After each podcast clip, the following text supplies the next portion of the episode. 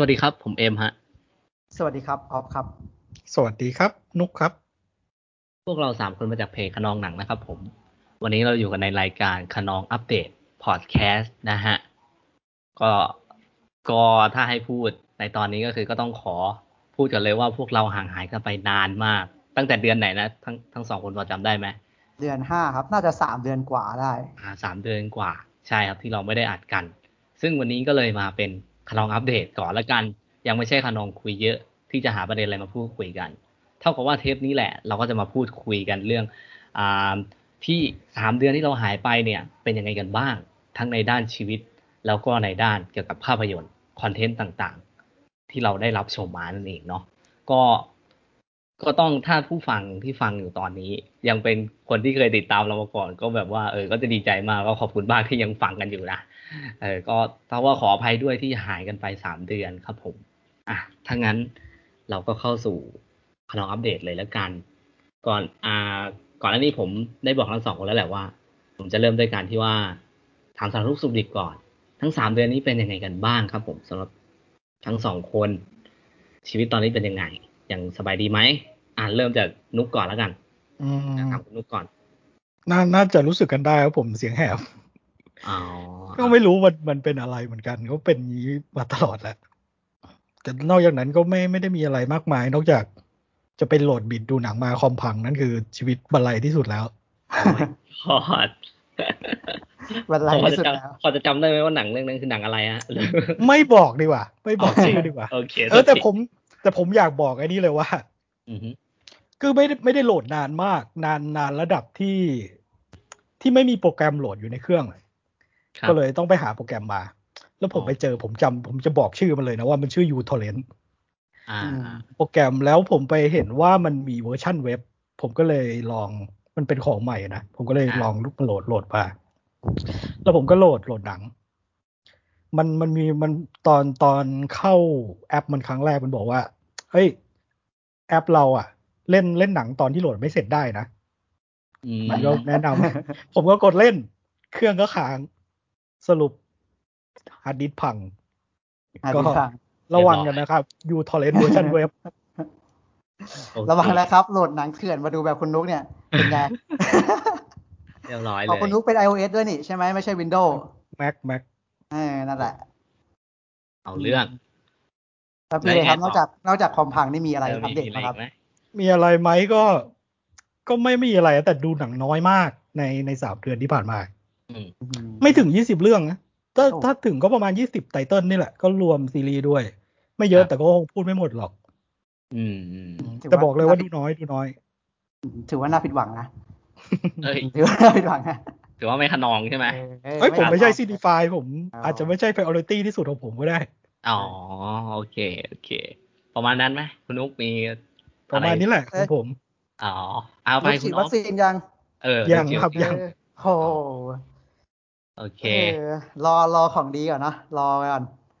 อืมเออไม่รู้ว่าจะเป็นอะไรก่อนหรือเปล่าโอเคนะอะก็โอเคต้องระวังคุณนุกตัวก็ยังด้วยสบายดีเนาะใช่ไหมก็สุดท้ายก็ครับยังสบายครับดีก็ก็ดีครับผม อะต่อมาคุณออฟเลยดีกว่า คุณออฟเป็นยังไงบ้างคุณนี้โอ้โหผมช่วงนี้แย่แย่ครับครับ แย่แย่มากก็ค่อนข้างแย่แหละทั้งทั้งสภาพกายและสภาพใจอืมมันมันไม่ค่อย คือผมไม่ค่อยได้แอคทีฟเลย หมายถึงว่าในการใช้ชีวิตอะในช่วงสามเดือนที่ผ่านมา รู้สึกกังวลหลายอย่างครับ มีเรื่องให้คิดหลายเรื่องด้วยสภาพประเทศสภาพแวดล้อมอะไรเป็นแบบนี้ด้วยอืมอะไรแบบเนี้ย อืม ก็ออกไปเสี่ยงชีวิตมาวันหนึ่งก็ไปม็อบมาด้วยวันหนึ่งอืมก็เออ ก็ก็แย่แหละเออสภาพโดยรวมมันแย่ไปหมดอะไรแบบเนี้ย แล้วก็ คือมีเรื่องให้คิดหลายอย่างอะไรเงี้ย แล้วก็ผมก็ช่วงเดือนเดือนหกเดือนเจ็ดอะผมได้ work from home อ๋ออ ยู่ครับส่วนเดือนแปดเดือนเนี้ยที่ทำอยู่ผมก็ต้องสลับสลับเข้าออฟฟิศครับ ซึ่งผมไม่ค่อย ไม่ค่อยพอใจนะที่ว่าต้องสลับอะเพราะทั้งที่สถานการณ์มันก็ไม่ได้ดีขึ้น แล้วไม่รู้ว่าจะจะเข้าออฟฟิศไปเพื่ออะไร ในเมื่องานของผมทำที่ไหนก็ได้ ขอแค่มีแล็ปท็อปกับอินเทอร์เน็ตอะไรแบบเนี้ยอืมอืมอืมแต่ว่าพอมาดูค่าไฟเดือนสองเดือนก็เข้าออฟฟิศก็เป็นอะไรที่ที่พอจะรับได้ อ๋อทดแทนกันได้เนาะเอเอออทดแทนใช่ คือคือแบบคือผมงงมากว่าแบบบางครั้งอะเราเราเข้าออฟฟิศไปเงี้ยแบบ meeting ทีมอะครับยังยัง conference กันอยู่เลยอะแล้วแล้วผมก็งงว่าเราจะเข้าออฟฟิศมาเพื่ออะไรวะถ้าถ้า meeting ทีมยังต้อง conference อะอะไรแบบเนี้ยอืมเออแต่ก็ก็ดีครับแอร์เย็นดีก็ประหยัดค่าไฟก็สลับเป็นอาทิตย์อาทิตย์ไปก็ก็พอพอจะรับได้ครับผม อืมอะไรแบบเนี้ยสำหรับการทำงานอะนะครับ เออแล้วก็ส่วนถ้าเป็นเรื่องของดูหนังก็ผมก็ยังคงดูดูดูต่อเนื่อง ตั้งแต่วันเทปสุดท้ายก็คือ g ก o แลบก็คงยังดูมาตลอดอ่าดูมาเรื่อยๆ จนถึงทุกวันเนี่ยก็ดูดูค่อนข้างเยอะครับ ค่อนข้างที่จะแบบว่า น่าจะเป็นสิ่งเดียวที่จะเยียวยาจิตใจได้ ก็น่าจะเป็นถ้านับในปีเนี้ยช่วงช่วงสามเดือนที่ผ่านมาน่าจะเป็นช่วงที่ดูเยอะที่สุด สามารถเฉลี่ยได้วันละเรื่องเลยก็ได้ อะไรแบบเนี้ยโหแจ่มเออมากแบบนับทั้งหนังและซีรีส์อะอะไรเงี้ยเออดูเยอะอยู่อืม ยกเว้นในช่วงสัปดาห์สองสัปดาห์ที่ผ่านมา คือไม่ได้ดูอะไรเท่าไหร่ เพราะว่าไปติดไอ้ Gartic Phone ครับผมเกม อ๋อโอเค ผมเคยเล่นอยู่เออเคยเอเล่นกับอเพื่อนผมเออผมเล่นครั้งแรกๆ ผมชอบมาก แล้วผมก็ยังเล่นอยู่เนอะผมรู้สึกว่ามันโชว์ความครีเอทีฟออกมา แล้วผมไปเล่นหลายในไปเล่นในหลาย ๆ community ได้เห็นอะไรหลายอย่างก็สนุกดีครับผมชอบอะไรแบบนี้ เออ ชอบความครีเอทีฟมากๆนั่นแหละครับ ก็ก็ช่วงนี้ก็ไปเสียคนอยู่กับตรงนั้น อืมอืม สนุกนะสนุกผมเคยเล่นเออเล่นกับเพื่อนนี่ยิ่งสนุกเลยก็ใช่มันต้องเล่นกันเยอะๆผมว่าเล่นกันเยอะๆสนุกอะไรแบบเนี้ยใช่ใช่เอใช่อแล้วก็แล้วก็นั่นแหละครับ ก็มีเรื่องให้คิดให้ทำเยอะ แต่ว่าก็ยังไม่ไม่ทิ้งการดูหนัง ส่วนผมผมได้ฉีดวัคซีนแล้วนะ อันนี้ของประกันสังคมของบริษัทจัดให้เออได้ไปแล้วครับหนึ่งเข็มด่วนเดือนหน้าก็จะไปเข็มที่สองก็ไม่รู้ว่าจะช่วยให้ชีวิตผมปลอดภัยขึ้นได้มากน้อยแค่ไหน ก็ก็ต้องก็ต้องมาลองดูกัน อะไรแบบอ่านี้อ่าโอเคโอเค แล้วก็วันนี้ก็กังวลด้วยว่า จะเอาอะไรมาพูดดี เออ เอเนอะอเพราะว่าคือคือจะบอกว่าเตรียมตัวมันน้อยไหมก็ก็ก็น้อยแหละใช่แต่ว่าก็มีก็มีเรื่องพูดแหละแต่ก็ไม่รู้ว่าจะเอาอะไรมาพูดบ้างไงอะไรเงี้ยครับถ้าเอามาพูดหมดเลยก็แบบมันก็จะนานอะไรเงี้ยแต่ก็อืมที่จริงก็อยากมาพูดเยอะๆเพราะว่า เทปเทปต่อไปของเราอาจจะประมาณอีกอีกสิบเดือนข้างหน้าอาจจะได้อัดก็ได้อะไรแบบนั้น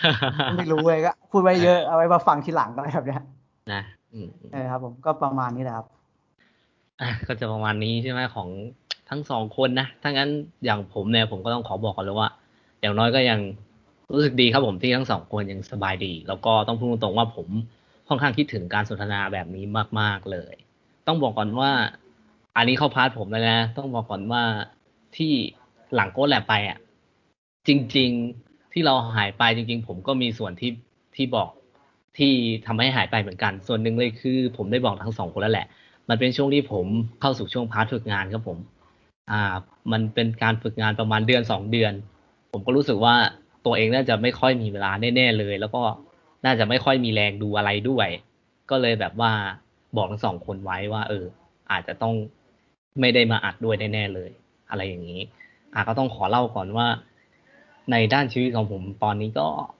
ก็ไม่ได้เชิงดีสักทีเดียวก็อารมณ์คล้ายๆคุณทอมเลยครับมีเรื่องที่ต้องให้คิดต้องกังวลเยอะแยะทั้งสภาพบ้านเมืองด้วยแล้วก็สภาพตัวเอง แล้วก็ในอนาคตที่ไม่รู้ด้วยว่าจะเป็นยังไง อ่า แต่ว่าอย่างน้อยช่วงที่ฝึกงานไป part ที่หายไป อันนี้ก็แบบมาเล่าให้ฟังนะว่าค่อนข้างสนุกมากครับ เพราะว่าผมได้มีโอกาสไปฝึกกับ production ในชลบุรีนี่แหละ เป็น production หนึ่งไปฝึกในตำแหน่ง ผู้ช่วยผู้กำกับ อืม ซึ่งต้องบอกก่อนว่า production นี้ไม่ไม่ได้เป็น production ที่ใหญ่มาก แต่ก็ไม่เล็ก ถ้าพูดถึงชลบุรียังไงก็ต้องถึงถึงที่นี่ ก็ถ้าท่านผู้ฟังคนไหนฟังอยู่ผมบอกว่า PR แอบ PR เล็ก ๆ ให้แล้วกัน เขา production นี้มีชื่อว่า Enjoy Production ครับผม เขาก็จะผลิตทั้งอ่าสื่อโฆษณา MV หนังซีรีส์เขาก็พอมีทำบ้างนะ แต่ก็ขอไม่บอกแล้วกันว่าทำอะไรไป อะ นั่นแหละฮะก็เป็นอะไรเป็นสองเดือนที่สุดเหวี่ยงมาก เพราะว่าต้องผจญกับช่วงโควิดด้วย ทุกอย่างกำลังสนุก เรากำลังได้มีโอกาส อ่า ได้มีโอกาสลุยในงานที่น่าสนใจก็ต้องมาหยุด เพราะว่าเคอร์ฟิวกับพรบพรกอะไรแบบนี้ ใช่ ผมก็เลยก็ค่อนข้าง down ไปนิดนึง เพราะว่าทุกอย่างมันกำลังสนุกแล้ว พอจะเข้าใจใช่ไหมครับ เออ พอไม่พอมันโดนเบรกขึ้นมาแม่งเลยแบบ แม่งฟุ้งซ่านไปหมดเลยอะไรอย่างนี้ แต่ว่าตอนนี้ก็หมด part ฝึกงานแล้ว ผมก็เลยรู้สึกคิดถึง ในการอยากคิดถึง passion ของเราก็คือเรื่องหนังภาพยนตร์นี่แหละ ต้องยอมรับว่าช่วงที่ฝึกงาน ก็มีโอกาสดูบ้าง ดูบ้างแต่ไม่เยอะกล้าพูดเลยว่าไม่เยอะ ต้องพูดเลยว่า ผมรู้สึกโชคดีตรงที่ได้ฝึกงานที่นี่ได้รู้จักคนคนหนึ่งฮะคนนี้อยากจะเล่าให้ฟังเขาเป็นผู้ช่วยหนึ่งของที่นั่นแหละ ก็เป็นเหมือนพี่เลี้ยงผมเขาเป็นคนที่ดูหนัง เยอะมาก และหนังที่เขาดู เขาจะเน้นไปที่เจ็ดศูนย์แปดศูนย์เก้าศูนย์มา เออ แล้วเขามีคำหนึ่งพูดให้ผมฟังว่า หนังสมัยเนี้ยแบ่งไม่ได้แบ่งไม่ได้แตกใหม่เลยสำหรับเขาเขาเลยรู้สึกว่า แม่งให้ลองไปดูงานเก่าๆสิแล้วจะรู้ว่ามันมันมันมันเจ๋งมันมันเจ๋งกว่าตั้งเยอะอะไรแบบนี้ เออเขาเป็นคนที่ที่เจ๋งมากและน่าทึ่งมากสำหรับผม เออ ผมรู้สึกว่าเขายังยังโชคดีที่มีคนแบบนี้ ที่เราได้เจอรอบกายมามา มาจุดไฟเราให้ให้ ให้ไฟเรายังไม่มอด นั่นแหละครับ ก็เลยเป็นส่วนหนึ่งที่อยากจะมาเล่าให้ฟัง อืมส่วน part ของหนังอย่างที่บอกว่าผมดูไม่ได้เยอะมาก แต่ว่าก็พอมีอะไรที่ที่ที่มาจะเล่าให้ฟังกันอยู่ครับผม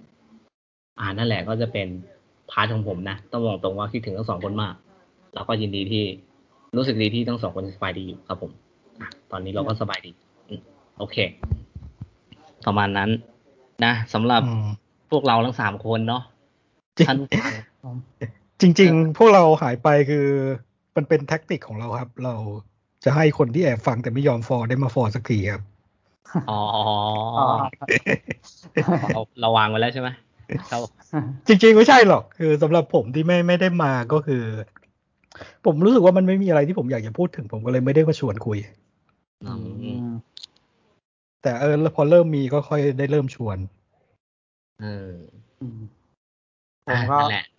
ครับ แล้วแต่ทั้งสองคนอะ คือปกติผมก็พูดก็ได้ไม่พูดก็ได้อยู่แล้วอะคือถ้ามีใครชวนอะ ถ้าใครเปิดประเด็นมา ก็ก็ได้ครับ แต่ถ้าไม่มีผมก็ผมก็เฉยเมยผมก็จะถ้าไม่มีใครอยากพูด ถ้าแบบไม่มีใครออกมาพูด หรือว่าจะว่าจะอัดอะไรเงี้ยผมก็ก็ไม่มีใครอยากพูดอะก็เลยแบบ ก็ก็คงไม่อยากอัดกันหรอกมั้งอะไรเงี้ยผมก็จะไม่ได้อันนั้นก่อนอยู่แล้ว ต้องมีคนแบบเปิดประเด็นขึ้นมาอะไรอย่างเงี้ยอ่าอืม ถ้าถ้าถ้าไม่มีใครพูดก็แบบว่าอ๋อก็แบบไม่ได้ก็แบบไม่ได้อยากอัดกันอะไรเงี้ยผมจะรู้สึกอย่างนั้นนะแบบไม่ได้ไม่รู้สึกว่าทุกคนจะอยากทำอะไรอย่างเงี้ย อืมฉะนั้นแล้วก็ อืมฉะนั้นแล้วก็อยากจะบอกผู้ฟังด้วยว่า คือโมเมนตัมตอนที่เราอยากอัดกันบ่อย ๆ มันหายไปนะอาจช่วงนี้อาจจะอาจจะห่างอีกก็ได้ ก็ก็อาจจะไม่ได้อยากให้คาดหวังกันว่าเรามาแล้วแล้วจะมาต่อเนื่องอืม ปกติก็ไม่มาต่อเนื่องอยู่แล้วครับ คุณนุกอืมไม่ต้องไม่ต้องบอกเขาหรอกปกติก็เดือนหนึ่งสองเดือนอยู่แล้ว ก็ทำตามที่เราอยากทำครับเออเออเพราะว่าคือเพราะว่าเพราะว่าแต่ละคนอะชอบบอกอยู่แล้วว่าแบบไม่ค่อยได้ดูอะไรไงดูน้อยดูน้อยอย่างเงี้ยแต่ว่าผมอะผมก็จะหาดูเรื่อยๆแหละคือถ้าไม่มีใครบอกอะไรอะผมก็ก็รู้สึกว่าอาจจะไม่ได้ดูกันอะไรเงี้ยอาจจะไม่ได้พร้อมอัดกันอะไรเงี้ยผมก็ไม่ได้ไม่ได้นั่นนะไม่ได้ตามไม่ได้อะไร แล้วแต่แล้วแต่ละคนแหละว่าอยาก อยากอัดไหมอยากพูดไหมอยากอะไรอย่างเงี้ยมากกว่าอ่าว่าเอออ่าเพราะว่านั่นแหละครับอืมปกชีวิตปกติผมก็นั่งดูหนังอยู่แล้วอะมันไม่มีเออออะไรทำแล้ว ช่วงเนี้ยใช่ใช่เออนั่นแหละล้าก็เท่ากับว่า ผมรู้ว่าคุณน็อปก็น่าจะดูเยอะ แล้วก็คุณนุกก็น่าจะมีอะไรน่าสนใจ อย่างส่วนตัวผมผมยังไงก็ยังอยากที่จะพูดคุยกันอยู่ดี เพราะฉะนั้นวันนี้เราเลยมาโคจรมาเป็นเทปนี้นั่นเองสำหรับขนองอัปเดตนะ เพื่อให้หายคิดถึงกัน ไม่รู้ว่าจะยังคิดถึงกันอยู่หรือเปล่านะครับสำหรับคนผู้ฟังอะนะอืมอะถ้างั้นเราไปเข้าสู่ part content ของเราเลยดีกว่าว่า เอ้ยมีอะไรน่าสนใจมาดูกันบ้างสามเดือนนี้ มีอะไรมาโชว์ มีอะไรที่เกลียด มีอะไรที่อยากด่าไหมอะไรอย่างนี้เออนะโอ้ด่าทุกวันเลยนะถ้าจะมีอะไรที่อยากด่าเลยเออนะคือคือที่จริงส่วนหนึ่งที่ที่กลับมาครั้งเนี้ยเราก็รู้สึกว่า ที่จริงก็ต้องต้องบอกเลยว่าที่ที่กลับมาเนี่ยที่จริงก็รู้สึกว่ามีคนอยากฟังด้วยแหละเออเราเราสัมผัสได้ที่จุดนั้นเราก็เลย เราก็เลยแบบเรามาอัดกันเผื่อมันเขามันมีเหรอครับ เราเราคิดกันเองหรือเปล่าเออเผื่อเผื่อพวกเขายังอยากฟังเราอยู่อะไรแบบเนี้ยเออแล้วก็ขอบคุณมากๆที่ยังฟังอยู่แล้วก็คงจะคงจะมาเรื่อยๆแหละ คิดว่านะคิดว่าครับครับอะอะไรแบบโอเนี้ยเคมาคันมีใครจะแบบว่าอยากจะเปิดสักหนึ่งเรื่องก่อนไหมผมว่าออฟเยอะออฟดีกว่า อ๋อผมเหรอเออผมเลือกไม่ถูกว่าจะพูดเรื่องอะไรก่อนอะได้อะผมก่อนก็ได้ครับผม ก็ เรื่องนี้เป็นเรื่องน่าจะเป็นภาพยนตร์เรื่องสุดท้ายเลยมั้งที่ผมได้ดูในโรงภาพยนตร์ ก่อนที่มันจะปิดหมดโอ้โหทั่วประเทศเออก่อนที่มันจะแดงครับแดงไปหมดอะไรเงี้ย ก็คือ A Quiet Place Part 2ครับผม ของจอห์นคาซินสกี้อ่าฮะอ่า ก็โหนานแล้วเนาะเดือนห้าปะเดือนห้านานแล้วอะจำไม่ได้ว่าเดือนไหน แต่ก็ก็โชคดีครับได้ดูในโรงนี่ผม คือตอนนั้นน่ะกรุงเทพล็อกดาวน์ไปแล้วนะกรุงเทพปิดไปแล้วผมบินไปดูที่ขอนแก่นเลยนะอย่างเงี้ย สุดจัดเออคุณออฟบอกผมผมยังงงเลยตอนนั้นน่ะแบบเฮ้ยจริงจังปะเนี่ยแต่แต่ที่จริงไอไปขอนแก่นอะไปดูหนังอะไม่ใช่ priority แรกหรอกผมไปธุระสำคัญพอดีอืมแต่ว่า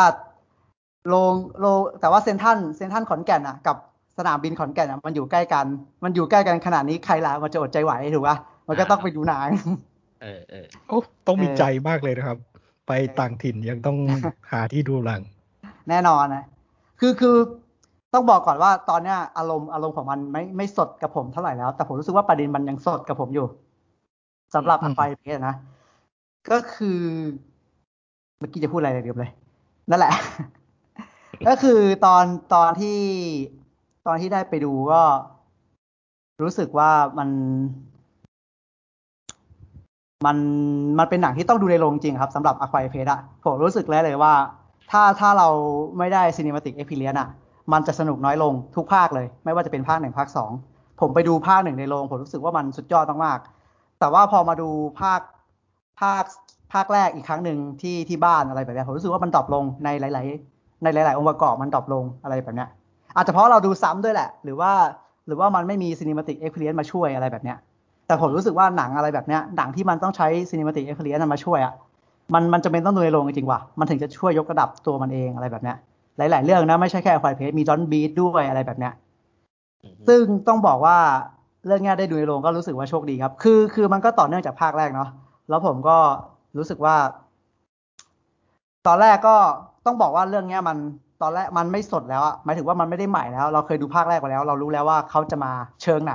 เขาจะมาทางไหนใช่ป่ะเรารู้ว่าเอเลี่ยนมันมันเล่นแบบนี้ แล้วตัวละครก็ก็มีสูตรของพวกเขาในการเอาตัวรอดอะไรแบบเนี้ยอืมแต่ก็เราก็ไปดูเลยว่าเราก็คาดหวังไว้ระดับหนึ่งแหละว่ามันเราอาจจะไม่ได้คิดว่ามันสดใหม่เท่าภาคแรกแหละแต่เราก็เราก็คิดว่าพี่จอนก็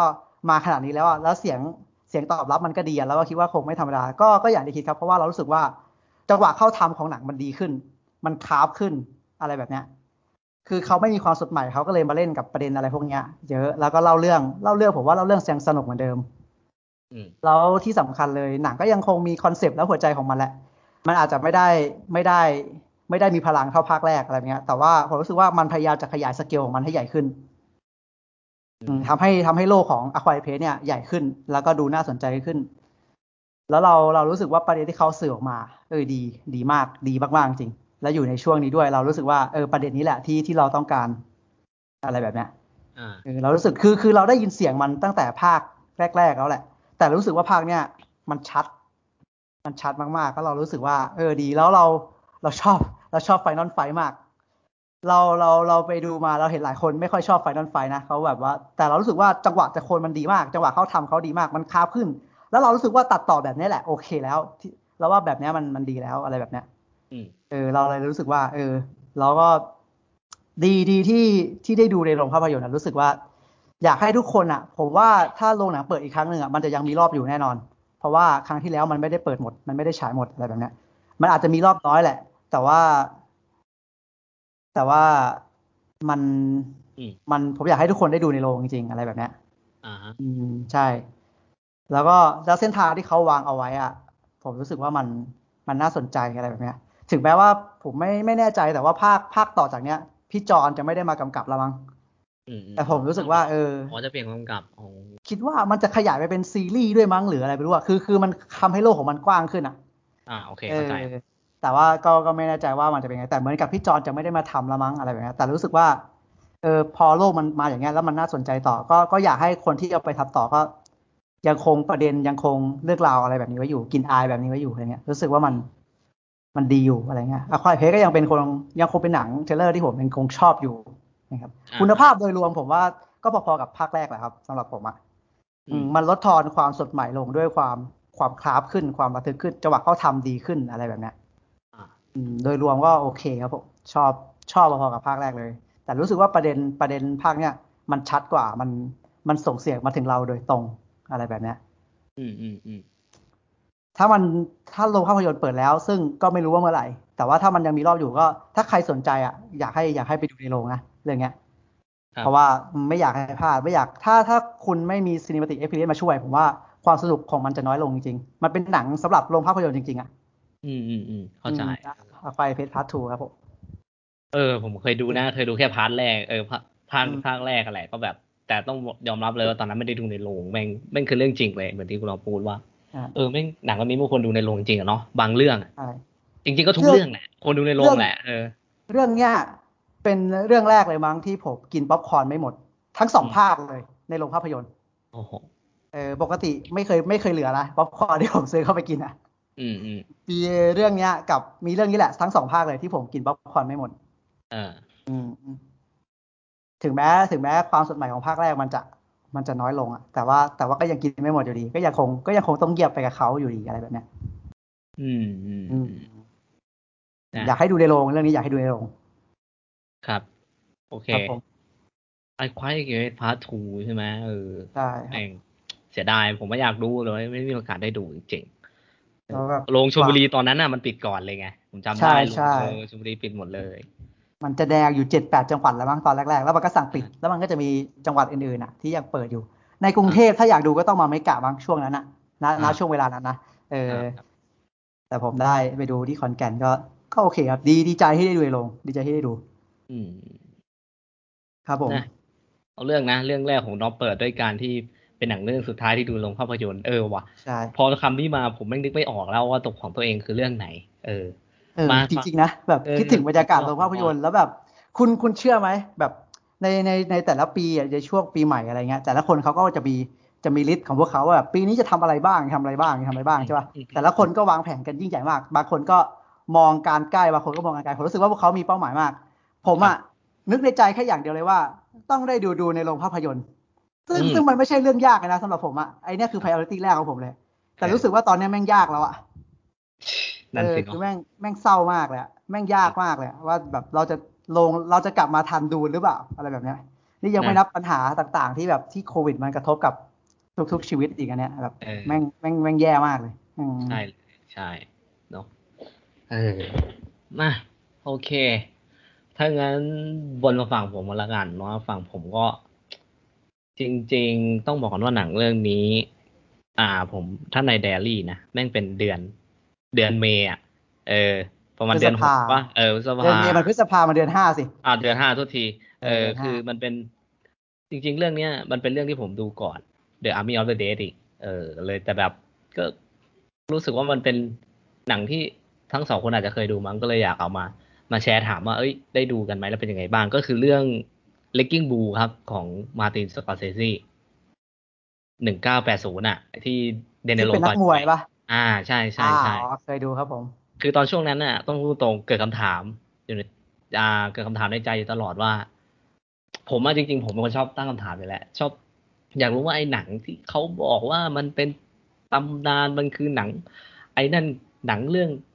เก่าๆของผู้กำกับคนนี้เนี่ย มันเจ๋งมากมันเป็นยังไง เราก็เลยแบบว่าอะลองดูซะหน่อย อะไรอย่างนี้ คือเรื่องเรื่องย่อถ้าผมจำไม่ผิดนะ มันเป็นเรื่องเกี่ยวกับนักมวยคนหนึ่งแหละ ที่แบบ มันมันมีความแบบว่าเหมือนระเบิดเวลาในชีวิต คือมันทะเลาะกับครอบครัวมีปัญหาความรักมีปัญหากับเพื่อนแบบโอ้หัวร้อนต่อยมวยชนะมาก็มาหัวร้อนใส่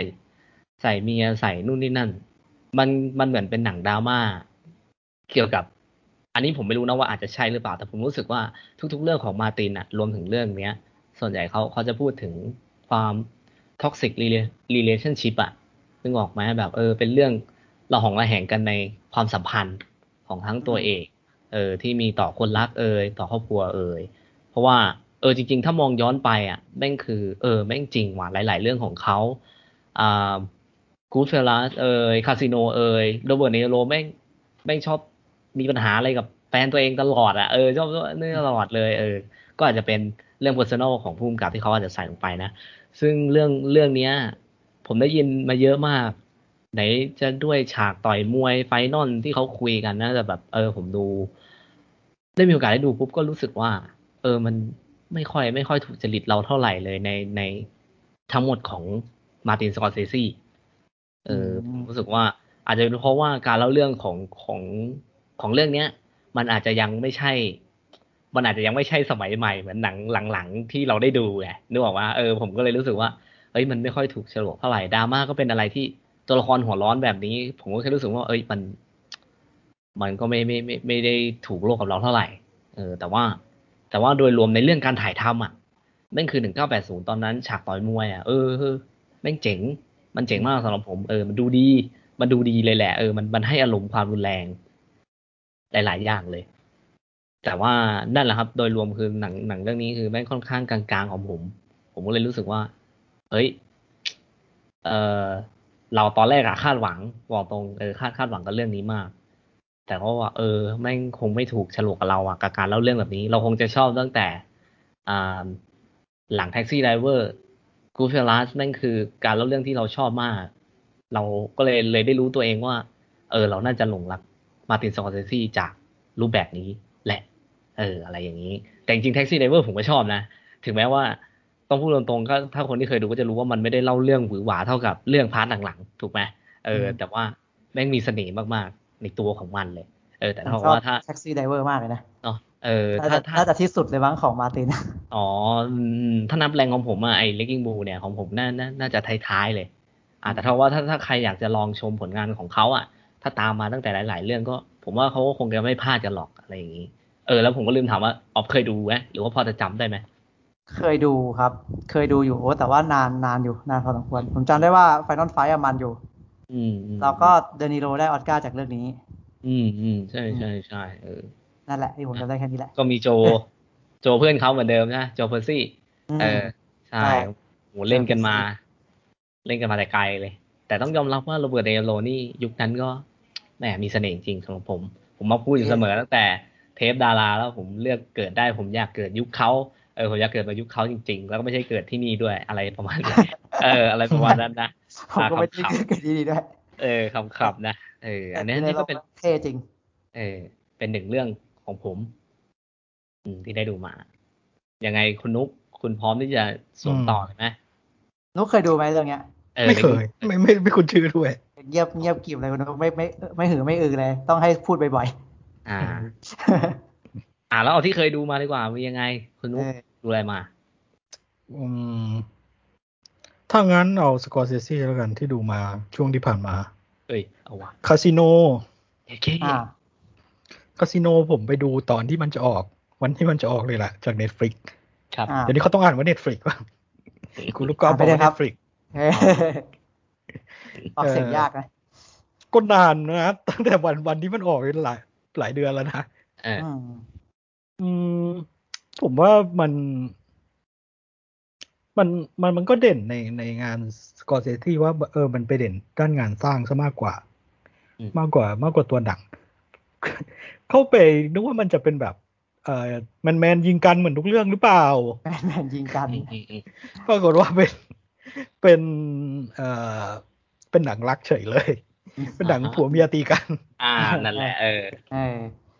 แล้วความสัมพันธ์ เออผมผมไม่ไม่ค่อยรู้สึกว่าชอบหรือประทับใจอะไรกับอ่าคุณโจใช่ปะที่เขาเล่นใช่โจเบอร์ซี่ที่เล่นในบทในในอลิชแมนผมเฉยๆแต่ผมชอบอัลปาชิโนมากกว่าในเรื่องนั้นผมมาเจอเรื่องนี้ผมสุกว้าว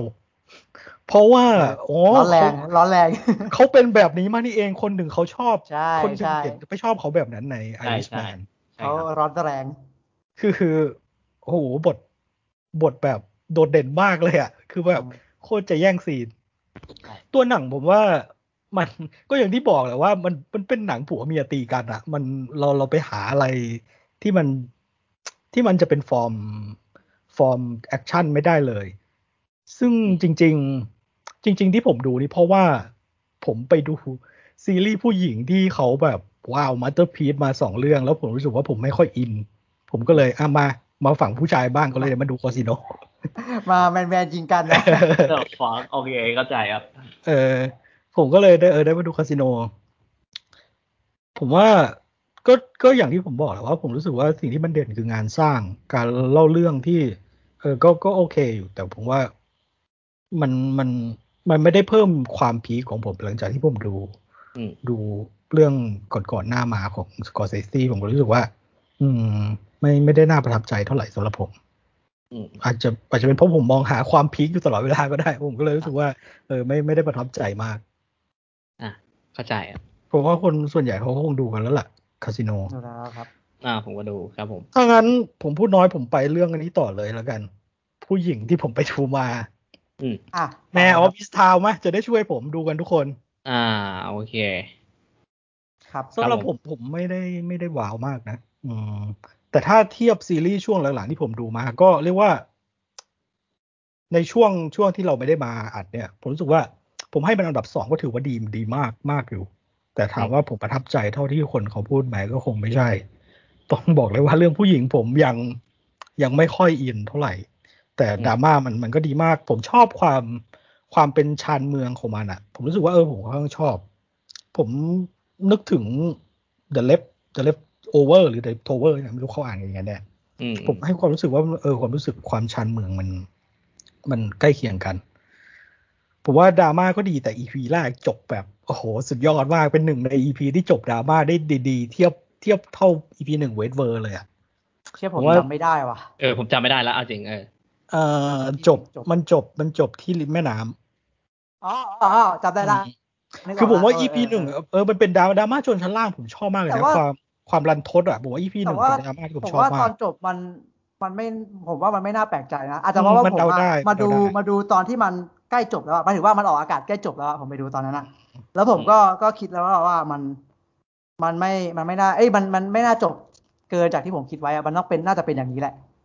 คือพล็อดเรื่องมันบอกมาว่ามันมีเหตุการณ์นี้เกิดขึ้นไง ใช่ใช่ใช่ใช่ แต่ที่ผมชอบมากคือพาร์ทพาร์ทที่เด็กผู้หญิงคนเนี้ย กับกับไอ้แฟนเก่ามันอะอืมอืมความความแบบเออความรันทดอะผมผมชอบมาก part กับครอบครัวครอบครัวเนี้ยอืมอืมว่าเราคือครอบครัว อ่าครับทั้งสองผมคนว่าไงเดี๋ยวผมจะเติมไปเรื่อยๆแหละสำหรับแม่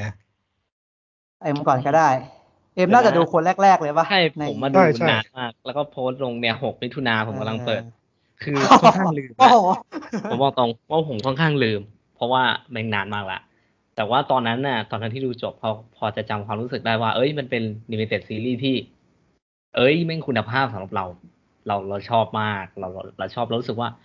มันทำให้เรานึกถึง feel ตอนที่ได้ดู True Detective ตอนนั้นน่ะอืมเออเรารู้สึกว่าแม่งโอ้ยแม่งคำว่าคุณภาพอะ เราจะรู้สึกได้เลย จริง ๆ อันนี้สำหรับผม เออแบบ เรื่องดราม่าเรื่องสืบสวน แล้วก็เรื่องผมผมชอบที่สุดคือ mood and tone เว้ยคือการ set up mood and tone ตั้งแต่ episode แรกกันสุดท้ายอะ ไม่หลุด ผมรู้สึกว่าการเลือกใช้ การเลือกใช้องค์ประกอบนะในเรื่องไม่ว่าจะเป็นสี หรือว่าอะไรหลายอย่างในภาพที่แบบว่าที่เราได้สัมผัสอะ มันมีความอบอุ่นและขุ่นมัวอยู่ตลอดเวลาเลย เออ แล้วตรงเนี้ยมันเลยมันเลยอาจจะเป็นส่วนเสริมที่ผมชอบมากๆด้วย แล้วก็ อ่านักแสดงก็ปฏิเสธได้ได้ว่า ผมจำชื่อเขาไม่ได้เขาชื่ออะไรนะเค Kate Winslet เออ Kate Winslet อะผมผมไม่เคยดูหนังเขาเลย อ่าไททานิกผมก็ไม่เคยดู ผมบอกเลย เออไม่ผมก็ไม่เคยดูใช่ใช่ผมไม่เคยดูแต่ว่า Eternal ก็ไม่เคยดู Eternal Eternal ไม่ Eternal ที่เล่นกับ Jim Carrey อะไม่ไม่เคยไม่เคยไม่เคยไม่เคย แต่ว่าเคยเห็นหน้าเขาผ่านๆแค่นั้นนะบอกตรง ไม่เคยจริงๆแต่ว่าผมรู้สึกว่าเฮ้ยเขา เขาเขาคือแมร์จริงๆสำหรับผม ผมชอบหลาย ๆ อย่างที่เขาแสดงมามาก แล้วก็แคสทุกคนน่ะ ที่อยู่รอบๆตัว ผมรู้สึกว่าเฮ้ยมันมันเราจำได้เราจำเขาได้หมดเลย แต่ละคนออกมามีบทบาทที่สัมพันธ์เขาเขียนออกมาโยงออกมาดีมาก บางบางจุดก็แบบว่าไม่ไม่คิดว่าจะเกิดขึ้นก็เกิดขึ้นอะไรอย่างนี้มีมีเรื่องราวอะไรที่ให้เราน่าติดตามมากๆอ่าแล้วก็ อืม น่าจะเออผมก็ค่อนข้างลืมละ ส่วนหนึ่งก็อย่างที่บอกผมชอบ mood and tone มากแค่นั้น จริงเอ้ยแล้วก็แค่นั้นเองอะๆไม่ไม่ไม่คือผมมันนึกไม่ออกเว้ยตอนตอนเนี้ยมันมันกำลังมันโปเบรลโมทอมันนานมันนานใช่คือมันนานมันนานจริง ๆ เออ แต่แล้วก็อ่านั่นแหละผมขอข้ามไปคุณน้องก่อนคือผมผมลืมแล้วจริงๆเออแต่แต่รู้ว่ามันคือคุณภาพและพรีเมียมที่สุดอืผมดูจบแล้วผมอยากจะให้ทุกคนได้ลองดูมากๆ มันเป็น limited ซีรีส์อะ จริง ๆ ควรที่จะดูนะ แค่ limited เองเอออะไรอย่างเงี้ยในใน HBO ใช่ใช่ HBO อะเออลองลองหาดูนะอืมผมผมขอแทรกแทรกขึ้นนิดหนึ่งว่าผมครับสิ่งที่ผมรู้สึกว่าชอบก็คือความความเป็น community อเมริกาอ่าผมรู้สึกว่ามันอเมริกันอเมริกันเลยอะคือผมรู้สึกว่ามันมันไปได้สุดในในการเป็นซีรีส์ชุมชนอเมริกันอืมอืมสิ่งเป็นเป็นสิ่งหนึ่งที่ผมชอบมากอีสทาวอะ นั่นคือที่เนี่ยอืม เออแม่งทำให้เราเห็นภาพ ก็อะคือเมืองสมมุติใช่ไหมมันไม่สมมุติใช่เมืองที่ไปอยู่จริงใช่ปะอันนี้ผมเอไม่อเออเออน่าจะใช่ อะแล้วเออใช่อันอันเนี้ยเป็นจุดเล็ก ๆ ที่ส่วนตัวผมผมผมชอบตัวละครดูดบุหรี่ไฟฟ้า แค่นั้น อันนี้แค่อยากพูดให้ฟังอะไรวะเนี่ยไม่ไม่คือมันเป็นความรู้สึก อันอันนี้ผมต้องพูดในมุมมองที่ว่า ผมอาจจะไม่ได้ดูหนังสมัยสมัยนี้เยอะมากเท่าไหร่ เพราะว่าผมแค่รู้สึกว่า อ่าบุหรี่ไฟฟ้าพอมันพอมันไปอยู่บนจอภาพยนตร์อะแม่งแม่งดูดีมากเลยสำหรับผม เออมัน อ่า แต่มันดูดีไม่เท่า หมายถึงความความสุนทรียนะมันมันอาจจะไม่เท่าบุหรี่มวนหรอก แต่ผมชอบอืมที่เขาเอามานำเสนอบนบนหน้าจอ เออเอออันนี้อันนี้ขำๆเออเออส่วนมัตันวหอมดีไม่ไม่ไม่ส่วนตัวผมก็ไม่ไม่ไม่ได้ดูอะไรแล้วหรอกแต่ว่าผมชอบ ผมรู้สึกว่า มันคือมันอาจจะเป็นอะไรเล็ก ๆ ก็ได้ที่ทำให้ผมรู้สึกว่าเล็กๆนะเขายังอ่ายังตามโลกยังอืมโลกปัจจุบันมันมันเป็นยังไงก็เขาใส่ออกมาให้ให้เราได้สัมผัสได้อะไรอย่างนี้ อ่าถ้ามาทำกับบ้านเราก็คงเป็นไปไม่ได้หรอกครับ อะไรอย่างเงี้ยเอออ่าเอออะไรประมาณนั้นขำๆเออคุณออฟเลยดีกว่า คุณออฟพอจะกระเทาะจำได้จำได้ได้อไหมยู่ครับ คือผมจำได้ว่าผมชอบมันมาก คือผมอะผมชอบอะไรแบบนี้อยู่แล้วหนังนักสืบในในเมืองชนบท หรือในเมืองเล็ก ๆ อะไรแบบเนี้ย ผมพูดเสมอว่าผมชอบอะไรแบบเนี้ยขนาด The Kid Detective ผมยังชอบเลยเออเออเราชอบเราชอบเราเราเรารู้สึกว่าเราชอบอะไรแบบนี้มากไอการที่เป็นหนังนักสืบหรือมีคดีอะไรเกิดขึ้น พวก Twin Peaks อะไรพวกเนี้ยเราเรา เราชอบมากเลย เราเลยรู้สึกว่าเอออันเนี้ยมันน่าจะเหมาะกับเรา ที่จริงผมไม่ค่อยอยากดูซีรีส์เลยครับ ผมรู้สึกว่ามันนานเอออันนี้ก็ตอนละเกือบชั่วโมงใช่ป่ะนี่ตั้งเจ็ดตอนนะเจ็ดเออเจ็ดตอนอะไรเงี้ย แล้วพอดูจบก็ไม่อยากจะเชื่อว่านี่คืองานของ Craig Zobel นะ แต่ก็เออ Craig Zobel ว่ะ อะไรแบบเนี้ยโอ้เออ Craig Zobel ทำ The Hunt ครับผมทำ The Hunt แล้วก็ทำพวกซีฟอร์ a ซคลายคอมไพแอนอะไรพวกเนี้ย คืองานของเขาอะเฟี้ยวนะ แต่ว่าไม่คิดว่าเรื่องนี้จะเป็นของ Craig Zobel งานของเขามันค่อนข้างเฟี้ยวแล้วมันค่อนข้างโดดเงี้ยอย่างแบบพวกแม่งอย่างอย่างซีฟอร์ a ซคลายเดอะฮันอะไรเงี้ยมันก็โดดเด่นไปในทางเดียวกัน Compliance อย่างเงี้ยแต่แม่อะผมรู้สึกว่าแม่มันละเอียดละเอียดจัดเลยอะอืมเออ ก็เลยรู้สึกว่าเอ้ยตอนแรกก็ตกใจว่าเป็น Craig Zobel ถ้าเป็น Craig Zobel ไม่แม่งไม่งต้องพุ่งแน่นอนอะไรแบบเนี้ยอืมเออ แต่พอแต่พอเป็น Craig Zobel คือคือผมที่ผมรู้สึกว่ามันละเอียดอะผมรู้สึกว่าบทอะบทเขาทำมาดีบททำมาดีมาก ผมรู้สึกว่าบทบททำมาดีแล้วก็รู้น่าสนใจตลอด คือคือ EP แรกอะที่ผมรู้สึกว่า พอผมดูจบ EP แรกแล้วผมไปดู EP สองพอผมดูจนจบอะแล้วผมมานึกถึง EP แรกผมรู้สึกว่าไอเชี่ยแม่งเก่งว่ะเก่งมากๆเลยแค่ EP แรก EP เดียวทำให้เรารู้จักตัวละครทุกคนในเมืองอะเออนี่เออนี่แม่งไม่ธรรมดาแล้วอะแล้วแบบเนี่ยเราจะใช้คนพวกเนี้ยคนพวกเนี้ยคือ East- คนใน Easttown อะรู้จักกันไว้สิแม่งรู้จักตั้งแต่วินาทีแรกจนวินาทีสุดท้ายเลยอะแบบรู้จักทุกคนในเมืองได้อะเออผมรู้สึกใช่ว่านี่นี่ไม่ธรรมดาอืเนมอะ แล้วก็เล่าต่อกัน แล้วก็รู้สึกว่าพอประเด็นประเด็นคือคือแม่เป็นตัวละครที่ถูกออกมาที่แบบทูเป็นตัวละครที่ถูกออกมาแล้วแบบ มันมันเหมือนจะดูน่าสงสารนะ แต่ว่าบางมุมแล้วก็ดูหน้าหมันไส้เหมือนกันด้วยด้วยตัวของแม่เองอะไรแบบเนี้ยอืมอืมเออเขาก็เล่าเรื่องให้มันให้มันดูมีความเป็นมนุษย์ที่สุดอะครับ เออแบบเลิกกับผัวอืมใช่มีปมนู่นนี่นั่น แถมจะเสียหลานด้วยอะไรแบบเนี้ยอ่าแบบอ่ามีเรื่องให้คิดแล้วก็คนในเมืองส่วนใหญ่ไม่ชอบ ทะเลาะกับเพื่อนสนิทสมัยเรียนโอ้โห มีเรื่องมากมายไก่กองอะไรแบบเนี้ยเออแล้วก็เป็นเป็นแบบมีมีแผลในใจอยู่แล้ว แล้วก็ในเมืองก็เกิดคดีมากมายอะไรแบบเนี้ยผมรู้สึกว่ามันมันต้องเป็นคนที่ต้องเหนื่อยล้า แล้วผมรู้สึกว่าเคสเหนื่อยจริง ๆ เหนื่อยเหนื่อยจริง ๆ ที่ต้องเป็นแม่แบบเออเป็นแม่ใช่ได้ใช่ได้ได้จริงคือผมเออรู้สึกว่าเขาเหนื่อยจริงคือผมดูผมยังรู้สึกว่าตัวละครตัวนี้แม่งแม่งเหนื่อยจริงว่ะแม่งเออไม่ไหวแล้วอะคือใช่ผมอยากจะให้เขานอนเต็มเต็มๆสักวันหนึ่งอะ อะไรแบบเนี้ยเอเอออรู้สึกว่ามันมันมันเหนื่อยจริงๆแล้วก็ผมรู้สึกว่ามันมีหลายอารมณ์เว้ยมันมันมีช่วงที่แบบต้อง ต้องต้องเข้มอะก็ต้องเข้ม หรือบางช่วงต้องลุ้นก็ต้องลุ้น ตลกก็ตลก ผมชอบทุกฉากที่ที่แม่อยู่กับแม่อะไอเชื่อแม่งสนุกมาก ผมดีชอบดีมากใช่เอใช่อจากจากตลกนั้นมันเป็นแบบอะไรวะเนี่ยแล้วตลกก็ขำมากเลยนะใช่แม่อยู่กับแม่ทุกฉากนี่คือดีมาก หรือแบบตอนแรกก็งงว่าพี่กายเพียสมาทำอะไรวะอะไรเงี้ยแต่ก็แต่ก็การมีอยู่ของกายเพียสแม่งก็ดี อะไรแบบเนี้ยเออ แล้วก็ผมชอบผมชอบสองตัวที่ผมรู้สึกว่าชอบมากก็คือตัวละครอ่าชวาน ที่เล่นเป็นอ่าลูกสาวของแม่กับอ่ากับโอเคพี่พี่อีริกปีเตอร์อะเล่นเขาเล่นเป็นครับใครนะเขาชื่ออะไรนะโซเบลอะฮะเอ้ยเขาชื่ออะไรวะผมจำชื่อไม่ได้ใช่แต่ประรู้มาณนั้นแหละอ่าครับ เออที่เขามาเป็นนักสืบช่วยแม่อะอืมนั่นแหละ การมีอยู่ของตัวละครที่ผมรู้สึกว่า เออ พอเขารังสรรค์ตัวละครออกมาดูน่าสนใจ แล้วคดีก็น่าสนใจด้วย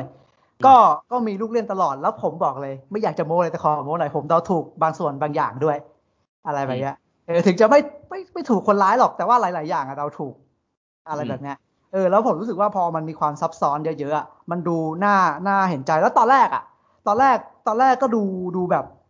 เหมือนจะไม่ค่อย make sense แต่พอพอมันจบแล้วอะไอ้เชี่ยแม่งแม่งสมบูรณ์ผมว่ามันสมบูรณ์ในตัวของมันเลยเออมันงดงามมากปิดประเด็นได้ดีอะไรแบบเนี้ย แล้วเหมือนกับมันประสบความสำเร็จมากเลยนะ แล้วก็เควิสเลตได้ชิงเอมี่ด้วย ก็สมราคาอยากให้เขาชนะเหมือนกัน อืมเออแบบรู้สึกว่าเข้มมากแบบดีจัดเลยอะไรเงี้ย เชื่อมากอะไรเงี้ยใช่ใช่แล้วเออแล้วแบบมันดีดีมากแบบ ผมว่ามันละเอียดละเอียดหลายอย่าง ครับ หลายหลายจริงด้านด้าน production การดำเนินเนื้อเรื่อง การ HBO เขาละเอียดเนาะเออเขาเอละอเอียดการมากผูเลกยอะปมอะไรเงี้ยผมรู้สึกว่าเก่งมากพอพอผมดูจบอะผมก็ย้อนไปนึกถึง EP แรกผมชอบที่สุดเลยก็คือการที่เขาทำให้เรา คือเขาจะใช้ตัวละครพวกเนี้ยเขาก็พาเราไปรู้จักตั้งแต่ EP แรกเลยเว้ยอืมแล้วแล้วบางตัวละครที่แบบอยู่ดีๆก็ไม่ได้รู้สึกอะไรอะแต่ว่าแต่ว่าดูไปก็รู้สึกว่าเอ้ยเชื่อนี่มันนี่มันมีหัวใจว่ะเอ้ยมันมีความรู้สึกว่ะ มันไม่ใช่ตัวละครหยาบๆว่ะเออทุกตัวในอีทาวแม่งแม่งดีว่ะ อะไรแบบเนี้ยใช่เออเรารู้สึกว่าเขาลงลึกไปในถึงทั้งการแสดงทั้งความรู้สึกของตัวละครอะไรแบบเนี้ยเออแบบดีดีมาก มันไม่ใช่แค่แบบ หนังซีรีส์สืบสวนสอบสวน แต่มันยังมีความเป็นมนุษย์มากๆสำหรับผม อืมอืมอืมแบบชัดเจนมาก แล้วก็แบบ แล้วผมก็คุย คุยกันว่าแบบ ถ้าสมมติแม่เนี่ย แม่มาอยู่ในประเทศเนี่ย ประเทศโลกที่สามเนี่ยแม่แม่งต้องโดนนินทาทุกวันแน่ ๆ เลยว่ะอ่าต้องโดนต้องโดนนินทาเช้าเย็นโดนโพสต์ลงโซเชียลโดนใช่ใช่ไปใช่ล่าไม่มดในไลน์แน่ๆเลยว่ะอะไรแบบเนี้ยจริงเออเอออะไรแบบเนี้ยเออแต่เรารู้สึกว่า เออแม่Mare ก็มีแปลกคือคือตัวละครมันทำตัว ไม่น่าเอาใจช่วยแหละแต่ว่ามันก็ต้องเอาใจช่วยอะอืม Mare ก็ไม่ใช่คนนิสัยดีมากอะไรแบบเนี้ยเนอะก็ก็มนุษย์เลยอะเออเป็นมนุษย์จัดๆสุเลขยเออมากๆใช่ แล้วก็แบบผมชอบการขมวดปมหรือการการที่จะทำให้เราอยากไปต่อกับตัวซีรีส์มากๆอะคือผมดูดูแบบดู work from home ผมก็เปิดดูอะถ้าสล็อตงานผมว่างผมแม่งก็เปิดดูอะเออจบเร็วมากบอกเลย เนาะ คือคือผมเริ่มดูตอนมัน EP หก EP เจ็ดจะออกอะ ก็คือดูทันเลยอะเออแบบดูทันได้เลยอะกลัวโดนสปอยด้วยแหละ ตอนแรก อืม แต่ก็แนะนำมากๆ ใครมี HBO ไม่อยากให้พลาดเลย ใช่ครับ คุณภาพมากคุณภาพมากๆเลยๆได้หมดเลยครับ งานคุณภาพของบทคุณภาพการแสดงแล้วก็การดำเนินเนื้อเรื่อง จริง ผมรู้สึกว่าบทบทเรื่องเนี้ยถ้าอยากจะทำหนังสืบสวนสอบสวนน่าศึกษา อะไรแบบเนี้ยถ้าคุณอยากเล่นกับตัวละครอยากเล่นกับปมต่างๆ น่าสนใจมากๆสำหรับแม่ดีมากๆ ก็ผมดีใจที่ผมเลือกที่จะดูนะสำหรับเรื่องเนี้ยเพราะปกติถ้าเป็นซีรีส์ผมต้องเบรกก่อน ผมไม่ค่อย คือคือถึงผมจะบอกว่า ผมดูดูตลอดดูเยอะ แต่ผมไม่ค่อยอยากดูซีรีส์ไงอืมอืมซีรีส์มันต้องดูแบบดูต่อเนื่อง แล้วมันแบบมันตอนละชั่วโมงอย่างเงี้ยแล้วแบบบางเรื่องแม่งสิบกว่าตอนอะใช่อะไรใช่นะไอ้ซักอะไรนั่นแหละเออสิบกว่าตอนอย่างเงี้ยอืมตอนละชั่วโมงอย่างเงี้ยเออผมไปดูหนังได้สี่ห้าเรื่องเลยไงอะไรเงี้ยเลยผมก็เลยเลือกดูหนังก่อนอะไรแบบเนี้ยอ้าว เออต้องเอ๊ะต้องต้องมีต้องมีอารมณ์จริงๆอะถึงจะดูซีรีส์แต่ว่าเรื่องเนี้ยพอเห็นเรื่องย่อแล้ว พอเห็นแบบกระแสแล้วก็ ก็แบบไม่อยากพลาด แล้วก็คิดถูกที่ไม่พลาดนะก็แบบคุณภาพจริงนะเออๆอืมแนะนำเลยเชียร์มากๆถ้าใครใช่ยังไม่ได้ดูสำหรับ Mayor of East Town เนาะใช่ครับใช่เป็นเรื่องที่สามคนได้ดูตรงกัน มาจากคุณนุกนะคนเปิดคุณนุกมีอะไรจะเสริมอีกไหมสำหรับตรงนี้ ก็หรือว่าค่อนให้ก่ข้าอนงชอบนะก็โอเค แต่ถ้าถ้าเทียบกับว่าความการหาความพีคของผมผมก็ยังยังรู้สึกว่าเออส่วนตัวไม่อ๋อไม่ได้ ไม่ได้รู้สึกมากขนาดนั้น แต่ชอบชอบในระดับที่ว่าเออ เราหาอะไรใหม่อะมันไม่มันไม่ค่อยมีให้เท่าไหร่ แต่ครับ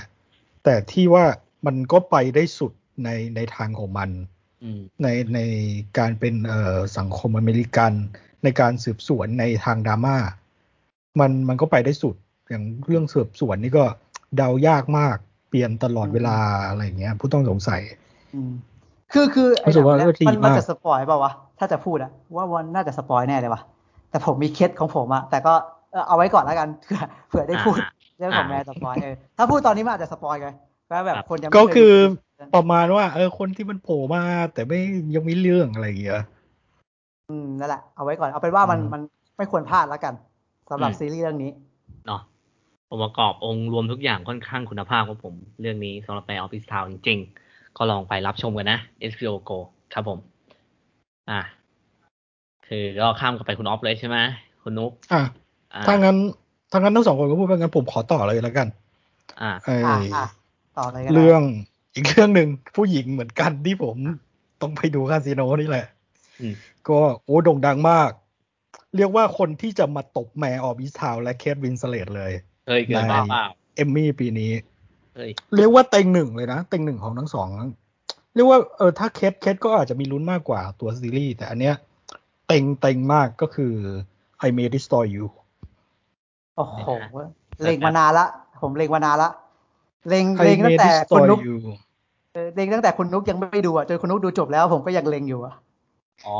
อ่าผมเห็นแล้วอืมอ่าแต่ผมยังไม่ได้ดูโอเคจัดเลยครับ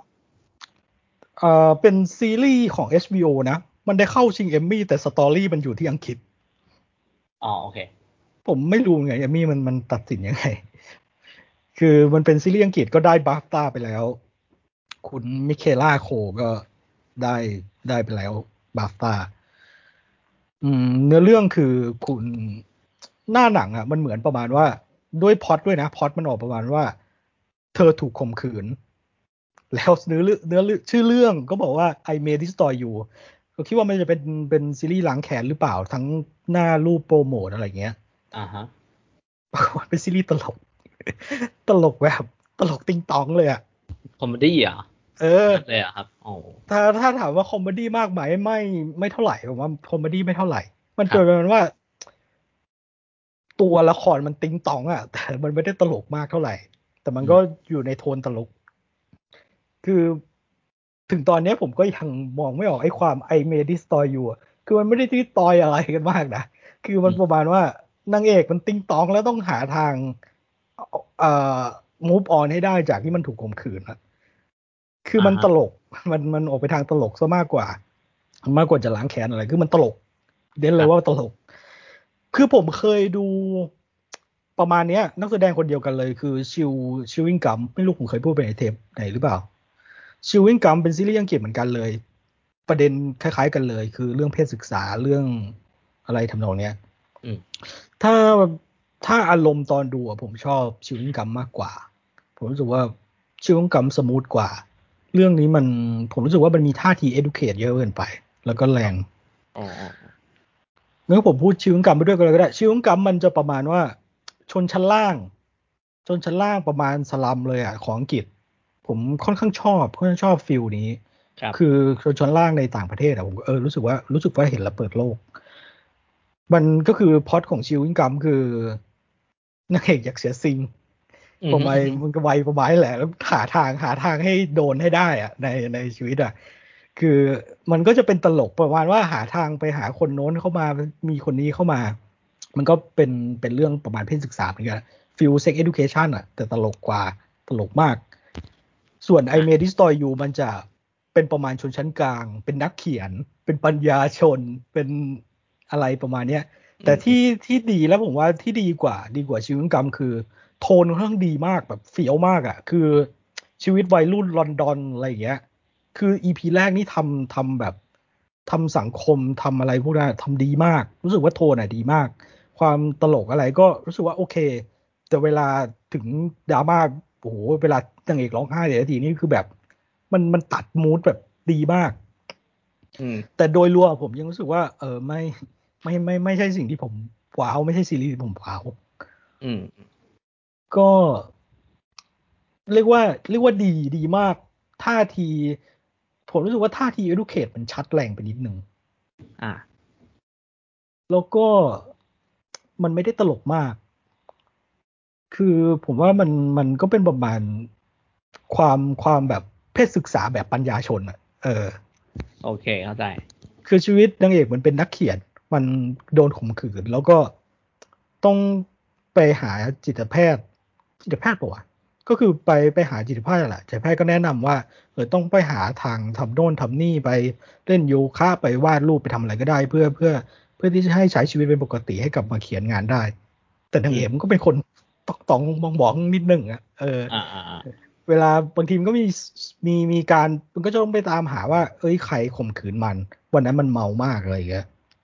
อืมผมว่าก็ก็ดีดีดีในระดับที่ระดับที่แนะนำแต่ถ้าเป็นซีรีส์โปรดผมไหมคงไม่ใช่โอ้ผมชอบชิว i ิงกับมากกว่า ถ้าเทียบสองเรื่องนี้นักแสดงคนเดียวกัน ประเด็นคล้าย ๆกัน อ่าอ่าอ่า มันอันนี้คือเออ อะไรนะ เมื่อกี้ออฟจะพูดแหละป่าป่าให้นุกพูดก่อนอ๋อเอ่อโอเคที่ว่าที่ที่ที่เด่นคือมันพูดประเด็นใหม่ ประมาณว่าเอ่อเรื่องการข่มขืนการสเตลการถอดถุงยาง โดยที่คู่นอนไม่รู้ตัวอะไรเงี้ยเอ่อประเด็นใหม่การเอ่อยินยอมมีเซ็กแต่ว่าแต่ว่าไม่ไม่ได้ไม่ได้ยินยอมในในในในทุก การเล่นคิงกี้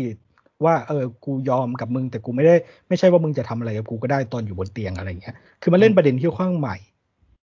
แล้วก็เป็นปัญญาชนอะไรทำนองนั้นอะแล้วก็ไว้ไว้การเป็นสังคมเมือง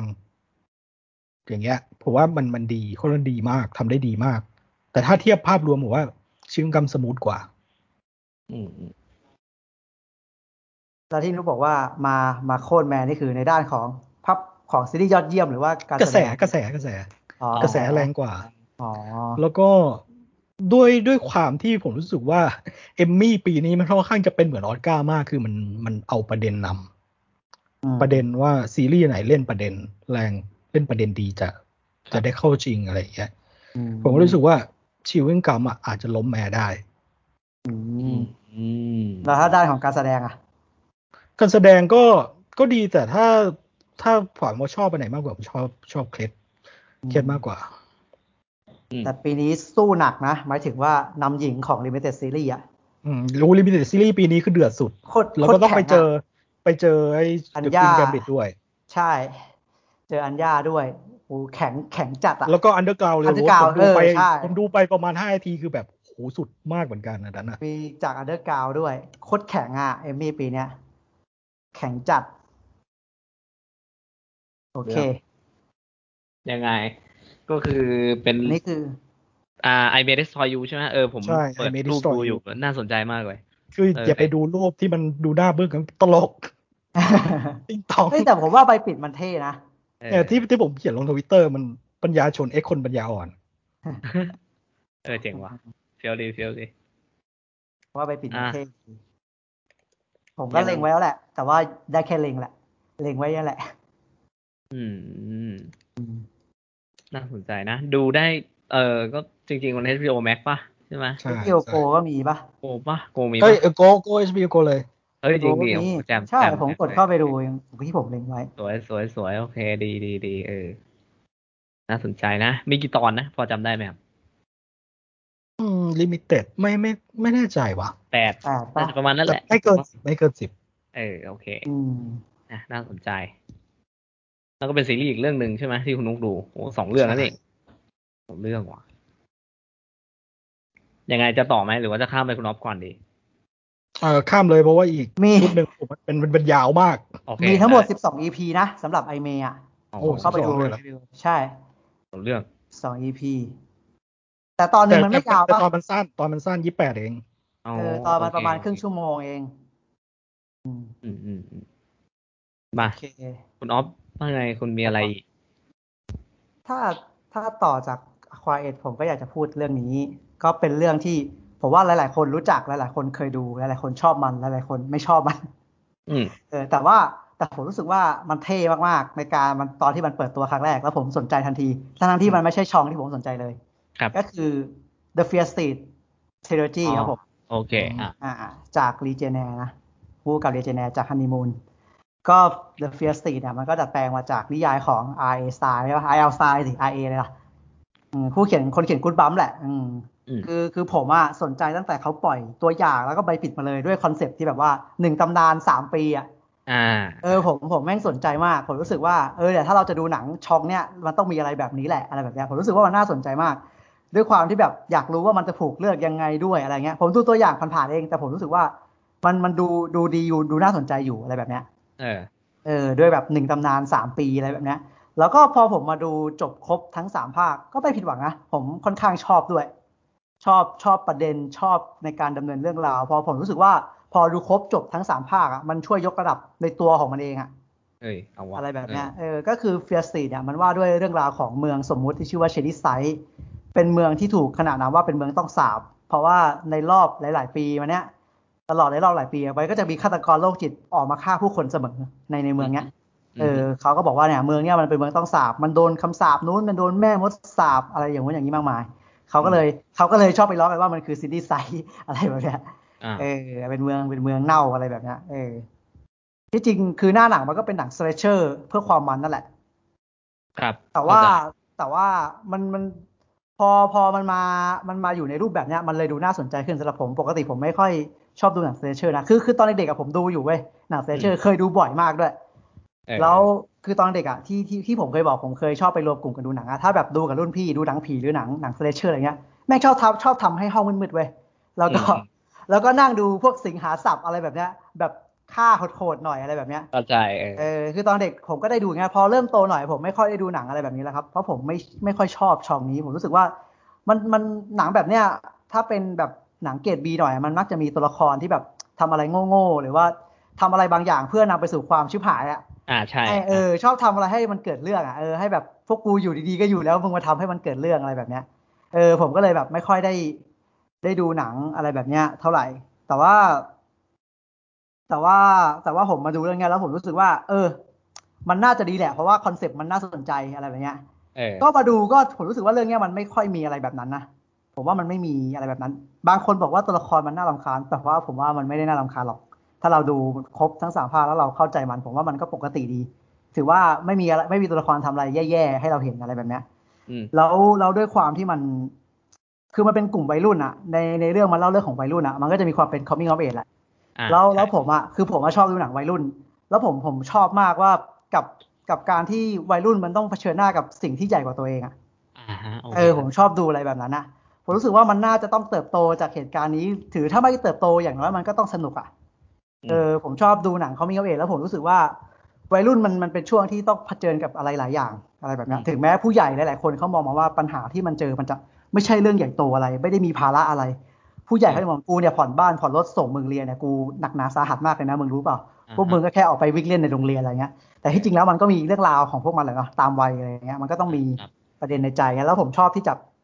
ที่จะ ที่จะดูว่าพวกเขาพวกเขาเผชิญหน้ากับอันตรายที่พวกเขาต้องเจออะไรแบบเนี้ยอืมเออว่าพวกเขาจะสู้มันได้ไหมพวกเขาเผชิญหน้ากับสิ่งเนี้ยแล้วพวกเขาจะจะล้มมันได้ไหมจะผ่านมันไปได้ไหมอะไรเงี้ย ผมถึงได้ชอบอิดมากอืมอืมอืมๆอืมตอนที่ดูอิดอะอิดครั้งแรกตอนปี2017อะเออเรารู้สึกว่าพอพอมันถึงเวลาเราเจอกับสิ่งที่มันใหญ่กว่าตัวเรามากๆ มันหมดเวลาหนีแล้วอะแล้วเรา เราต้องสไตล์แบ็กอะเราต้องสู้กลับแล้วอะไรอย่างเงี้ยเออเราจะไม่ยอมให้ประวัติศาสตร์อันเน่าเหม็นเนี่ยมันดำเนินต่อไปอะมันต้องจบตรงเนี้ยจบตรงรุ่นเราอะไรแบบเนี้ยอ่าเออผมเลยรู้สึกว่า เออเรา เรามันน่าสนใจแล้วมันดูมันดูสนุกด้วย ผมว่ามันมันก็เลฟหนังสยองขวัญเก่าๆมาแหละ แต่มันก็ในการเล่าเรื่องของมันก็มีเชิงอยู่ มันก็ไม่ได้ มันไม่ได้แบบสุดยอดมากๆหรอกแต่ผมรู้สึกว่าอย่างน้อยมันดูสนุกเว้ยแล้วก็ประเด็นมันดีผมชอบประเด็นมัน แล้วพอมันดูครบทั้งสามภาคอะเออผมว่ามันมันช่วยยกระดับตัวมันเอง อะไรแบบเนี้ยอืมอืมอืมอะไรแบบเนี้ยซึ่ง ซึ่งผมรู้สึกว่า พอคอนเซ็ปต์มันน่าสนใจแล้วมันทำทำออกมาสามภาคแล้วมันออกมาดีอะผมก็เลยรู้สึกว่าถ้า Netflix อยากจะทำอะไรแบบนี้อีกอะเชียร์มากเลย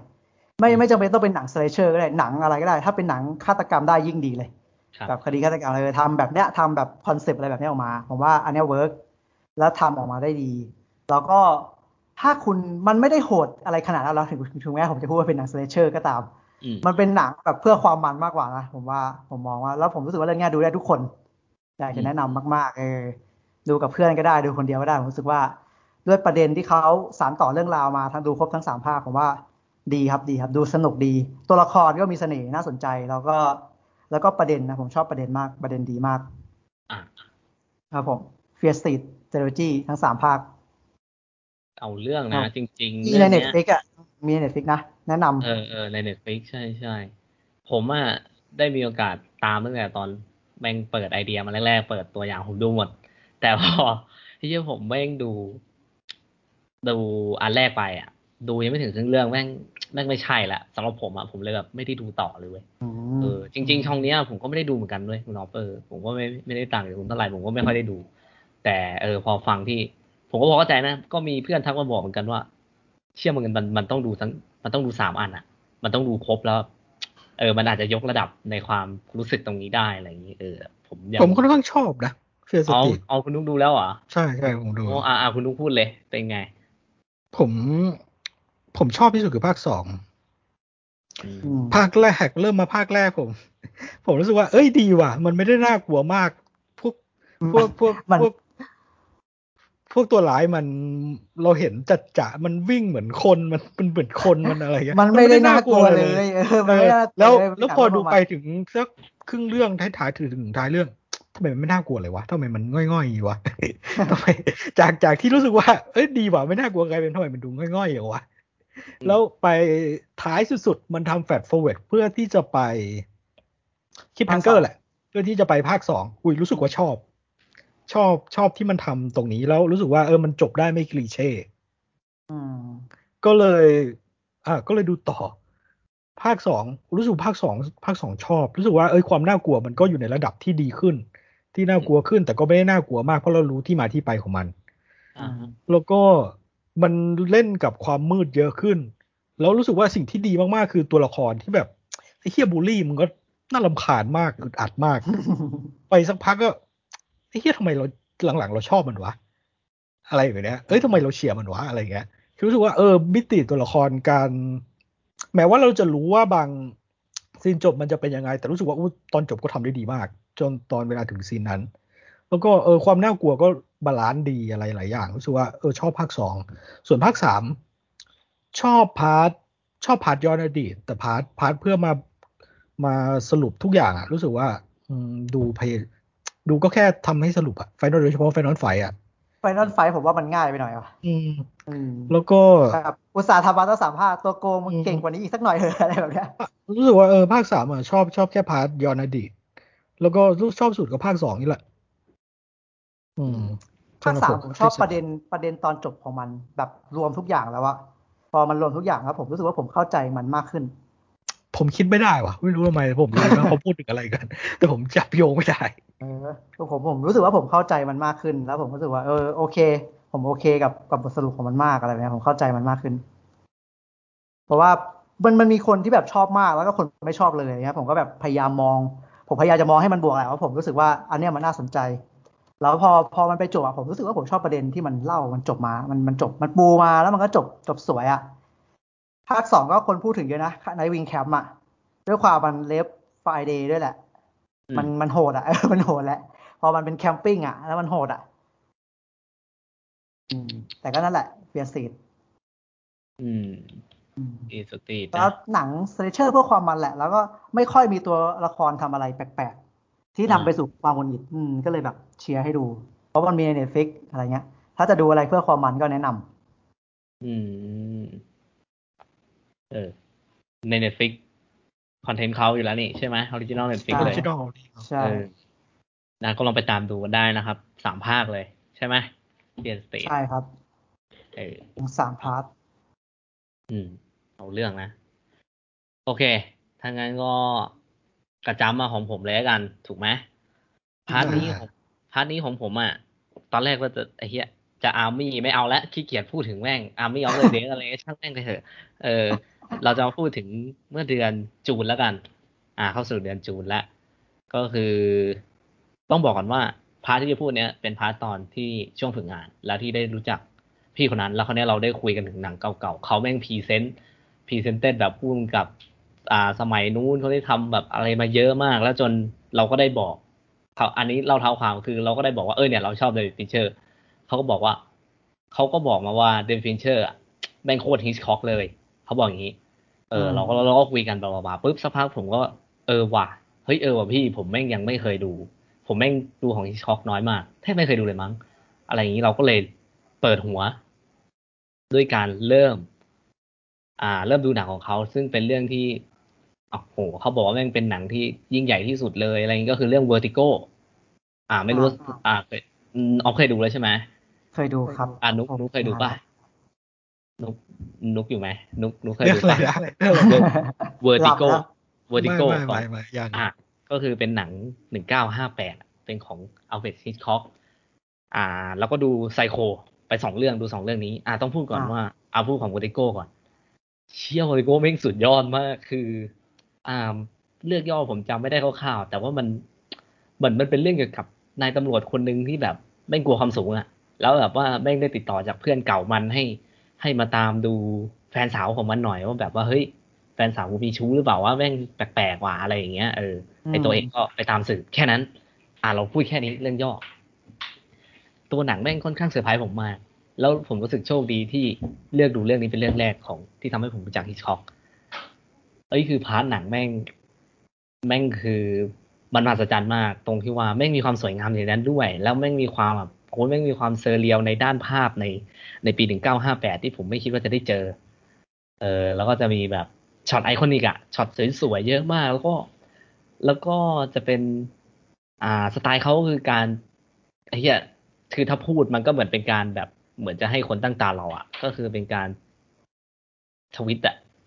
เออในในรูปแบบของเขาการหักในรูปแบบของเขาของอิชคอกอะเป็นคนทำจังหวะจากโคนที่เขาแบบว่าเป๊ะเป๊ะเป๊ะ ที่เขาวางมาให้เราดูอะนะเออ ผมรู้สึกว่าเรื่องเวอร์ติโกอะแม่งเจ๋งมาก เออ หนังแม่งตั้งหนึ่งเก้าห้าแปดแต่แบบว่าเรารู้สึกว่า เฮ้ยแม่งแม่งแม่งรู้สึกว่ามันไม่ได้เชยเลยอะแล้วมันมันไม่ได้เก่าเลยสำหรับผม เออ ทั้งเรื่องภาพทั้งเรื่องทั้งเรื่องตัวบทเรื่องราวอะใช่แหละตัวบทเรื่องราวมันอาจจะไม่ได้มีอะไรซับซ้อนมากมายเว้ยไอเรื่องอ่าเสน่ห์ของฮิชคอกที่ว่าเป็นทวิตหลาย ๆ เรื่องอะถ้าถ้าถ้าดูตามยุคเนี้ย ไอหนังหักมุมหนังทวิตหลาย ๆ เรื่องแม่งก็แบบเราก็ดูกันมาเยอะแล้ว อ่าเราอาจจะเดาได้แหละ แต่ผมรู้สึกว่า การเดาได้ตรงนั้นแม่งแม่งแม่งไม่ได้เป็นข้อเสียอะไรสำหรับผมแม่งเพราะว่างานคำว่าภาพยนตร์แล้วก็ชื่อเสียงของเขาคนหลายคนที่มักบูชาเขาว่าผมได้รู้จักแล้วว่ามันเป็นยังไง เออพวกผมก็ตั้งคำถามกับเขาเหมือนกันว่า เอ๊ะทำไมว่าอาเฟรดฮิชคอกทำไมและใครหลาย ๆ คนต้องไปเคารพบูชาเขาเป็นอาจารย์นู่นนี่นั่นบลาบลาเออแต่พอได้ดูเรื่องนี้ก็ผมรู้สึกว่า อ๋อน่าทึ่งน่าทึ่งน่าทึ่งจริงๆเนาะแล้วก็ อ่าพูดอีกเรื่องหนึ่งเลยก็คือเรื่องไซโคก็ดูต่อกันเลยครับ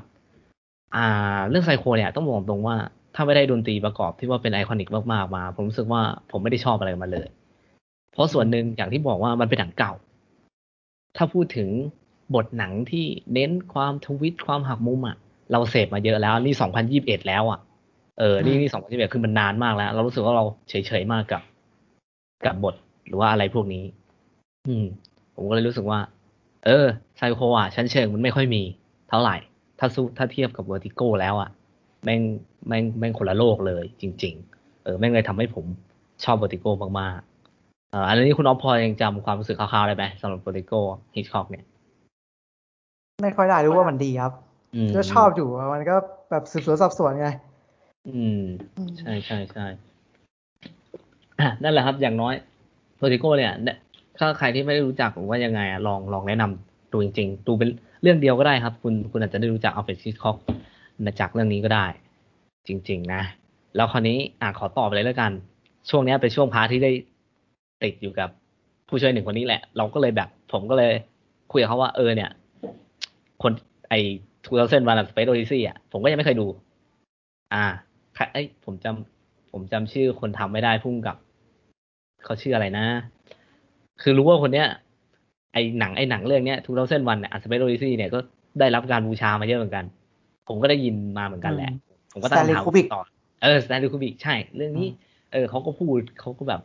อ่าขายให้ผมฟังอะไรอย่างนี้เออผมก็ได้มีโอกาสลองดูเหมือนกัน ก็เป็นครั้งแรกที่ได้ดูหนังที่หลาย ๆ คน อ่ายกให้ว่ามันเป็นสุดยอดหนังไซไฟแบบอ่าปรัชญาไซไฟหลายๆหลายๆอย่างนะ เออผมต้องมองตรงว่า หลังจากที่ดูเรื่องย่อผมจำไม่ได้ ไม่รู้จะพูดยังไงเออ ไม่รู้จะพูดยังไงด้วยเออหลังจากที่ดูก็ อืม โอเคได้ได้ได้สัมผัสได้ได้ได้สัมผัส อาจจะไม่ได้แตกฉานระดับที่เขาพิมพ์กันเยอะๆในพันทิปอะไรแบบนี้หนังหนึ่งเก้าแปดหกเอ้ยหนึ่งหนึ่งเก้าหกแปดตอนนั้น ก็แค่ผมรู้สึกว่ามันมันให้ได้แค่เรารู้ว่าอาจารย์คนนี้เป็นยังไง อาจารย์ที่หลายคนชมเป็นยังไง รูปแบบหนัง เรื่องนี้ในปีนั้นอะ มันมีความแปลกใหม่ขนาดไหน อ่า ผมได้รู้จักจากเรื่องนี้ แค่นั้น ส่วนในเรื่องปรัชญาไซไฟแล้วผมก็แบบว่าอ่านอ่านผมก็รู้สึกว่าไม่ไม่ไม่ได้ที่จะจะว้าวอะไรกับตัวผมมาก อืม แต่เรื่องเพลงสกอร์และภาพที่เขานำเสนออะค่อนข้างน่าทึ่งในด้านโปรดักชันที่ทำออกมาให้คนดูได้รับชมอืมเรื่องยานอวกาศเอ่ยเรื่องอะไรเอ่ยแสงหลาย ๆ อย่างเอ่ยภาพที่แบบ เขารังสรรค์ขึ้นมาได้ยังไงวะในสุดปียอดนั้นนะเออเขารังสรรค์นึกมาว่าได้หนัยังงปีไงสองพันหนึ่งจริงๆอะเออเขารังสรรค์มาได้ยังไงวะแม่งน่าทึ่งมากๆเออแม่งเลยเป็นนั่นแหละ นั่นผมก็เลยรู้สึกว่า อ่า คุณออฟดูแล้วใช่ไหมเอออย่าเออผมมาอยากฟังเออใช่จริงๆอะผมอยากฟังทั้งสองคนด้วยไม่รู้ว่าคุณนุ๊กได้ดูยังสำหรับทูดอสันวันเนี่ย ว่าเออดูแล้วที่เขายก เออที่เขายกให้ที่ส่วนใหญ่เขายกกันเนี่ยว่าแม่งคือสุดยอดอะสำหรับทั้งสองคนคิดว่ายังไงสำหรับสองพันหนึ่งอะสิเปซใช่ไหม ใช่ครับใช่หนูก็เคยเอามาพูดปะสักครั้งหนึ่งสักเทปพูดไปแล้วที่หนึ่งเทปจำด้ไม่ไกลหรอกเออใช่ใช่ไม่ไกลเออเออนั่นแหละ คุณคุณออฟคิดว่าไงนะ ตอนสำหรับเรื่องเนี้ยผมสำหชรัอบเขาครับ ผมชอบมันผมน่าจะดูสมัยมปลายเลยมั้งสมัยที่เริ่มดูหนัง จริงจังแรก ๆ เลย อืมอืมชอบครับ คือตอนดูครั้งแรกก็คิดว่ามันคือหนังปี 2001 จริงอ๋อๆเออแล้วเพิ่งมารู้ว่ามันปี 68 แล้วมาดูอะตอนนั้นตอนนั้นก็ค่อนข้างหลงไหลในโลกของภาพยนตร์อยู่แล้วแล้วรู้สึกว่ามัน มันเฟี้ยวดีมันมันเท่ดี มันแบบ เออ ไม่ว่าจะยุคไหน มนุษย์เราก็คิดอะไรแบบนี้ได้ด้วยว่ะเออก็เท่ดี เออ รู้สึกจริงว่าก็เปิดโลก เปิดโลกของผมเหมือนกันว่า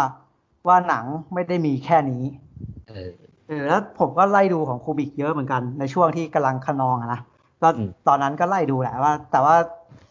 จะก็ไม่ได้ชอบไปกว่า Villeneuve หรือว่า Fincher หรือว่าเพนโซ หรือว่าโคอีเจ้านะ หนังของเขาอะ อาจจะว่าคนละสายผมมันพวกสายใช้หัวใจมากกว่าใช้สมองเอมั้งอเออเอเอออประมาณนั้นอะแต่ว่าหนังของเขาผมก็ชอบหลายเรื่อง The Shining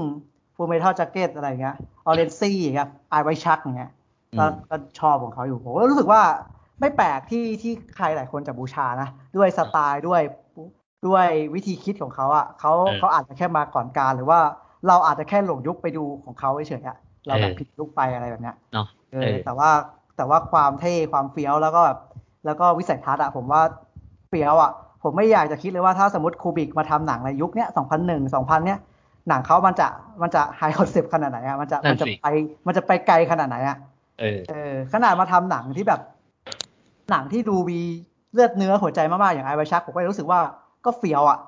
อืมเออ เคยดูไหมไอไวชัก ผมยังไม่เคยดูแต่ผมมาเออเคยฟังจากคุณเล่าเหมือนกันเออ Tom Cruise กับ Kidman อย่างเงี้ยเออใช่ผมก็ใช่รู้สึกว่า เออ คนนี้เดือดว่ะ ดึง ดึงศักยภาพดึงอะไรหลายอย่างมาเล่าแล้วแบบโหดจัดอะไรแบบเนี้ยอืมก็เลยอยากรู้ว่าอยากเขาเขาทำได้หลายช่องอะแล้วก็อยากรู้ว่า ถ้าแบบ Kubrick มาอยู่ในยุคเนี้ยในยุคที่มีอินเทอร์เน็ตกว้างขวางในยุคที่มัน concept ได้มากๆเออเวอร์เวอร์ได้มากๆเนี่ยจะเป็นยังไงอะไรแบบเนี้ยเออจริงจริงไม่ไม่แปลกถ้าใครจะมองว่าแบบ Kubrick เป็นอันนั้นนะผมรู้สึกว่าหนังเขาเฟี้ยวหมดเลยเออรู้สึกว่าวิสัยทัศน์เขาโหเฟี้ยวเฟี้ยวอะคนเนี้ยแม่งกว้างนะเออแม่งทำได้อืมหลายช่องอะ จริง ๆคำเลนเนี้ยส์ได้ได้เลนส์ที่ได้เขายินมองบ่ยโลกนี่แตกต่างจากเราเยอะเลยนะหมายถึงเออว่าถ้าเขาทำถ้าเขาทำ Space Odyssey ตอนหกแปดอะแล้วถ้าเขามาทำ Space Odyssey ใหม่ตอนสองสองหนึ่งเนี้ยสองศูนย์สองหนึ่งเนี้ยเออเราจะได้เห็นอะไรอะจริงเออเราจะได้เห็นอะไรล่ะ เราเรารู้สึกว่า เออ เลนส์เขากว้างขวางมากเลย อะไรแบบเนี้ยเอออยากมีสายตาแบบเขาเหมือนกันอะไรแบบเนี้ยนะอืมเออสุดยอดอะ ก็นับว่า อ่าสำหรับผมก็คือนับว่าเป็นประสบการณ์หนึ่งที่ได้ที่ได้รู้จักกับอาจารย์ท่านนี้ที่หลาย ๆ คนพูดในการชมหนังเรื่องนี้จริงๆเออนับว่าน่าทึ่งน่าทึ่งนะแต่ว่าส่วนตัวผมไม่ได้แบบว่าชอบหรือข้างใครมากเท่าไหร่เออสำหรับ Stanley Kubrick อืมนั่นก็เป็นสามเรื่อง part นั้นที่ที่ได้ไปตะลุยโลก 90 ในช่วงนั้นที่ในช่วงฝึกงานสำหรับผม อืมทางนั้นก็ อ่าข้ามไปคนอื่นเลยกัน คุณนุกมาเลยไหมงั้นผมก็จะ กิน Kubrick สีเอ้ยที่มีกลิ่น Kubrick ที่สุด โอ้ my ผมดู god คูบิกเรื่องเดียวแหละสองพันหนึ่งกับ Space Odyssey อ่าอ่าฮะซีรีส์เรื่อง Devsอ่า Devs ซีรีส์ในที่มันหลอกให้ผมดูทุกวันทุกวันนี่เอง ในในอะไรวะ Hotstar ใน Disney Plus Disney Hotstar Plus Hotstar อืมเป็นเรื่องแรกเลยนะที่ผมกดดูใน Hotstar ตั้งแต่มันเปิด ว้าวเพราะว่าคนคนชมเสียงเล่าลือมา หาคนติไม่ได้เลยอะ หาคนไม่ชอบไม่ได้เลย มีแต่คนแบบยกย่องมากสำหรับผมผมค่อนข้างผิดหวังนะนี่ไงคืเจออแล้วคนไม่ติไม่ไม่ได้เจอคนติแล้วไม่ได้หาคนจะติสวนไม่ได้เลยเป็นคนไม่ได้ติจะเองสวนกระแสอะไรนะเออก็พูดตามความรู้สึกจริงแหละว่า เออค่อนข้างค่อนข้างผิดหวัง เริ่มมาตอนแรกอะโหชอบมาก EP แรกโคตรชอบเลย EP ชอบ เปิดมานี่ โอ้โห นี่มัน ref ref สองพันหนึ่งอะ Space Odyssey สองพันหนึ่งอะ Space Odyssey ชัดๆเลยรู้สึกว่าโอ้แท่งนี้ใช่อะว่าแท่งนี้มึง ref วันนั้นแหละ ใช่โอ้การเคลื่อนกล้องเสียงเพลงเหมือน ผมว่ามันคือเวอร์ชันซีรีส์อะอืมอ๋ออืมออฟน่าจะดู EP หนึ่งแล้วมั้งใช่ไหมใช่ออฟว่าเหมือนไหมก็ได้กลิ่นอายอยู่ครับ ผมได้แหละก็คงจะก็คงจะอย่างนั้นมาคือผมไม่ผมไม่รู้ตอนแรกอะดูดูไป EP แรกก็มันก็มีความไม่รู้ว่ามันจะไป เส้น Westworld หรือว่ามันจะมาเส้นนี้มากกว่ากัน คือผมผมดูหนังของ Alex Garland ใช่ไหมอืม Alex Garland ของผู้ผกำกับมดูผมดูไปสองเรื่องก็ค่อนข้างชอบอืมก็มี e x m a c h i n a กับ Annihilation อืมผมไม่นึกถึงสองเรื่องนั้นเลยผมนึกถึงสองวันหนึ่งกับ Space Odyssey ตลอดเวลาทีแรกผมคิดว่าเออแท่งเนี้ยแท่งเนี้ยมันเลฟสองพันหนึ่งแน่น่าแต่จะว่าใช่แล้วอืมๆดูไปครึ่ง ดูไปครึ่ง EP ครึ่งครึ่ง EP อะ นี่มันเอามาทั้งเรื่องเลยดีหว่า มาทั้งสไตล์ทั้งหมดเลยดีหว่า ไม่ใช่แค่เลฟแท่งนั้นแท่งเดียวเออคือมันเหมือนแบบ เออเขาจะดีไซน์ modern กับดนตรีหลอนอ่าแบบอ่าเล่นใหญ่ๆอะเหมือนกันเลย โอเค เนื้อเรื่องมันคือ มันมีคู่แฟนคู่หนึ่งเป็นซอฟต์แวร์ d e v e l o p e r อีกคนเป็น เอ่อ เป็นเกี่ยวกับ quantum engineer นี่แหละไอ้คนที่เป็นผู้ชายไปไปได้ไปไปประมาณว่าเสนอโครงการเกี่ยวกับควอนตัมประมาณว่าสามารถ predict predict อนาคตได้ประมาณห้าวิหกวิข้างหน้านี่แหละ แล้วดันไปประมาณว่า เออไอ้เจ้าของเจ้าของบริษัทเนี้ยชอบ คือบริษัทมันประมาณ Facebook เลยนะ Facebook Google เลยก็คือ Big Tech แล้ว ไอ้คนเนี้ยก็เลยได้รับเลือกให้เข้าไปอยู่ในทีมเดฟทีมเดฟเนี่ยทั้งบริษัททั้งโลกไม่มีใครรู้ว่าทำอะไร รู้แต่ว่ามันสำคัญมาก ก็เลยได้เข้าไปอยู่ในทีมเดฟมันผมไม่รู้ว่ามันมีนัยยะแฝงมากกว่านี้ไหม แต่ว่ามันพยายามจะบอกโลกว่าเดฟก็คือ developer นั่นแหละ ก็คือย่อมาจากนักพัฒนานั่นแหละ แต่ว่าผมคิดว่ามันมันค่อนข้างจะมีนัยยะที่ลึกกว่านั้น แต่ผมไม่รู้ว่ามันคืออะไร แล้วเออได้เข้าไป ถ้าผมพูดมันจะ spoil ว่าออฟออฟรู้ไหมว่าเข้าไปข้างในมันคืออะไร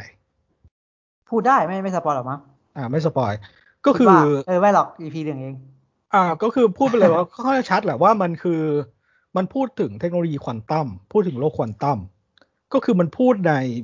ในเชิงวิชาการเลยนะ มันพูดเป็นทฤษฎีแบบเป๊ะๆเลยนะ เหมือนที่มันพูดเซลล์ใน annihilation เลย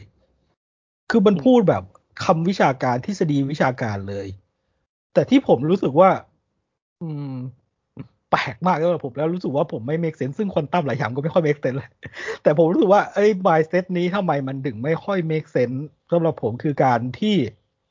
มันรับรู้ว่ามันมี multiverse แต่ไม่ยอมรับว่ามี multiverse คือไอ้ตัวตัวคนที่มีคนที่เป็นเจ้าของบริษัทอะมัน มันสภาพจิตใจค่อนข้างแย่คือมันก้าวข้ามไม่ได้ตอนเสียเมียเสียลูก แล้วมันพัฒนาควอนตัมเนี่ยเพื่อที่จะย้อนอดีตหรืออะไรสักอย่างเพื่อที่ให้ให้ชีวิตครอบครัวมันกลับมาเป็นปกติ แต่ในเทคโนโลยีที่มันทำได้คือมันรับรู้ว่ามันมี multiverseก็คือควอนตัมอะ มันจะมีแกนหนึ่งที่พยายามจะทำให้ ให้พยายามเชื่อมกับกับกับวิทยาศาสตร์ในในโลกใหญ่ได้อะโลก object ใหญ่ได้อะ คือมันมันต้องต้องต้องมีทฤษฎีว่า เออมันต้องมี multiverse แล้วในเรื่องนี้มันทำได้ว่ามันเห็น multiverse แต่ไอคนที่เห็น multiverse ก็คือตัวเจ้าของบริษัทเองไม่ยอมรับการมีอยู่ของ multiverse ทั้งทั้งที่มันเห็นหรือไม่ยอมรับว่ามันจะไปสู่ multiverse คือผมรู้สึกว่ามันเป็น logic ที่ประหลาดมาก กับคนที่เห็นจริง ๆ จังๆแล้วไม่ยอมรับเอ่อหรือว่ายังอยากอยากจะ อยากจะได้ลูกเมียในใน verse ของตัวเอง แต่ว่า ทั้งๆทที่มันก็ไป verse อื่นเพื่อที่จะ เพื่อที่จะอะเพื่อที่จะไปไปมีความสุขได้ แต่เพื่อแต่จะอยู่ใน verse ของตัวเอง และไม่ยอมรับ multiverse ผมรู้สึกว่าเป็น logic ที่ประหลาดมากอืมเออนี่แหละก็คือหัวใจของเรื่องก็คือเล่นเรื่องควอนตัมผมแนะนำว่าควรจะรู้เรื่องกลศาสตร์ควอนตัมไปนิดหนึ่งแล้วก็ quantum computer ไปนิดหนึ่งเพราะว่าทั้งเรื่องเลยมันคือพูดเรื่องควอนตัมอืม แล้วก็ multiverse อ่าการพิจิตรอนาคต ย้อนอดีตพิอ่าเห็นภาพจากอดีตอะไรเงี้ยอืมและสิ่งที่ผมไม่ชอบผมรู้สึกว่าตัวละครมัน หลายคนเขาชมนะผมก็แต่ส่วนตัวผมไว้ผมรู้สึกว่า ผมไม่ค่อยโอเคกับ acting เท่าไหร่ ผมรู้สึกว่าทุกซีนที่ผมเห็นนางเอกโดยเฉพาะช่วงแรกๆอะผมลำคาญทุกครั้งที่ผมเห็นนางเอก พูดออกมาแต่ละคำ ผมไม่โอเค ผมเหนื่อยมากกับการเห็นเธอในแต่ละซีน แล้วก็มันจะสนุกหลังจาก EP ห้าเป็นต้นไปสองถึงสี่นี้คือต้องอดทนมากสำหรับผมผมโอ้โหอดทนและฝืนตัวเองมากกับสองถึงสี่แต่เออแต่ฝืนตัวหลังเองจากห้าไปอะคือผมชอบอยู่ แต่หนึ่งอะชอบมาก อืมสำหรับผมผมแนะนำไหมผมว่าเออคุณต้องคุณต้องดูหนังสโลเบิร์นแล้ว แล้วดูหนังสโลเบิร์นได้แล้วก็ ต้องต้องยอมรับให้ได้ว่ะที่ผมรับไม่ได้ที่ผมยอมรับไม่ได้อะสิ่งที่ผมยอมรับไม่ได้กับ ผมคุณต้องยอมรับให้ได้ถ้าคุณจะดูคือ คุณต้องยอมรับความที่ตัวละครมันอมทุกข์โดยไม่รู้ที่มาที่ไปแล้วไม่ค่อยเข้าใจมัน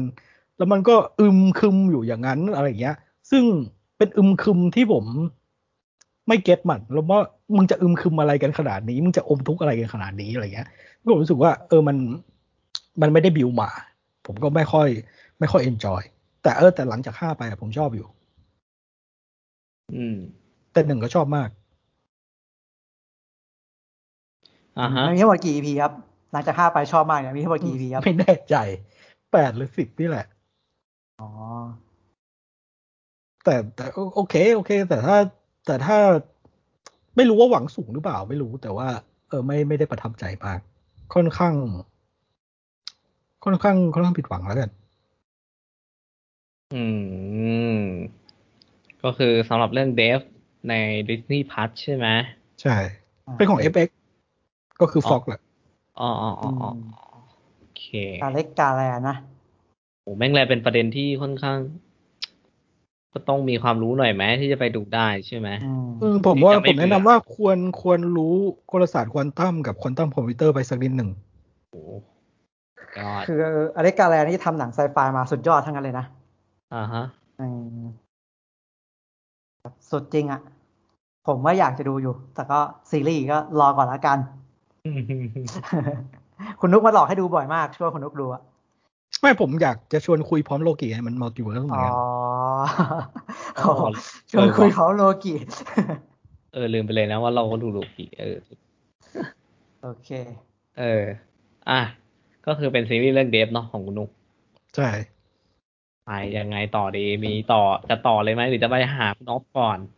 อืม ถ้าผมพูดมันจะยาวอยู่นะอ๋องั้นผมก่อนก็ได้อ่างั้นคุณอ๊อฟมา ผมเอาเรื่องอะไรดี อ่า เอา New Order แล้วกันครับผมอือหือ New Order เป็นหนังเม็กซิโกนะน่าจะเป็นหนังเม็กซิโก ซึ่งซึ่งผมไปดูหนังเรื่องเนี้ย เหตุผลเดียวเลยว่า ใบปิดมันสวย แล้วผมรู้สึกว่ามันจะเป็นหนังเพื่อความมันที่มีประเด็นที่ดีอะอืมเออเพราะว่าด้วยด้วยเรื่องย่อแล้วก็ใบปิดแม่งแม่งน่าสนใจมาก แต่พอไปดูจริง ๆ แม่งไม่ใช่เลย มันไม่ใช่หนังเพื่อความมันครับ มันเป็นหนัง มันแต่มันจะเป็นหนังมันมีที่มีประเด็นที่ดีนะแต่ว่าอืมมันเป็นหนังที่หนักมาก หนักหนักมากจริง ๆ แบบโหนี่มันโหดร้ายจริงอืมๆก็คือเรื่องย่อของ New Order ก็ เป็นเรื่องเรื่องราวระหว่างมันเป็นเรื่องของสงครามระหว่างชนชั้นนะครับ ผมในรัฐรัฐหนึ่งของเม็กซิโก ที่แบบเหมือนแบ่งแยกเป็นย่านย่านคนรวยกับย่านคนจนชัดเจน ในขณะที่ย่านคนจนกำลังชุมนุมแล้วก็ประท้วงอยู่ ประท้วงอยู่นะครับย่านคนรวยก็กำลังจัดงานแต่งงาน แบบเหมือนไม่งอยู่คนละประเทศอะเหมือนไม่งอยู่คนละอะโลกเลยอะเออเอออีกอันหนึงรู้สึกแบบวุ่นวายกลาหลสุดๆอีกอันหนึงก็แบบมีเพลงแบบกำลังอยู่ในงานแต่งงานแบบ ดูดีมีความสุขอะไรแบบนี้ครับผมเออ ซึ่งเออจนกระทั่งการชุมนุมนะครับ มันเคลื่อนพลมาถึงย่านคนรวย แล้วก็เกิด แล้วก็มาทำลายล้างงานแต่งครับ ก็เกิดความกลาหลขึ้นมากมาย แล้วก็บ้านเมืองลุกเป็นไฟอะไรแบบเนี้ยอืมแต่ว่านั่นนั่นไม่ใช่สิ่งที่แย่ที่สุดครับผม เมื่อเกิดความกลาหลขึ้น ก็มีเหล่าทหารติดอาวุธครับผม เข้ามารัฐประหาร แล้วจากเออเข้ามารัฐประหารควบคุมสถานการณ์ครับ ผม แล้วจากนั้นก็เกิดอะไรขึ้นครับ ผม ก็ชิบหายสิครับ ที่ผ่านในเมื่ออะในเมื่อระบบที่มันเลวร้ายอยู่แล้วครับ แต่ว่าตอนเนี้ยมันยิ่งเลวร้ายเข้าไปใหญ่แล้วครับ คือมันเป็นระบบที่คนจนอะรู้ตัวว่ามันเป็นระบบที่เรามีอยู่อะมันเป็นการกดทับเราว่าแบบพวกคนรวยเอาเปรียบเรานู่นนี่นั่นขูดรีดผลประโยชน์เราโดยที่เราไม่ได้ ไม่ได้รับผลประโยชน์ที่มันแบบใกล้เคียงกันหรือเท่าเทียมกันอะไรแบบเนี้ยครับ แต่ในเมื่อ เจอสถานการณ์ที่มันยากลำบากแล้วอะตอนเนี้ยเราเราหนักข้อขึ้นอีก เพราะมันมีการเคอร์ฟิวมันมีกฎต่างๆ เข้ามามันมี พวกสินอาวุธที่ยกระดับตัวเองขึ้นไปอยู่จุดสูงสุดของห่วงโซ่อาหารอืมนั่นนั่นคือสิ่งที่เลวร้ายที่สุดที่เกิดขึ้นอะไรแบบเนี้ยอืมก็คือหนังมันก็จะมีเรื่องมันจะมีเล่าตัวละครหลักก็จะมีฝั่งที่จริงตัวละครหลักก็จะเป็นฝั่งครอบครัวคนรวยแหละอืมแล้วมันก็จะมีตัวละครรองต่างๆ ที่อยู่ฝั่งครอบครัวคนจนด้วย ก็จะเล่าเรื่องราวที่เกิดขึ้นทั้งหมดของของในในศึกครั้งเนี้ยครับ ผม อะไรแบบเนี้ย ซึ่งซึ่งพอดูหนังแล้วผมรู้สึกว่า เออมันแบบ คือคือมันเล่าถึงสถานการณ์ที่ที่มันยากลำบากครับในช่วงสถานการณ์ที่มันเกิดความกระหนแล้วมีพวกเศรษฐวุฒิเข้ามาคุมสถานการณ์อย่างเงี้ย ซึ่งซึ่งคนพวกเนี้ยมันมันแบบคาดเดาอะไรไม่ได้เลย เราเราก็จะรู้อยู่แล้วว่าถ้าถ้าถ้าคนกลุ่มเนี้ยเข้ามา มันต้องยกระดับตัวเองไปอยู่บนจุดสูงสุดของหมวงโซ่อาหารอยู่แล้ว แล้วแล้วคนรวยหลายคนก็จะบางคนก็จะไม่ค่อยรู้ร้อนรู้หนาวโอเค กูมีคอนเน็ชันกูมีเงิน กูล้มหนึ่งครั้งอะไม่เป็นไรเว้ย แต่ไอ้พวกคนจนอะล้มหนึ่งครั้งคือมันไม่มีอะไรมารองรับครับ มันถึงพื้นเลยครับล้มหนึ่งครั้งคือถึงพื้น คือแตกสลายได้เลย อะไรแบบเนี้ยเออแตกสลายกลายเป็นฝุ่นได้เลย แล้วแบบยากที่จะกอบกู้ทุกสิ่งทุกอย่างกลับมา แต่ว่าอีกฝั่งหนึ่งก็จะมองว่าล้มครั้งเนี้ยไม่เป็นไรเว้ยกูมีฟูกรองอยู่ กูมีเตียงรองอยู่ ล้มสักครั้งก็แล้วสักครั้งสองครั้งก็คงไม่เป็นไรอะไรอย่างเงี้ย แต่ว่า ก็ยังสามารถมองดูระบบนี้ได้อยู่ อย่างนิ่งเฉย ไม่ว่าใครจะเข้ามาเปลี่ยนแปลงระบบ หรือระบบมันจะเป็นยังไงฉันยังฉันยังโอเคอยู่อะไรแบบเนี้ยครับผมอืมแต่ว่าแต่ว่าแต่ว่าคุณต้องอย่าลืมว่า โอเค คุณเป็นคนรวยแหละ มันก็ต้องต้องมีคนรวย มันจะมีคนรวยหนึ่งคนรวยสองคนรวยสามคนรวยกว่า คนรวยกว่ามาก คนรวยที่สุด แล้วมันก็จะมีคนรวยที่สุดชุบแป้งทอด คือมันก็จะมีคนที่อยู่สูงกว่าคุณทุก ๆ ระดับอยู่แล้ว มันก็กินผลประโยชน์เป็นทอดๆอยู่แล้ว เออเออบางครั้งบางครั้งถ้าคุณ ล้มบ่อยๆหรือว่าผลประโยชน์มันไม่ถึงคุณอะฟูกคุณอาจจะพังก็ได้เตียงคุณอาจจะหักก็ได้อะไรแบบเนี้ยอ่าเออแล้วสิ่งที่น่ากลัวที่สุดก็คืออย่างที่ผมบอกไอ้พวกที่ติดอาวุธแล้วยกระดับตัวเองขึ้นมาที่อยู่จุดสูงสุดของหมวงโซ่อาหารนะครับ พวกนี้ใช้อำนาจทำได้ทุกอย่างครับสร้างทุนสร้างกฎหมายอะไรแบบเนี้ยคือคือคนพวกเนี้ยมันเออก็จะไม่มีทางมองมาหาคนข้างล่างแน่นอน คือผมเข้าใจเลยว่าแบบทำไมหนังมันมันถึงมีทั้งคนรักและคนเกลียดแบบ แบบรักก็รักมากเกลียดก็เกลียดมาก แล้วรอบเทนมันไม่นิ่งอะมันอยู่ที่หกสิบกว่าๆอะไรแบบเนี้ยเออผมรู้สึกว่าทำไมมันถึงมีเขาเขาเขาจะรู้สึกว่าเฮ้ยแบบชีวิตจริงโลกมันไม่ได้เป็นแบบนี้หรอกเออแบบนี่คุณหนังคนนี่มันโพโวแล้วเนี่ยหนังคุณมันโพโวมากเลยนะอะไรแบบเนี้ยมันยั่วยุเรา มันมันทำให้เรารู้สึกเกลียดชังคือหนังมันหนักหนาสาหัสมากครับ มันแบบมันดูแล้วมันเต็มไปด้วยอารมณ์ตลอด เราจะรู้สึกว่าสิ่งเหล่านี้มันรุนแรง มันมันไม่ควรจะเกิดขึ้นกับมนุษย์เลยจริง ๆ อะไรแบบเนี้ย เออบอกว่าคุณนี่คุณกำลังยั่วยุยั่วยุคนดูอยู่หรือเปล่าอะไรเงี้ยเออผู้กำกับกำลังกำลังทำอะไรอยู่ คุณกำลังทำให้เรามองมนุษย์อีกกลุ่มหนึ่งอะเปลี่ยนไปเลยนะอะไรเงี้ย กลุ่มนี้มันมันมันหยาบช้ามันรุนแรงอะไรแบบเนี้ย แต่แต่แต่สำหรับผมอะสิ่งที่ผมเห็นนะมันมันยังน้อยไปด้วยซ้ำกับสิ่งที่ผมเจอ ในโลกแห่งความเป็นจริง ผมก็เลยรู้สึกว่าเออหนังเรื่องเนี้ยมันมันจริงมาก ๆ ถ้ามันมาเล่าเล่าถึงประเทศที่มันไม่ได้พัฒนาเท่าไหร่ แล้วมันเกิดเหตุการณ์อะไรแบบนี้เกิดขึ้นอะ อืมอืมอืมไม่ว่าจะเกิดเหตุการณ์อะไรขึ้นก็ ไอ้พวกที่อยู่จุดสูงสุดของวงโซ่อาหารครับ น่ากลัวที่สุด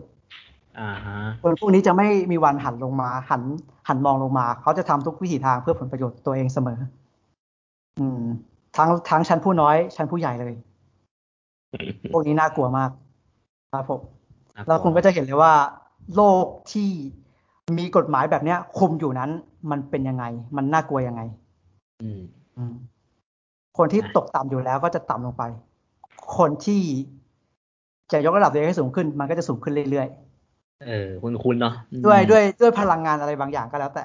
แต่นั่นแหละครับ New Order เจ็ดดอกเออเนื้อหาประเด็นนะ แนะนำครับผม ผมเชื่อว่าทุกคนดูแล้วต้องรู้สึกอะไรบางอย่างแน่นอน นะ ใช่รู้สึมันก็เป็นแมันก็เป็นหนังสงครามระหว่างชนชั้นเพื่อความมันแหละ แต่ว่ามันมันรุนแรงจริงมันรุนแรงมากๆผมรู้สึกว่า เออมันแบบถ่ายภาพแบบนี้ให้เห็นแล้วก็ แล้วก็แบบเล่าเรื่องออกมาแบบตรงๆเลยตาม ในมุมมองของเขาอะไรเงี้ยอืม อืม ชี้ชัดเลยว่า นี่มันรุนแรงนี่มันโหดร้ายอะไรแบบเนี้ยครับ เออเออประเด็น รุนแรหนังกนะมากเออรุนแรงมากหนักมากหนักมาก เป็นหนังเพราะที่ฟังแบบจากที่เราก็ เออ หนักอยู่นะเออหนักหนักครับ คุ้นๆนะดูแล้วก็รู้สึกเออคุ้นๆเลยก็ตลอดเลยรู้สึกตลอดขนาดยังไม่ได้ดูนะแค่ฟังจากคุณออฟก็คุ้นแล้วอะเออจริงคือนะหนังมันรุนแรงครับโลกแห่งความเป็นจริงก็รุนแรงอืมๆอ่า โอเค New Order New Order นะ หนังหนังไหมอะไรนะ หนังเม็กซิโกอะใช่ครับ หนักหนักมากก็ชี้ผมโอเคต่อเลยได้ไหมไหนๆอ่าก็ได้เลย เอาเลยเอาเลถ้ายถ้ามันหนักมากแล้วก็เราก็มาผ่อนคลายอะไรที่มันแบบ ขึ้นสุดมันหนักแล้วก็ขึ้นสุดไปเลยดีกว่า ผมรู้สึกว่าเรื่องเนี้ยสุดจริงก็คือคลายแม็กครับผมจาก A24 อืม Climax Climax ขอพ่วงกับแกสปาโนเอหนังน่าจะเป็นหนังฝรั่งเศส ก็บอกเลยว่าคลายแม็กสมชื่อครับผม สุดตีนที่สุดเท่าที่จะสุดได้อะจบการรีวิวครับ นี่มันเดี๋ยวนะสุดตีนเลยที่ว่ามันคืออย่างอันเนี้ยคือไม่คือคลายแม็กอะ อ่าเรื่องย่อเนี่ยมันมันเล่าเรื่องราวในช่วงยุค 90 มั้งน่าจะเป็น 90 นะมันเล่าเรื่องราวของกลุ่มนักเต้นชาวฝรั่งเศสประมาณ 20 คนมารวมตัวกันเพื่อฝึกซ้อมแข่งอือฮึไม่เหมือนเป็นโรงเรียนประจำอะครับผมมามามาเก็บตัวกันเพื่อฝึกซ้อมแข่งอยู่ ที่อยู่อ๋อมันอยู่ห่างไกลจากจากตัวเมืองอะแล้วมันเป็นหน้าหนาวด้วยในช่วงนั้นอะอ่าเอฮะอแล้วพวกเขาก็ซ้อมหนักกันแล้วก็จัดปาร์ตี้กัน แล้วก็กินดื่มกันแบบเฮฮาปาร์ตี้ แล้วอยู่ดีๆก็ก็ก็เกิดความรู้สึกแปลกๆก็เหมือนมีเหมือนมีคน เอาสารเสพติดบางอย่างลงไปในเครื่องดื่ม แล้วพวกเขาก็เกิดความบ้าระห่ำความหลอนความคลั่งเข้ามาครอบงำอะไรแบบเนี้ยเออโอ้ my god ใช่ทั้งกลางแบบทั้งกลางแบบโรงเรียนที่เก็บตัวที่อยู่ทั้งกลางความเหน็บหนาวพวกเขาต้องอยู่ที่นั่นกัน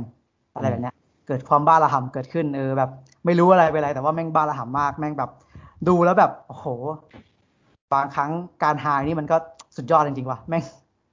คือบางครั้งผมดูอะคือมันโอ้โหมันมันแสดงให้เห็นเลยว่ามันมันน่ากลัวแต่บางครั้งผมก็อยากไปถึงจุดนั้นเหมือนกันนะอืมอืม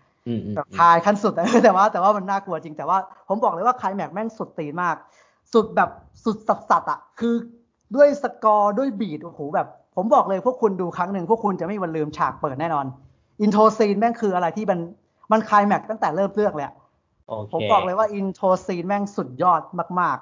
ๆ ด้วยโอเคท่าเต้นด้วยบีทแล้วบีทแม่งแม่งสุดจริง บีทแม่งแม่งติดหูมากๆอะแม่งได้หลายอารมณ์มากแม่งทั้งสนุกแม่งทั้งหลอนแล้วแบบโห แม่งคลั่งมากๆ เป็นหนังที่สุดแห่งความบ้าคลั่งแบบคืออยากดูเรื่องนี้ในโรงมาก แต่ว่าดูเรื่องนี้ในโรงก็ไม่สามารถแบบดูอยู่ก็ลุกขึ้นเต้นได้อะเอ้ยจริงๆมันผมรู้สึกว่าสกอร์มันดีมากเออเออๆบีทมันดีมากๆ แล้วก็ถ้าเราดูจอยใหญ่เครื่องเสียงเราดีๆ เราสามารถลุกขึ้นเต้นได้เลยอะคือแม่งแม่งสุดยอดมากๆ เป็นหนังที่ดูแล้วแบบ แบบดูจบก็แบบว่าสุดตีนอะแบบสามารถพูดได้เลยว่าสุดตีนอืมแต่ก็เหนื่อยเออมากๆเหนื่อยมาก แล้วก็ ขนลุกทุกครั้งที่เขาเต้นกัน แบบสุดยอด สุดยอดจริงแม่งแม่งคลายแม็กซ์สมชื่อมากๆกราฟแม่งพุ่ง พอแม่งพอกราฟแม่งพุ่งแม่งพุ่งสุดมาก ผมครับอืมกดดูตัวอย่างแล้วเมื่อกี้ก็พอจะรู้แล้วแม่งเออแม่งแลสัมผัสความคลายแม็กที่น้องพูดจริง ๆ ว่ะเออคลายแม็กซ์จริงแล้วเราจะแบบเชื่ออะไรวะเนี่ยแบบโหแบบสุดจริงแบบ ดูแล้วแบบโอ้โหใช้พลังงานเยอะนะ ดูเรื่องเนี้ยแบบรู้สึกหลายอย่างมาก แต่ว่าแม่งคลายแม็กซ์จริงๆอืม ด้วยงานภาพ แล้วบอกผมบอกเลยว่าแกสปาโนเอนี่เทคนิคสุดยอดมากครับ คุณไปดูคุณไปดูเอา visual ก็ได้งานของเขาอะแบบการเคลื่อนกล้องการตัดต่อ แบบมันมี long long take เกือบทั้งเรื่องนะ แบบเป็น long take เป็นฉากๆไปอะแล้วผมรู้สึกว่าแม่งสุดยอดสุดยอดจริงๆ สุดยอดมากเอาครัว่ะบๆแค่แค่งานสร้างก็สุดแล้วอะผมแบบ ผมอยากดูงานโนเอเยอะๆอะผมดูไปแค่สองเรื่องแล้วผมก็ต้องพอก่อนเพราะว่าเจอใครแบกบอกโนเอต้องพักก่อนว่ะเชื่อกู กูแก่เร็วแน่นอนดูหนังดูหนังโนเอบ่อยๆนี่แก่เร็วแน่นอนแบบโอ้โห my god คือแม่งใช้พลังเยอะมาก แต่ว่าสุดจริงครับคลายแม็กแม่งคลายแม็กสมชื่อจริงเออเฮ้ยๆแค่อินโทรซีนก็แบบลุกขึ้นตบมือได้เลยแบบ เชียร์อยากอยาก อยากสคริปต์ไปดูใหม่อะไรแบบเนี้ยโอ้สุ my ดยอด god สุดยอดจริงๆแค่ฉากเปิดก็สุดยอดมากคลายแม็กคลายแม็กสมชื่อเอาว่ะอืมการไฮนี่มันไฮจริงว่ะ ไฮ A สัตว์ twenty four อะ A twenty four ใช่ครับผมมีทัชใช่จริงๆค่ายนี้อืมครับก็เป็นอีกเรื่องหนึ่งใช่ไหมที่ต่อเนื่องจากใช่ความความประเด็นความรุนแรง จากเออเม็กซิโกความพุ่งสู่คลายความแม็พุ่กงใช่เออเม็กซิโกสวยดีคือคือคลายแม็กมันก็แบบมันมันเหมือนผมว่ารู้สึกที่เอามาต่อกันผมรู้สึกว่ามันไปสุดไงก็เลยเล่าต่อเลยแล้วกันอืมแล้วขออีกเรื่องหนึ่งอืมขออีกเรื่องหนึ่งก็คือครับเป็นเรื่องที่เกี่ยวกับการเต้นเหมือนกัน แต่ผม ผมไปดูว่าผมรู้สึกว่า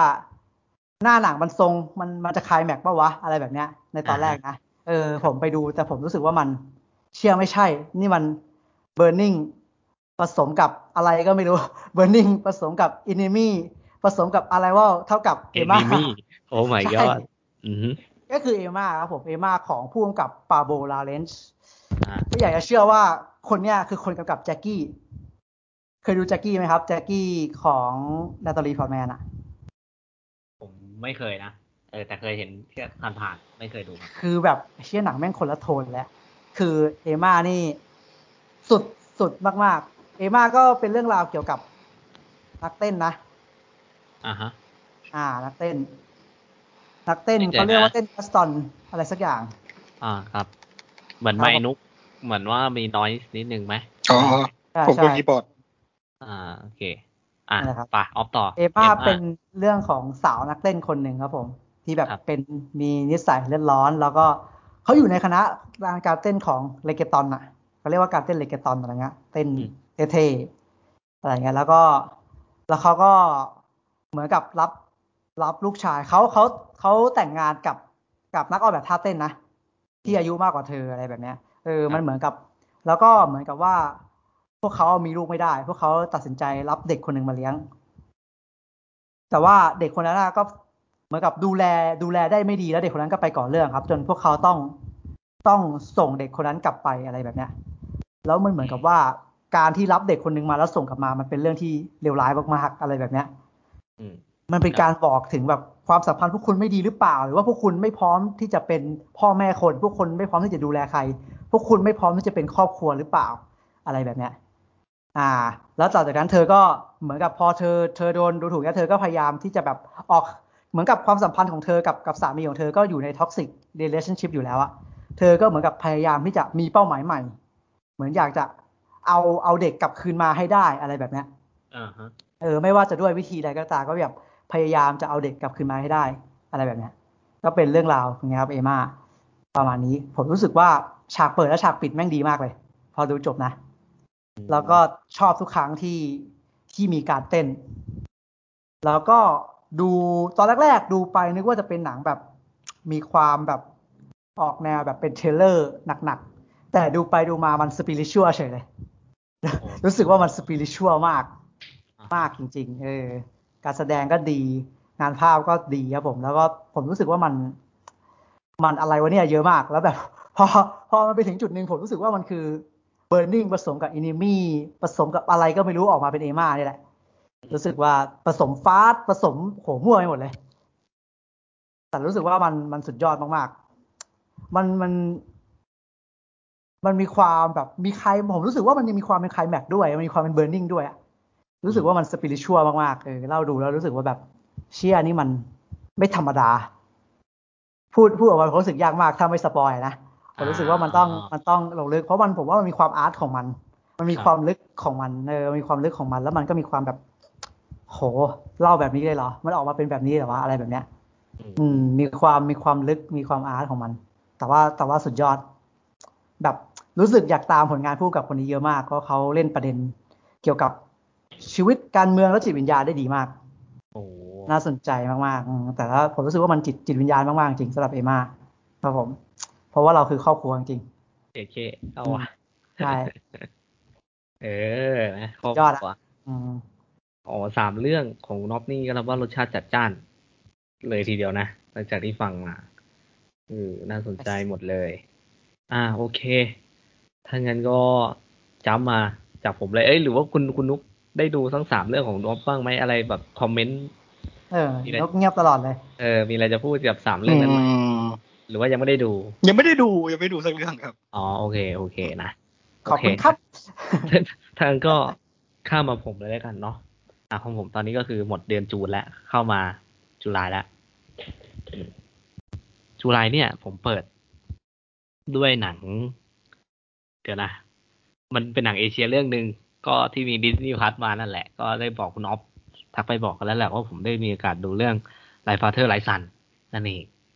จริง ๆ เทปก่อนหน้านั้น เทปไหนไม่รู้ว่าออฟก็เคยพูดเรื่องนี้ให้ฟังว่า เออว่ามันเป็นยังไง ผมก็ได้มีโอกาสไปดูละนี่ก็เป็นหนึ่งเรื่องที่ผมไม่ได้รู้จักนะว่าใครเป็นผู้กำกับ หรือว่าเขาทำอะไรมาบ้าง เออ แต่ว่าเออเรื่องย่อก่อนแล้วกันเรื่องเรื่องย่อคร่าวๆผมพอจะจำได้ลางๆนะ ว่ามันเหมือนเป็นเรื่องเกี่ยวกับของครอบครัวสองครอบครัวไหมใช่ไหมที่จริง ๆ มันก็โฟกัสที่ครอบครัวแรกก่อน ถูกปะ ที่ได้ได้มารู้ว่าแบบ อ่า ลูกชายตัวเอง ที่เลี้ยงอยู่ปัจจุบันเนี่ย มันมันไม่ใช่ลูกแท้ๆของตัวเอง ใช่ไหมครับคุณนอบใช่ไหมมันแบบมีการสลับตัวกัน เล็กน้อยมีการผิดพลาดเกี่ยวกับ อ่าโรงพยาบาลอะ ก็เลยแบบไปสลับลูกกับครอบครัวอื่นนิดนึงอะไรประมาณนี้ อ่า ซึ่งก็เรื่องย่อจะเป็นประมาณนั้นนะ ซึ่งโดยรวมที่ดูอะแม่งผมรู้สึกว่า ตอนแรกอะแอบคาดหวังว่าตัวเองจะจะทัชกับอะไรแบบนี้มาก เพราะว่าพลเป็นเป็นเรื่องประเด็นครอบครัวและเกี่ยวกับพ่อด้วยอะไรอย่างเงี้ย เออ แต่ปรากฏว่าหนังกลับให้ความอบอุ่นกับผมมากกว่า ไม่ไม่ได้แบบว่าเป็นกลิ่นดราม่าอะไรขนาดนั้น เพราะว่าอาจจะเป็นเพราะเป็นเรื่องแรกที่ผมได้ดูกับของพุ่มกับคนนี้ด้วยแหละ เราก็เลยอาจจะแบบคาดหวังมั่วๆลอยๆไปก่อน ว่า เออเขาอาจจะมาแบบแนวดราม่าฟูมฟายหรือเปล่าวะแต่ปรากฏว่าเฮ้ย Like Father Like Son เนี่ย มันมันไม่ใช่เว้ย อืม มันมันไม่ใช่อืมอืม แล้วคราวนี้ก็ ก็เลยแบบ อืม เราก็เลยมีความรู้สึกว่า เอ้ยแต่อย่างน้อยอะ Like Father Like Son อะเราชอบตรงที่ว่ามันไม่ฟูมฟายกับกับประเด็นเท่าไหร่เว้ย มันไม่ฟูมฟายเลย มันไม่ได้พยายามที่จะเรียกร้อง หรือพยายามเค้นดราม่าให้มันเป็นไทยประกันชีวิต ที่ทำให้เราแม่งต้องฟูมฟายไปกับมันขนาดนั้น เออทุกอย่างค่อยๆเคลียร์ค่อยๆก้าวผ่าน ไปด้วยความอบอุ่นของ character ทั้งสองบ้าน อืม ผมว่าตรงเนี้ย เป็นเสน่ห์ที่น่าสนใจ เราด้วยเพลงด้วยเรื่องนักแสดงด้วยผมรู้สึกว่าเออแม่งอบอุ่นหัวใจมากเลยสำหรับไลฟ์พาร์เทอร์ไลสันนะเออผม เขาพุ่มกับเขาชื่ออะไรคู่รวยด่าเหรออันเนี้ยผมจำไม่ฮิได้โรเอคาอโซฮิโรเอดะเออ ผมก็เคย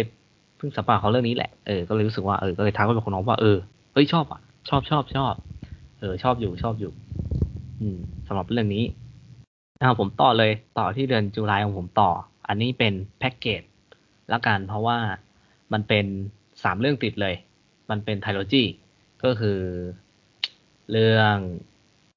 อ่า before trilogy นั่นแหละครับ ก็เป็น before sunrise sunset midnight ได้มีโอกาสดูสักทีอืมต้องพูดตรงๆว่าเรื่องนี้ได้ยินมานานมากแล้ว โอ้ยังไงพวกคนที่ดูหนังก็ต้องเห็นผ่านๆกันอยู่แล้ว อีธานฮอกคนเนี้ยโหหล่อมากใน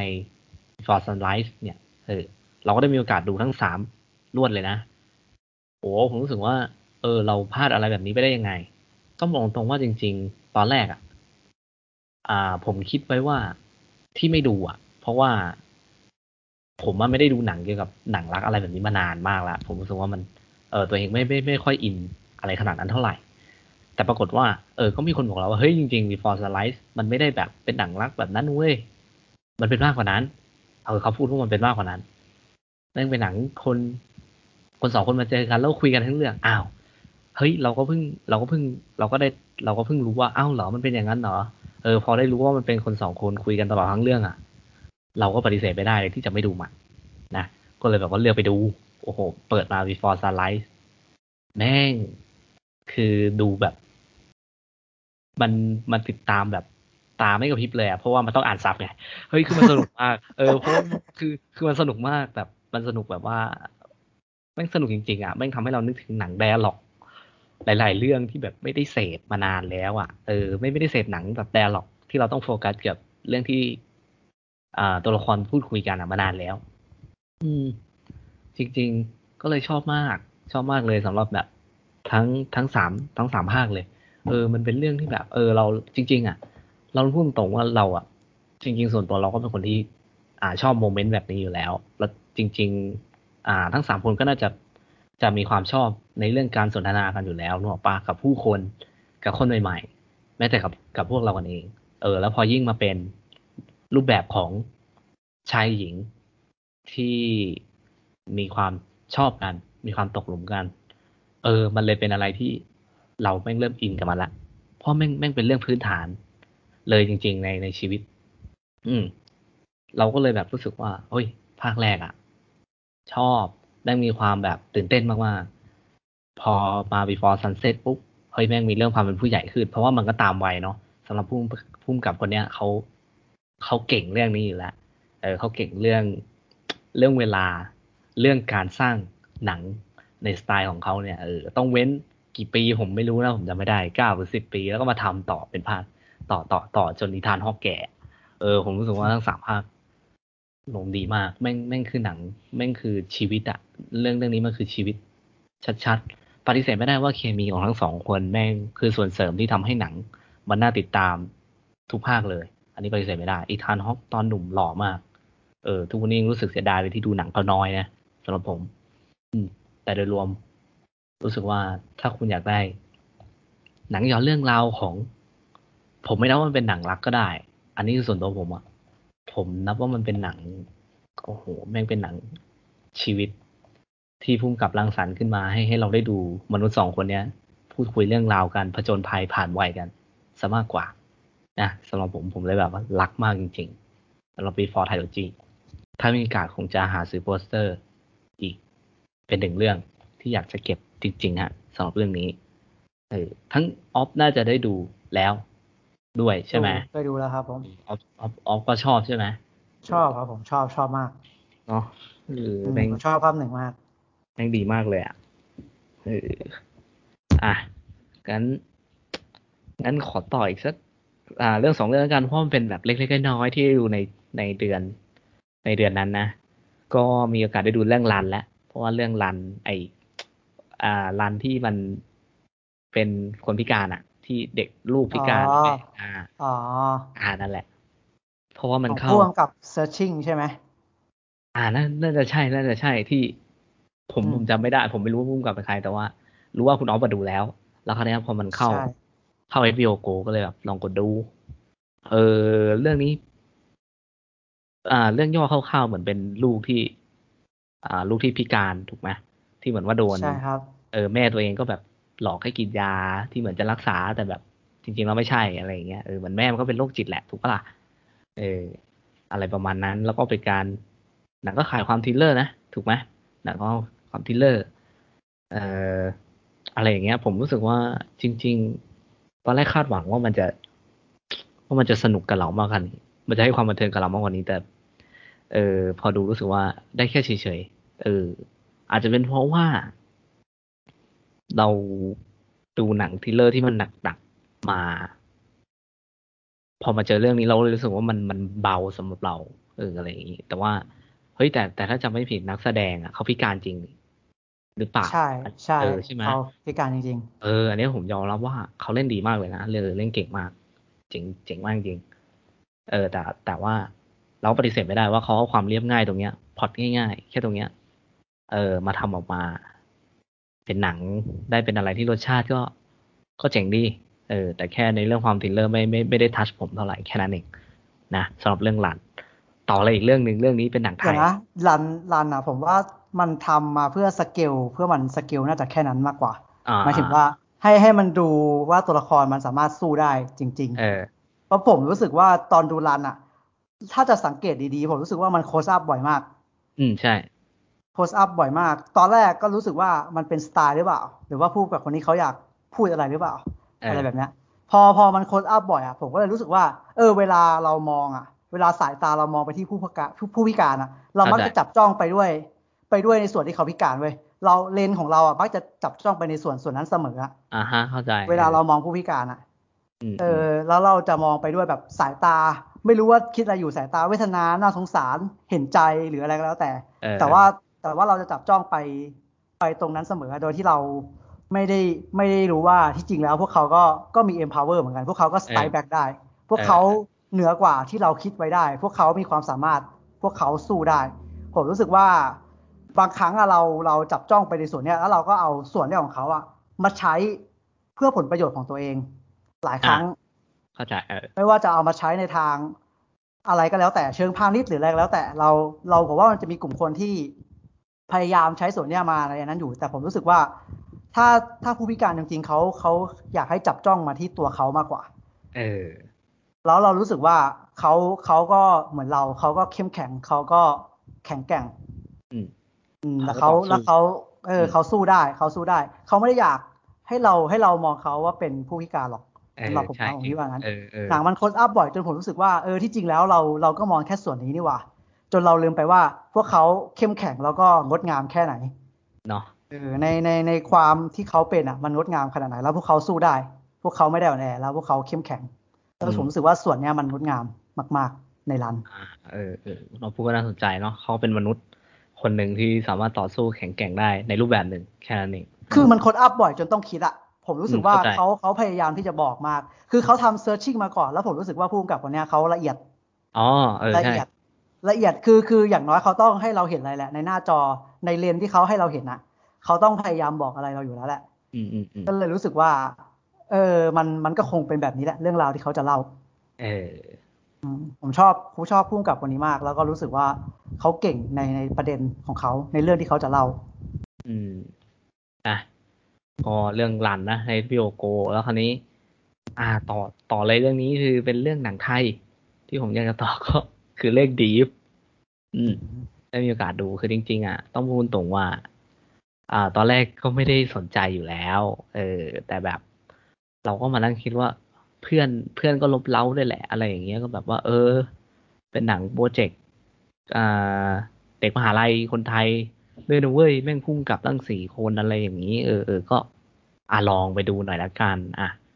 ก็ดูไปปุ๊บ ก็รู้สึกว่า เชีย แม่งอ่าแม่งไม่ไม่ไม่ไม่ไม่ค่อยชอบเลยอะไรอย่างเงี้ย ไม่ชอบ ไม่ค่อยชอบเท่าไหร่ ไม่ชอบหลาย ๆ อย่าง ไม่ชอบองค์ประกอบ ไม่ชอบการโฆษณา เอ่อไม่ชอบการ ไม่ชอบการทายอินอะไรที่มันแบบเป็นแบบนั้นมาก ๆ เลย ผมไม่รู้ว่าทำไมมันถึงต้องขนาดนั้นด้วยเออแต่ว่าสิ่งหนึ่งที่ผมชื่นชมคือ แล้วก็อิจฉาเลยก็คือ ที่พวกเขาได้มีโอกาสได้ทำเนี่ยแหละ เออที่ได้แบบร่วมมือกับ Netflix ด้วย แล้วผมมองมันว่าจริง ๆ แล้ว Deep แม่งเหมือนเป็นหนังโปรเจกต์เวิร์กช็อปให้กับผู้กำกับให้กับทีมงานพวกนั้นมากกว่า เออมันเลยมีอะไรหลายอย่างที่มันขัดใจเราเยอะ อืมแต่อย่างที่บอกครับ ผมไม่ได้ชอบตัวหนังแต่ว่าผมยินดีแล้วก็อิจฉากับผู้คนที่ได้สร้างภาพยนตร์เรื่องนี้ ลงสู่สตรีมมิ่งที่ชื่อว่า Netflix เท่านั้นเองสำหรับเรื่อง Deep เออนะคุณออฟได้ดูแล้วนี่ใช่ไหมครับ เออคิดว่าไงบ้าง คือคือคิดว่ามันน่าสนใจไหมหมายถึง Deep เนี่ยที่ที่มันปล่อยออกมาตอนแรก ที่ปล่อยตัวอะอย่างปล่อยใบปิดอะไรอย่างเงี้ยอ๋อผมไม่เลย ผมไม่ไม่ไม่เลย ไม่ไม่ได้สนใจเท่าไหร่ครับเออคือผมเห็นคนเขาแบบสนใจกันมากเลย แล้วก็แบบหลายคนชอบประเด็นกับเรื่องที่มันจะเล่ามากๆ ซึ่งผมแบบ ผมเห็นตัวอย่างผมเห็นเรื่องย่อแล้วผมรู้สึกว่ามันมันมันน่าสนใจตรงไหนวะกับไอการอดหลับอดนอนเพื่อทำอะไรสักอย่างเข้าใจปะอืมอืมคือผมรู้สึกว่าประเด็นเนี้ยมันมันไม่รู้จะมาเล่นอะไรแล้ว แล้วแต่ว่ามันมีคนเล่นไปแล้วเว้ยแล้วมันทำได้ดีก็คือในฟรีแลนซ์ผมว่าฟรีแลนซ์อะทำไปแล้วอ่าปใช่ระเด็นเนี้ยแล้วฟรีแลนซ์ทำได้ดีกว่ามาก แล้วผมก็ ผมไม่เข้าใจว่า ไอไอไอโอนหลับเพื่อนนั้นนะเออไอประเด็นเนี้ยหลายคนเขาบอกว่าประเด็นตั้งต้นน่าสนใจ แต่ผมไม่รู้สึกว่า ไอประเด็นตรงเนี้ยมันมันน่าสนใจตรงไหน ถ้าถ้าแบบตัวหนังมันบอกว่าเราอดหลับอดนอน เพื่อเพื่อทำโปรเจกต์เนี้ยแล้วเราจะได้เงินอะไรแบบเนี้ยอืมอืมเออมันมันดูไม่น่าสนใจเลยนะสำหรับผมครัอะบเออครับผมมีความจำเป็นที่ต้องดูอะแหละเออก็ก็ดูดูมีความจำเป็นที่ต้องดูแล้วก็อยากดูเพื่อศึกษาด้วยอืมก็ก็อย่างที่เอ็มบอกก็รู้สึกว่า พวกเขาพวกเขาแบบอยากอยากได้ทำเหมือนพวกเขาทำอะถือว่าโชคดีแล้ว ผมรู้สึกว่างานโปรดักชั่นหลาย ๆ อย่างอะไรอย่างเงี้ยบางอย่างมันไม่ไม่ได้แย่หรอกอืมแต่ผมรู้สึกว่าที่แย่ที่สุดก็คือ บทแล้วก็การแสดงคือ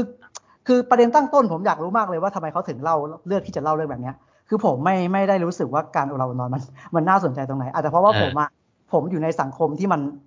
ที่มันมัน appreciate การนอนอะเอ้ยการอดนอนนะครับ ผมผมรู้สึกว่ามันไม่ไม่น่า appreciate เลย ผมอยู่ใน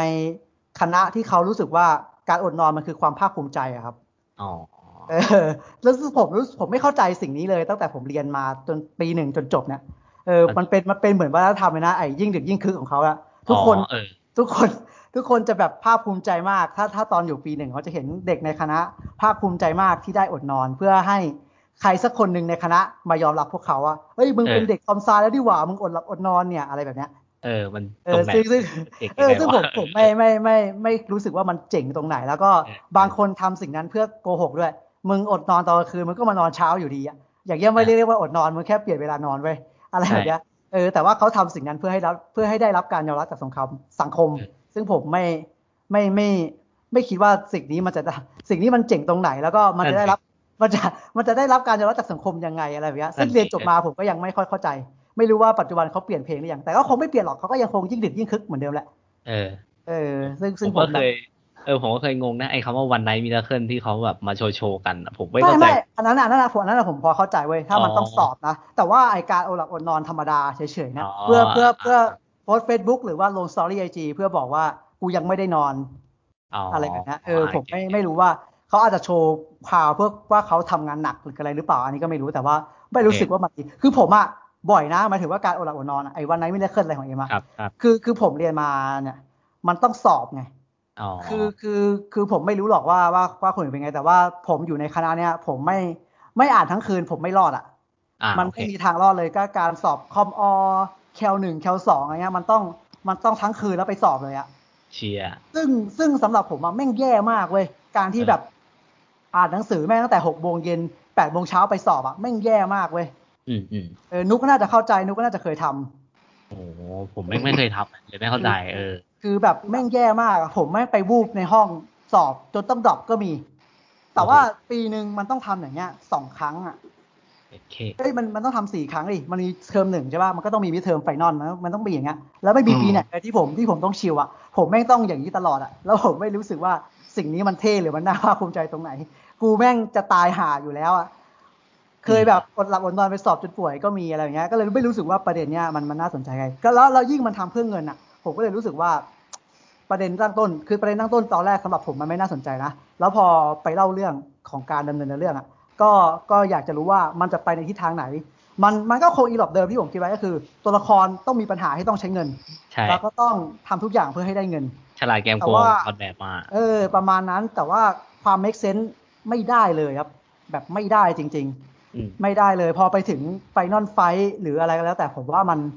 คือพอผมไปรู้ว่ามันมีผู้กำกับหลายคนหรือคนเขียนบทหลายคนอะ เออความรู้สึกของผมผมรู้สึกว่าเหมือนทำงานกลุ่มอะไปแยกกันมาเขียนนะมึงเขียนองค์หนึ่งมึงเขียนเออสิบถึงยี่สิบนาทีกูเขียนอีกครึ่งชั่วโมงถึงหนึ่งชั่วโมงใช่ใช่ใช่แล้วเอามารวมกันอะผมรู้สึกว่าน้ำเสียงของหนังอะมันมันไม่เหมือนกันเว้ยเออเออน้ำเสียงของหนังแต่ละ part มันไม่เหมือนกัน แล้วก็ แล้วก็การไปสู่จุดจุดแตกหักหรืออะไรก็แล้วแต่อะมันมันไม่ได้ผ่านกระบวนการคิดที่ดีอะจริงครับผเอมอมันไม่ได้ห่างการแสดงก็ก็ก็ไม่ไม่ได้ไม่ได้ดีเท่าไหร่เอออาจจะ อาจจะดีกว่า ดีกว่าหมอก้าหน่อยนึงอะไรอย่างเงี้ย เออ แต่แต่ก็แต่ก็ไม่ไม่ได้รู้สึกว่าการแสดงดีเท่าไหร่ แล้วก็ประเด็นที่ทำก็ไม่หรือแบบจุดแตกหัก หรือจุดทวิตต่างๆ ก็แบบบางอันก็ไม่สมเหตุสมผลด้วย บางอันก็ง่อยมากด้วยอะไรแบบเนี้ยเออใช่ใช่จับยัดมากกว่า จนไปจริงถึงบทสรุปก็ก็ไม่ได้อะไรเท่าไหร่ เอออะไรแบบเนี้ยก็เลยรู้สึกว่ามันมันมันค่อนข้าง มันค่อนข้างล้มเหลวใน ไม่ใช่ไม่ใช่ล้มเหลวหรอก มันค่อนข้างแบบสำหรับผมอะผมผิดหวังในทุก ๆ มิติมากกว่า เออ อืม ที่แบบทำออกมาอะไรแบบเนี้ย แต่ก็ถือว่าเป็นเรื่องน่าสนใจนะที่เขายอมไม่ทำอะไรแบบนี้ได้ถ้าเออฟอร์เมชันนะยอมไม่ทำอะผมก็รู้สึกว่ามันมันมันกล้าหาญดีแล้วมันก็เป็นการเป็นการเปิดประตูสู่เส้นทางใหม่ๆ ของของของ filmmaker ในไทยอะอืมซึ่งใช่ซึ่งถ้าดูงานในโปรดักชันมันก็ไม่ได้ไม่ได้เรียวระยำหำเป็ดอะไรเลย มันครับมีปัญหาที่บทจริง ๆ นั่นแหละสำหรับผมใช่ว่ามันก็มีปัญหาแค่นั้นแหละเออกับการแสดงนิดหน่อย จริงเออก็เลยรู้สึกว่าเออน่าเสียดายที่ที่มันไปได้ไม่ไกลมากครั้งครั้งที่รู้สึกรู้สึกว่าถ้าถ้ามีโอกาสได้ทำอะไรแบบนั้นนะแล้วก็ที่ผิดหวังที่สุดก็คือการ tie-in นั่นแหละ ผิดหวังมาก tie-in ใช่ครับจนผมนึกว่าเป็น The Face แบบอาจจะหนักกว่า The Face ด้วยซ้ำคือแบบ tie-in แบบ นึกว่าผมก็นึกว่านี่คือนี่คือหนังโฆษณาความยาวสองชั่วโมงอะ จริงผมไม่ไหวเลยตรงเนี้ยเลยผมอะคือคือมันเกินไปมากเกินผมไปไม่ชมาอกบแบบเลยเออคือคือแค่การตั้งให้เห็นนะผมก็รู้สึกว่ามันอันนั้นแล้วว่าคือคือมันไม่ได้เหมือนซีรีส์เนาะหรือว่าซิทคอมมันนี่คือภาพยนตร์อะผมรู้สึกใช่ว่าไม่ควรจะ tie-in อะไรแบบนั้นอะtie-in จนเป็นหนังโฆษณาไปเลยอะใช่เลยขายตรงแบบโฆษณาไปเลย แล้วมันไม่ใช่ครั้งเดียวอะมันหลายครั้งมาก แล้วเหมือนแบบเอาบางส่วนของหกเจ็ดผลิคตรั้งภัณฑ์นั้นได้อะเออ มันมันมันแม่งมีส่วนส่วนร่วมกับเนื้อ เนื้อบทเฉยเลยอะบางโอ้โหผมแบบงงบางมากฉากนี่พูด tagline เลยนะเออเออผมคือคืออันนี้คือสิ่งที่ผมรับไม่ได้ที่สุด เข้าใจใช่แหละว่ามันคือสปอนเซอร์อะไรแต่ว่าผมรู้สึกว่าใช่เราไม่ควรจะทำอะไรแบบนี้คือนี่คือภาพยนตร์อะมันไม่ใช่โฆษณา อืม อืม มันไม่ควรจะมีอะไรแบบนี้เลยอันนี่คือเรื่องที่รับไม่ได้ที่สุดเลยเออจริงครับ แบบแบบโห นี่มันหนักหนักหนักมากจริงใช่ใช่นะ ก็ นั่นแหละครับพูดโทษทีนั่นนั่นแหละฮะก็เป็นอีกเรื่องๆนั่นแหละที่ได้ดูหนังไทย เออ ผม พอคือผแบบมมองอย่างนั้นไงผมเลยคิดว่า เอ้ย ผมว่าเขาน่าจะเป็นโปรเจกต์เวิร์กช็อปทดลอง อะไรหลายๆอย่างให้โอกาสคนทำมากกว่า เออ เลยถึงออกมาแม่งเป็นแบบนี้อะไรอย่างเงี้ยแต่เออแต่อย่างน้อยเขาก็พยายามเล่าเรื่องใหม่นะใช่ใช่ใช่เล่าเรื่องที่แบบไม่ไม่ซ้ำซากจำเจ แต่ว่าเรา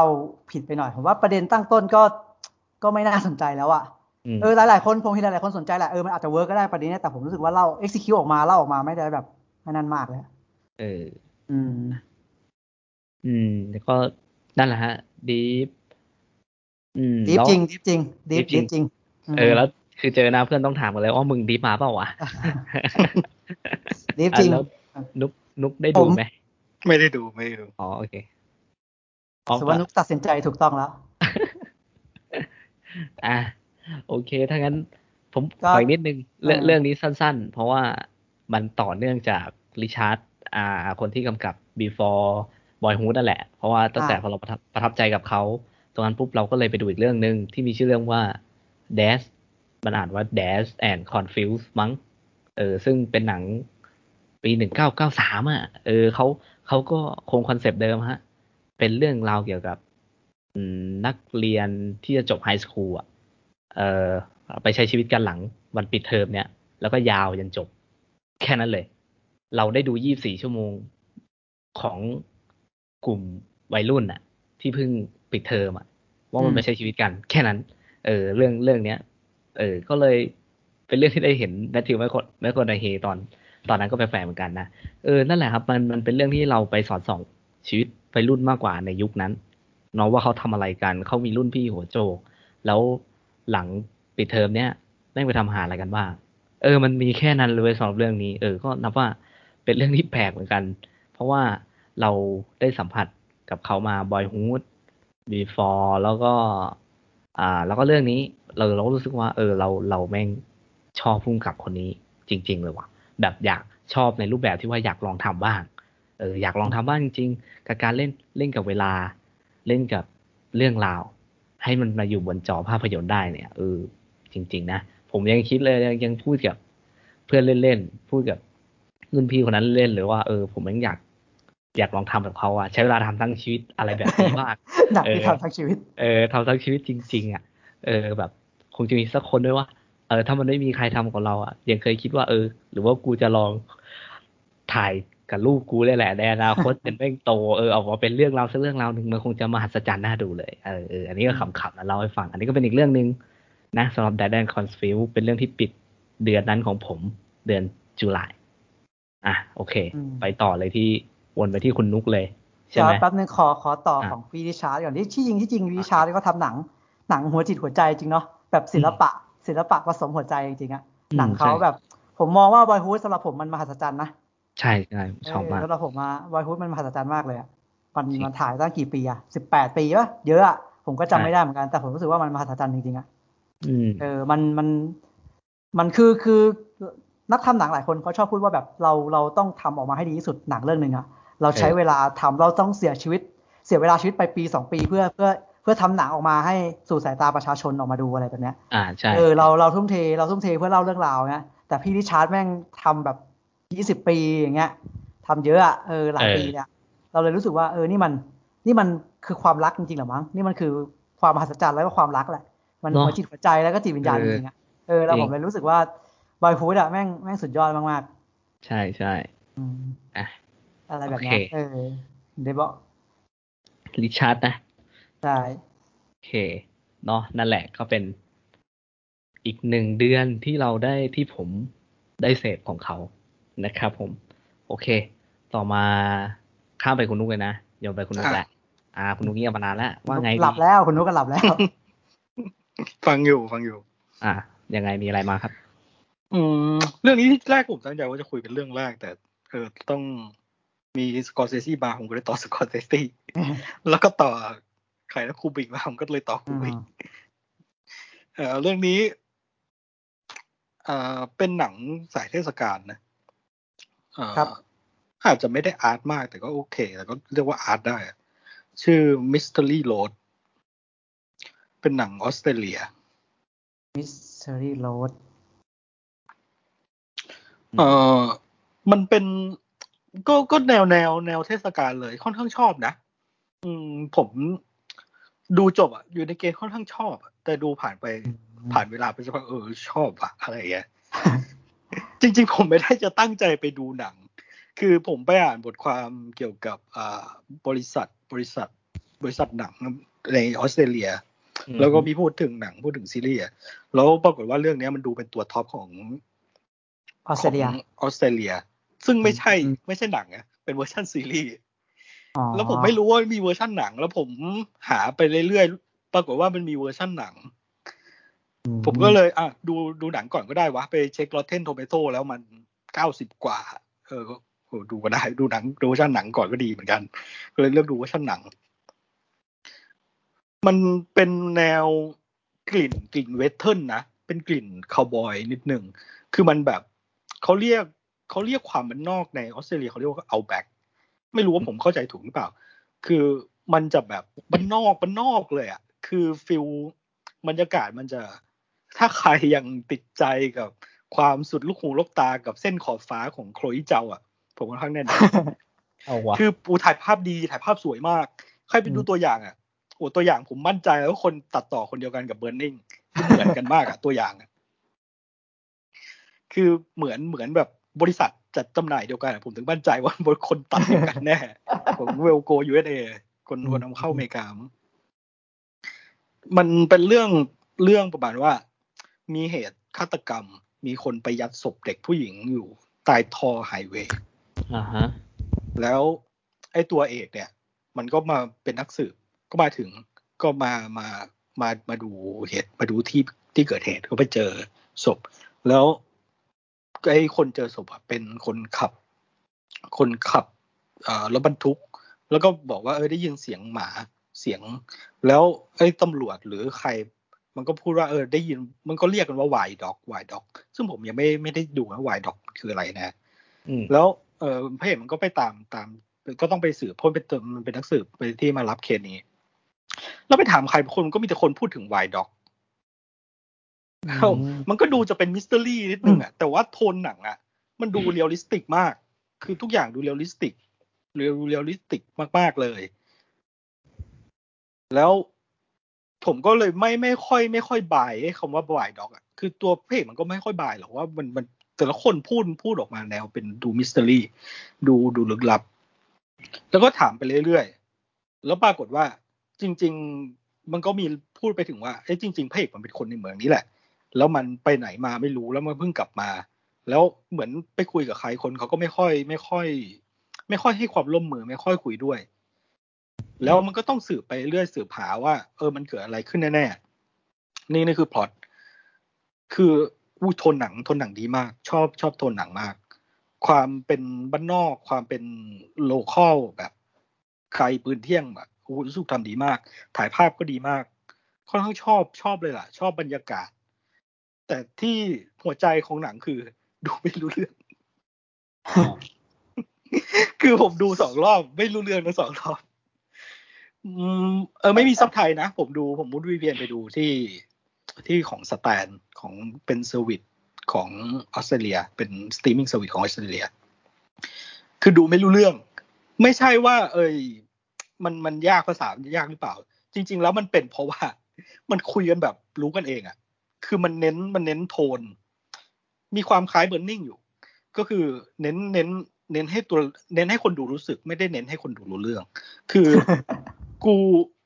มันพูดอะไรไปอะ กูไม่รู้หรอกมึงพูดอะไรมึงพูดแบบมึงรู้กันเอง แต่กูรู้สึกได้ว่าไอ้คนเนี้ยมันเป็นคนยังไงไอ้คนเนี้ยมันจะมันปิดบังอะไร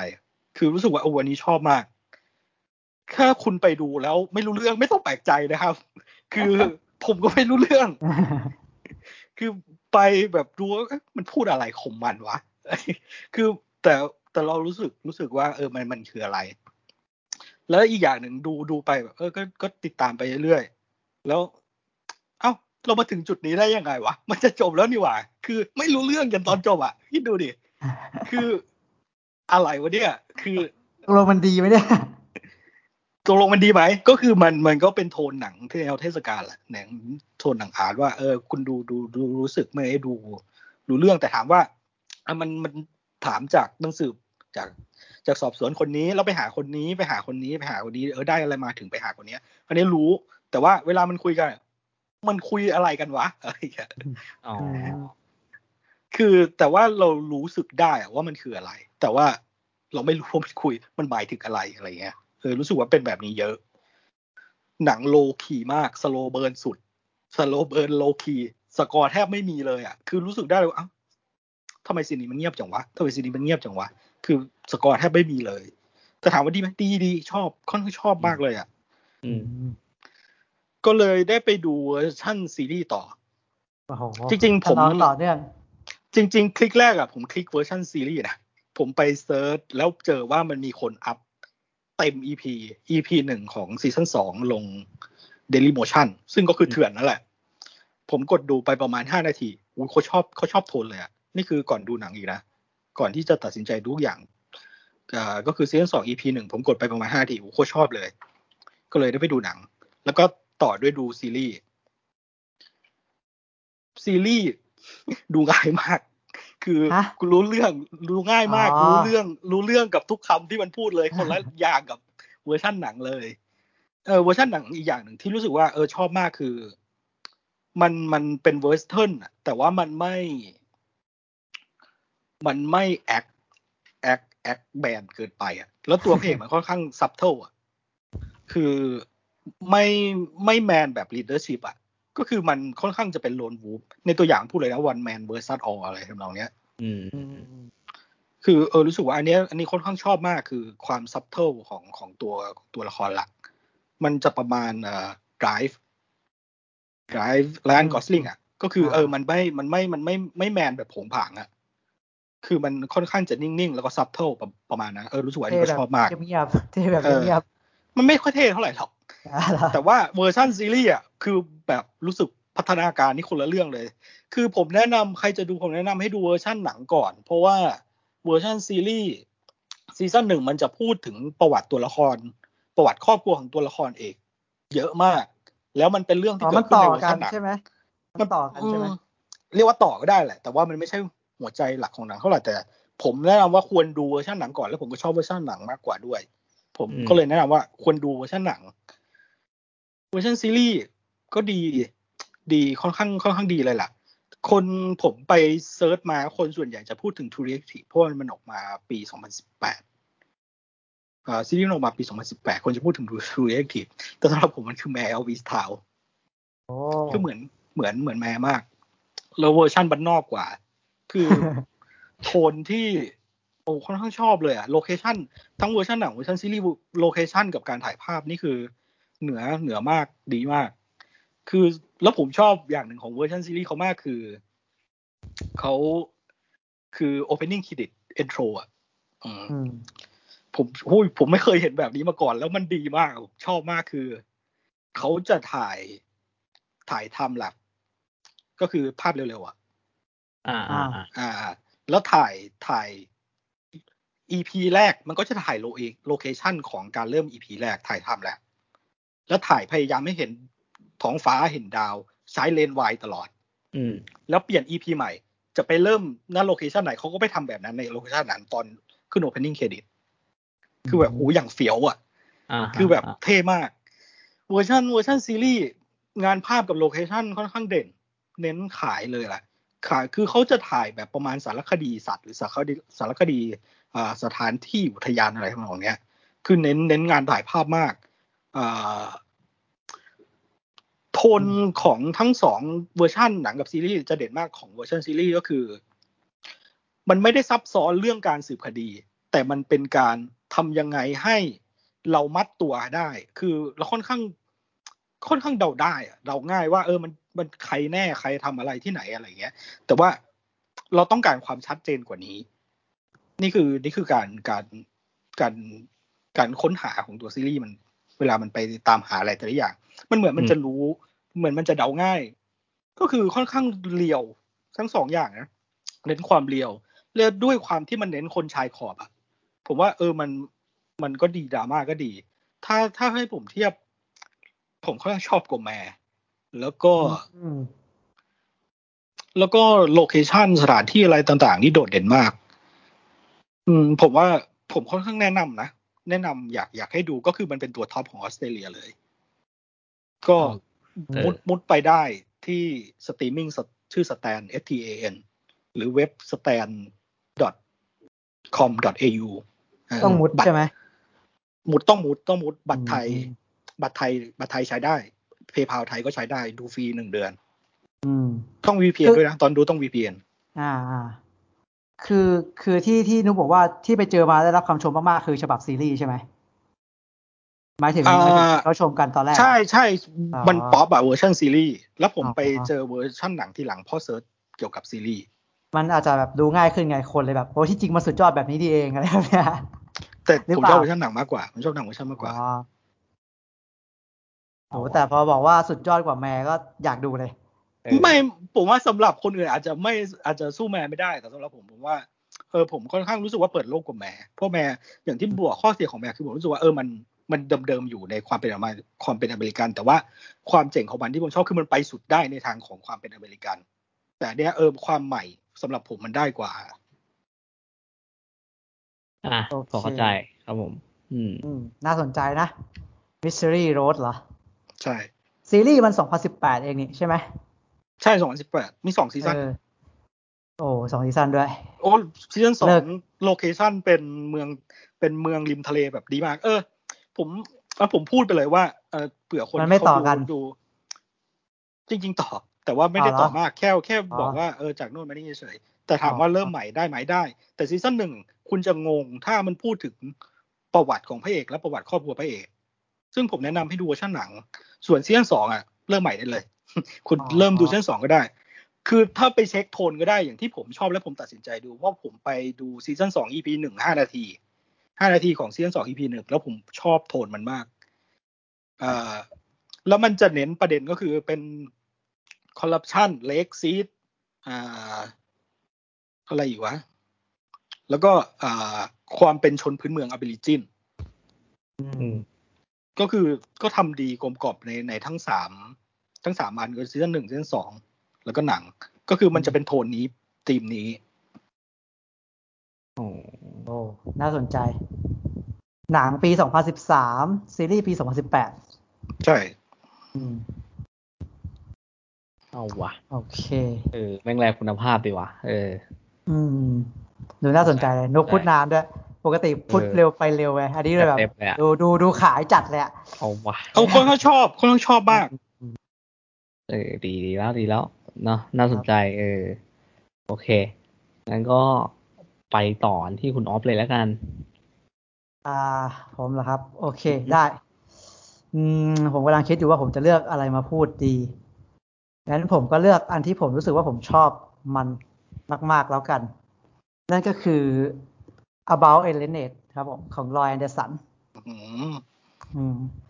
หนังเรื่องนี้คุณนุกเคยพูดถึงไปแล้วสักเทปหนึ่งนั่นแหละ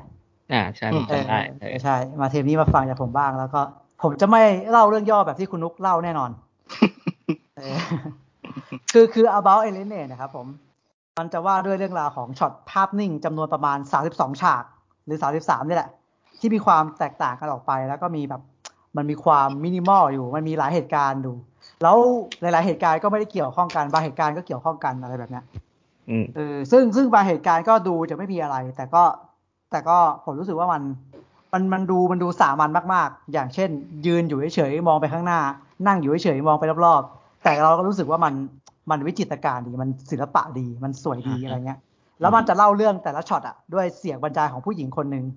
ที่เขาจะเริ่มต้นด้วยประโยคว่าแบบไอซีฉันเห็นอะไรแบบเนี้ยอืมอืมเอออะไรแบบเนี้ย ซึ่งสิ่งแรกเลยที่ที่น่าสนใจก็คือ ชื่อเรื่องมันคือ about alienate แต่ว่าหนังมันจะแค่เจ็ดสิบหกนาทีอ๋อเออแม่งแม่งหลอกลวงมาก แล้วแล้วผมรู้สึกว่า โห พอดูจบอะแม่งงดงาม งดงามมาก ๆ แล้วคือตอนแรกอะที่ผมดูอะฉากแรกแล้วผมเห็นท้องฟ้าเขาเป็นสีเทาๆมนๆนะผมรู้สึกว่าเขาถ่ายสวยจัง แล้วพอมาอีกฉากหนึ่งอะก็เป็นท้องฟ้าแบบนี้แหละ แล้วผมก็แบบ อ๋อ ในสตู เออเออเออเออมันมันไม่ใช่ท้องฟ้าจริงมันคือสตูก็คือเห็นเขาบอกว่ารอยแอนเดอร์สันเนี่ยมันเป็นเจ้าพ่อสตูดิโอก็คือแทบจะทุกฉากเลยมั้งในสามสองฉากนั้นนะไม่งอยู่ในสตูหมดเลย เอออะเข้าใจแต่ผมรู้สึกว่ามัน แต่ผมรู้สึกว่ามันงดงามมากๆเลยอะแบบงดงามแม้จะถ่ายทำแบบแบบอย่างนั้นอะแต่ผมรู้สึกว่ามันมันแบบงดงามสุดๆเลยอะมคือคือเสียใจมากที่ไม่ได้ดูเรื่องเนี้ยในโรงภาพยนตร์ ผมดูใน Doc Club นะผม ซื้อในอ๋อ Doc Club ดูเอาเออคือผมรู้สึกว่าหนังเรื่องเนี้ยมันต้อง มันต้องดูในภาพยนตร์ว่ะเอ้ยดูในโรงภาพยนตร์อะ คือผมรู้สึกว่ามัน มันรายละเอียดมันเยอะอะในแต่ละช็อตช็อตหนึ่งอะอืมเออซึ่งซึ่งพอพอเรานั่งดูจริง ๆ อะ ผมเคยแบบ pause แล้วนั่งมอง นั่งมอง เรา pause แล้วนั่งมองในฉากที่มันไปเร็วๆอะแล้วผมรู้สึกว่าเออถ้าเราถ้าเราจับจ้องไปที่ฉากฉากนั้นอะแล้วเราตั้งใจดูดีเทลอะเออมันพาเราไปดูไม่รู้จบจริง ๆ ว่ะแต่ละฉากอะเออ ซึ่งซึ่งผมรู้สึกว่ามันมันมีความเป็นมนุษย์มากๆเลยอะครับ ใช่มันมันมันหลากหลายอะเพราะว่าเพราะว่ามันไม่มีเส้นเรื่องตายตัว แล้วพอมันมีความเป็นมนุษย์อะมันมันมีทั้งเสียงหัวเราะ มันมีทั้งเสียงร้องไห้เอออ๋อเราเรารู้สึกว่ามัน เออมันหลาย มันหลายอารมณ์ แต่ว่าแต่ว่าทุกอารมณ์อะมันมันมันบ่งบอกว่าเราคือมนุษย์อะเราเสียใจเรามีความสุข เรามีความทุกข์เราหัวเราะเราร้องไห้ เรา เราสงสัยเราอยากรู้เราสังเกตเรามีคำถามเออเราทำงาน เราต้องกิน เราต้องใช้ อะไรอย่างเงี้ยเอออ่าเราโกรธเราให้อภัยเออเราสนุกเราเต้นอะไรแบบเนี้ยผมรู้สึกว่าแต่ละฉากของเขาแม่งแม่งไม่มีความเป็นมนุษย์แล้วมันก็มีความเป็นทุนนิยมสูงมาก ซึ่งผมรู้สึกว่าว่ามันดีมันดีตรงเนี้ยอืมแล้วแล้วแล้วทุกฉากผมว่ามันมีอารมณ์ขันของมันซ่อนอยู่ ซึ่งมันเป็นอารมณ์ขันที่ผมผมชอบด้วย อารมณ์ขันแบบนี้อืมอืมคือแบบ คือมันน่ามันน่ามานั่งดูด้วยกัน แล้วก็แบบดูจบฉากหนึ่งพอสแล้วก็มานั่งคุยกันว่า เอ้ยฉากนี้ยังไงวะอะไรแบบเนี้ยน่าคุยมากเลย ในเออสามเออสองเจ๋งฉากว่ะเออเจ๋แม่งงแม่งคือคือแต่ละฉากมันก็ตั้งตั้งกล้องถ่ายชักถ่ายนิ่งนั่นแหละ แล้วก็ขึ้นต้นด้วยไวโอเวอร์ของเสียงผู้หญิงคนหนึ่งแล้วก็บรรยายแต่ละเรื่องแต่ละเรื่องเออซึ่งซึ่งผมรู้สึกว่ามันมันมันดีมากเลยแบบเป็นเจ็ดสิบหกนาทีที่ที่คุ้มค่ามาก แล้วผมรู้สึกว่า เออว่ะ ถึงแม้ ถึงแม้เจ็ดสิบหกนาทีเนี่ยเราจะดูจบไปนานแล้วอะแต่ว่าเออความงดงามของมันอะยังไม่สิ้นสุดแหละ เรายังนึกถึงมันเสมออะเออ นี่แหละ about a l i e n a t e อืมคือแบบยังอยู่ยังอยู่ในใจเสมอแล้วแบบ อยากดูหนังอื่น ๆ ของรอยมาก อยากดูผลงานอื่นของรอยมาก อยากรู้จักผลงานเขาให้มากกว่านะโอเคแต่รู้สึกว่าแบบเออคนนี้น่าสนใจมาก เราเราว่าเราน่าจะชอบงานเขาเพราะเราชอบเรื่องนี้มากแล้วเรารู้สึกว่ามัน มันสามัญมากเลยอะแต่ว่ามันก็งดงามมากๆเช่นกันอืมอืมแบบโหงดงามแบบ เสียใจมากเลยนะที่แบบไม่ได้ดูในโรง ถ้าเอากลับมาฉายอีกครั้งหนึ่งจะไม่พลาด รู้สึกว่าเออทรงคุณค่ามากๆที่จะได้ดูในโรงแล้วแบบดีใจที่ได้ดูครับ ดีใจที่ได้รู้จักรอยแอนเดอร์สันดีดีๆที่ได้รู้จักมากเอาๆเรื่ดีองมากเออดีมากเลย ชอบอารมณ์แบบนี้ ชอบบรรยากาศแบบนี้ ชอบความนิ่งแบบนี้ ชอบเรื่องราวแบบนี้ เราเลยรู้สึกว่า เออ แล้วรู้สึกว่าโอเค สิ่งที่เขาจะบอกมันมันเป็นแบบนี้ แล้วเราก็จดจำไว้ มันเอเลนเนตจริงเอาว่ะๆอืมครับผมรอยครับรอยแอนเดอร์สันชอบมากเจ๋งเจ๋งเจ๋งเออแล้วจำได้ตั้งแต่ก็ตอนคุณนุกเอามาพูดแล้วแหละเออเปิด search ดูก็รู้แล้วว่าแม่งสวยจริงเออสวยมาก สวยจนแบบแบบรู้สึกผิดเลยแบบอ๋อสตูอะไรแบบเนี้ยอืมอืมอืมเข้าใจ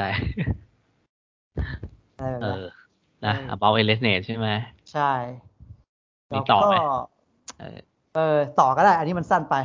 อืมก็เป็นหนังอีกเรื่องหนึ่งที่ผมผมชอบมากเลย ได้ดูมา ก็เป็นหนังเกี่ยวกับวัยรุ่น เป็นหนังไม่กี่เรื่องครับในยุคหลังๆ ที่ทำให้ผมรู้สึกถึง Wallflower อีกครั้งหนึ่งนอกจาก Booksmart คือผมมาชอบ Booksmart มาก หรือแบบ Lady Bird ก็เป็นหนังที่ทำให้เรานึกถึงย้อนไปในช่วง ช่วงที่เราสำหรับเราเรารู้สึกว่าช่วงเนี้ยสนุกที่สุดในชีวิตแล้วอะ อืมก็คือ The Kirishima Thing ครับผม เป็นหนังญี่ปุ่นนะอืมเออ เป็นชื่อไทยไม่น่ามีอะแต่ผมตั้งให้ คิริชิมะมึงออกจากชมรมทำไมวะ ชื่อไทย เอาว่ะเออ ก็เรื่องย่อเป็นเรื่องราวเกี่ยวกับว่า ไอ้คิริชิมะเนี่ย มันเป็นตัวท็อปของโรงเรียนนะครับ มันเป็นเหมือนกับกับตันกับตันชมรมวอลเลย์บอล แล้วเป็นเหมือนกับหนุ่มหนุ่มป๊อปในโรงเรียนนะครับ ที่แบบ อยู่มาวันหนึ่งที่แบบเขาเพิ่งประกาศไปว่าคิริชิมะเนี่ย เป็นเป็นตัวแทนโรงเรียนนะที่แบบติดติดตัวจังหวัดไปแข่งระดับประเทศอะไรอย่างเงี้ยเอออ่าฮะแบบเป็นทีมอยู่ติดติดจังติดติดตัวจังหวัดอะไรแบบเนี้ยเออแล้วก็แบบอยู่ดีๆคิริชิมะเนี่ยที่ชีวิตกำลังรุ่งโรจน์เงี้ยก็ลาออกจากโรงเรียนเอ้ยลาออกจากชมรมลาออกจากชมรมบาสเกตบอลเอ้ยวอลเลย์บอลนะครับผม อ่าโอเค เออแล้วอะแล้วแบบ แบบไม่ไม่โผล่มาโรงเรียนนะครับ ไม่โผล่มาโรงเรียนแล้วแบบก็แค่แค่ส่งส่งสารมาบอกว่าลาออกจากโรงเรียน แล้วก็ทำให้ทุกคนวุ่นวายกันหมดเลยคิริชิมะลาออกจากลาออกจากชมรม ชมรมบาสเกตบอลวุ่นวาย เพื่อนเพื่อนๆวุ่นวาย แฟนวุ่นวายคือทั้งทั้งๆที่เขาเขาเป็นคนที่แบบดูสำคัญครับเขาเป็นคนที่แบบดูอบอุ่นอะทุกคนดูรักใคร่เขาทุกคนดูห่วงใยเขาครับเออแต่ว่าเขาไม่บอกใครเลยว่าเขาลาออกแบบแฟนก็ไม่รู้เพื่อนสนิทก็ไม่รู้ใครๆก็ไม่รู้ แบบเป็นที่ฮือฮามากที่แบบ อยู่ดีๆคิชิมะมันลาออกจากชมรมทำไมวะ แล้วทำไมเออวันนี้มันไม่มาโรงเรียนอะไรเงี้ย แล้วก็การที่คิชิมะเนี่ยลาออกจากชมรมอะก็ไปส่งผลกระทบกับทุกๆคนอืมทุกๆคนในโรงเรียนครับ ต่อให้คุณจะเกี่ยวข้องหรือไม่เกี่ยวข้องกับคิชิมะเลยก็ก็มีผลกระทบหมดไม่มากก็น้อยอะไรแบบเนี้ยอืมฮึคือมันเล่าเรื่องด้วยมีความเป็นราโชบอลคือลักษณะตัวละครมันเยอะนะ มันเล่าเรื่องคนหลายกลุ่มในโรงเรียน คนหลาย ๆ ฐานดันดอนในโรงเรียนอย่างเงี้ยครับ แล้วมันก็จะเล่าเรื่องแล้วมันเล่าเรื่องสนุกครับ พอพอมันเข้าประเด็นผมรู้สึกว่าหยุดหยุดดูไม่ได้เพราะมันเล่าเรื่องสนุก ประมาณว่ามันเล่าแบบราโชมอนไง มันเล่าแบบราโชมอนของใครของมันอะไรเงี้ยเออแล้วมันก็มันก็ดูดูดูน่าสนใจตลอดแล้วผมรู้สึกว่าประเด็นที่มันเล่าอะดีมากเลย แล้วก็เป็นหนัง coming of age ไม่กี่เรื่องที่ผมรู้สึกว่าเชื่อคิดถึงคิดถึงตอนนั้นว่ะคิดถึงช่วงช่วงเวลานั้น ช่วงที่ดีที่สุดของเราอะไรแบบเนี้ยเออเออผมผมรู้สึกว่าแต่ละคนก็คงมีช่วงที่ตัวเองท็อปฟอร์มที่สุดแหละ ถูกปะเราอาจจะอะ เจ๋งมากๆตอนเด็ก เราอาจจะเป็นหัวโจกตอนมต้น เราอาจจะมันมากๆตอนมปลายหรือเราอาจจะดีมากๆตอนทำงานหรือตอนมหาลัยก็แล้วแต่ผมว่าทุกคนทุกคนมีช่วงเวลาที่ดีที่สุดอะไรเงี้ย แต่แต่สำหรับผมอะผมรู้สึกว่ามปลายคือช่วงช่วงที่ดีที่สุด อะไรแบบเนี้ยเออผมว่าหลายคนก็คงคิดเหมือนกันที่หลายๆคนชอบบอกว่ามปลายดีที่สุดแล้วอะไรแบบเนี้ยผมรู้สึกว่าช่วงเวลานั้นน่ะเรา เราเราเหนื่อยนะเรามีภาระมากมายเลยเป็นวัยรุ่นแม่งแม่งเหนื่อยมาก แต่ว่าแต่ว่าเราสามารถสนุกที่สุดได้ เรามันมีเรื่องหลาย ๆ อย่างที่ที่เรารู้สึกว่ามันเป็นช่วงชีวิตที่สนุกที่สุดแล้วอะอืมเออเราเลยรู้สึกว่าช่วงนั้นเป็นช่วงที่ดี แล้วพอหนังมันเล่าเรื่องเกี่ยวกับอะไรพวกเนี้ย เราเลยรู้สึกทัดมันมาก เราเราชอบมันมาก ประเด็นมันก็ดีมก็แนะนำมาก ๆ คือคือไม่อยากบอกอะไรเท่าไหร่เลย อยากบอกแค่ว่ามันไอคิริชิมะลาออกจากชมรมแล้วก็ทำคนทำหลาย ๆ คนนะมีประเด็นไปด้วยอะไรแบบเนี้ยเชียเออมันก็เล่าเรื่องของเด็กหลายๆฐานดันดอนนั่นแหละในโรงเรียนโรงเรียนนั้น ซึ่งประเด็นมันดีมากผมแล้วเราก็เราก็จบได้แบบทรงพลังผมรู้สึกว่าหนังมันหนังมันเล่าเล่าแบบเหมือนค่อยๆรวมพลังค่อยๆชาร์จพลังมาเรื่อยๆแล้วก็ยิงออกมา พอจบแล้วผมรู้สึกว่าเออแม่งยิงออกมา แล้วก็เออทำให้เรานึกถึงช่วงเวลานั้นได้ แล้วแบบเออมปลายแม่งแม่งสนุกแบบนี้นี่เองนี่หว่าอะไรแบบเนี้ยเออจะได้ไม่ต้องแบบโตมาเสียคนแบบเนี้ยอะไรแบบเนี้ยคือผมยังรู้สึกเลยว่าผมใช้ใช้ใช้ชีวิตในในช่วงนั้นไม่ค่อยคุ้มเท่าไหร่ แต่ก็ยังรู้สึกว่าเออยังยังสนุกอยู่อะยังเป็นช่วงชีวิตที่สนุกที่สุดอยู่ อืมอะไรเงี้ยมันเป็นช่วงเวลาที่ที่มันที่สุดแล้วก็ได้เรียนรู้เยอะที่สุด อืม ก็เลยรู้สึกว่า อันเนี้ยเป็นหนังเขามี of age ที่น้ำดีอีกเรื่องหนึ่งที่ไม่อยากให้พลาด เพราะว่าเล่าเรื่องสนุกแล้วก็มีประเด็นที่ดีโอ้ว่ะขอชื่อเรื่องอีกทีนะ The Kirishima Thing คิริชิมะมึงออกจากชมรมทำไมวะ อันนี้ อันนี้ตั้งเองนะ เออเออเออเออ แนะน่าสนำนใจมากเออน่าสนใจว่ะเออๆสนุกดีครับ สนุกดี ชอบประเด็นก็ดีครับ โอเค โอ้เอาเรื่องนะ แต่ละเรื่องแต่ละคนเอาโอเคอะทั้งนี้ก็วนมาที่ผมหน่อยกันเพราะว่าเข้าสู่เดือนนี้แหละ ที่ได้รับชมไป มีไม่กี่เรื่องก็ผม จริง ๆ มันก็มีเล็กๆน้อยๆอะไรแต่แบบ ก็ไม่ได้อยากมาพูดเท่าไหร่ เช่นพวกโลกิเอออะไรเออนั่นก็ดูครับผม เออ แต่ก็ไม่รู้จะพูดอะไรกับมัน ก็ก็แค่สนุกตามภาษาไป โอเค ก็จะมีเรื่อง ผมเอาหลักๆไปดีกว่า เพราะว่าตอนเนี้ย ผมรู้สึกว่าเฮ้ยเรากินเวลามาเยอะพอสมควรแล้วนะ ผมจัดเลยแล้วกันเรื่องที่ทำให้ผมรู้สึกดี และแฮปปี้มากๆฮิวผมมากเลย เมื่อไม่นานมานี้เองครับ ก็คือ เรื่องโกดานั่นเอง ในปี 2021 นะ เป็นหนังของ Apple Plus เอ้ย ไม่ใช่ Apple Plus ปะหรือว่า Apple Plus ครับ เออ Apple Plus สุกแล้วใช่ไหมโอเค Apple เออ TV Plus หรือว่า Apple TV Plus เออ อะไรประมาณนั้นแหละเออจริง ๆ เรื่องนี้ผมเห็นอ่าใบปิดหรือว่าตัวอย่างมา มาพักหนึ่งแล้วแหละ ก็ได้กดดูเข้าไปแล้วก็รู้สึกว่า เชียร์แม่งคืออยากดูอะไรแบบนี้ ผมผมไม่รู้ว่ามันไอหนัง กลิ่นแบบนี้เขาเรียกว่าอะไรสำหรับส่วนตัวผม แต่ทุกครั้งที่เห็นเราจะรู้เลยว่าเรา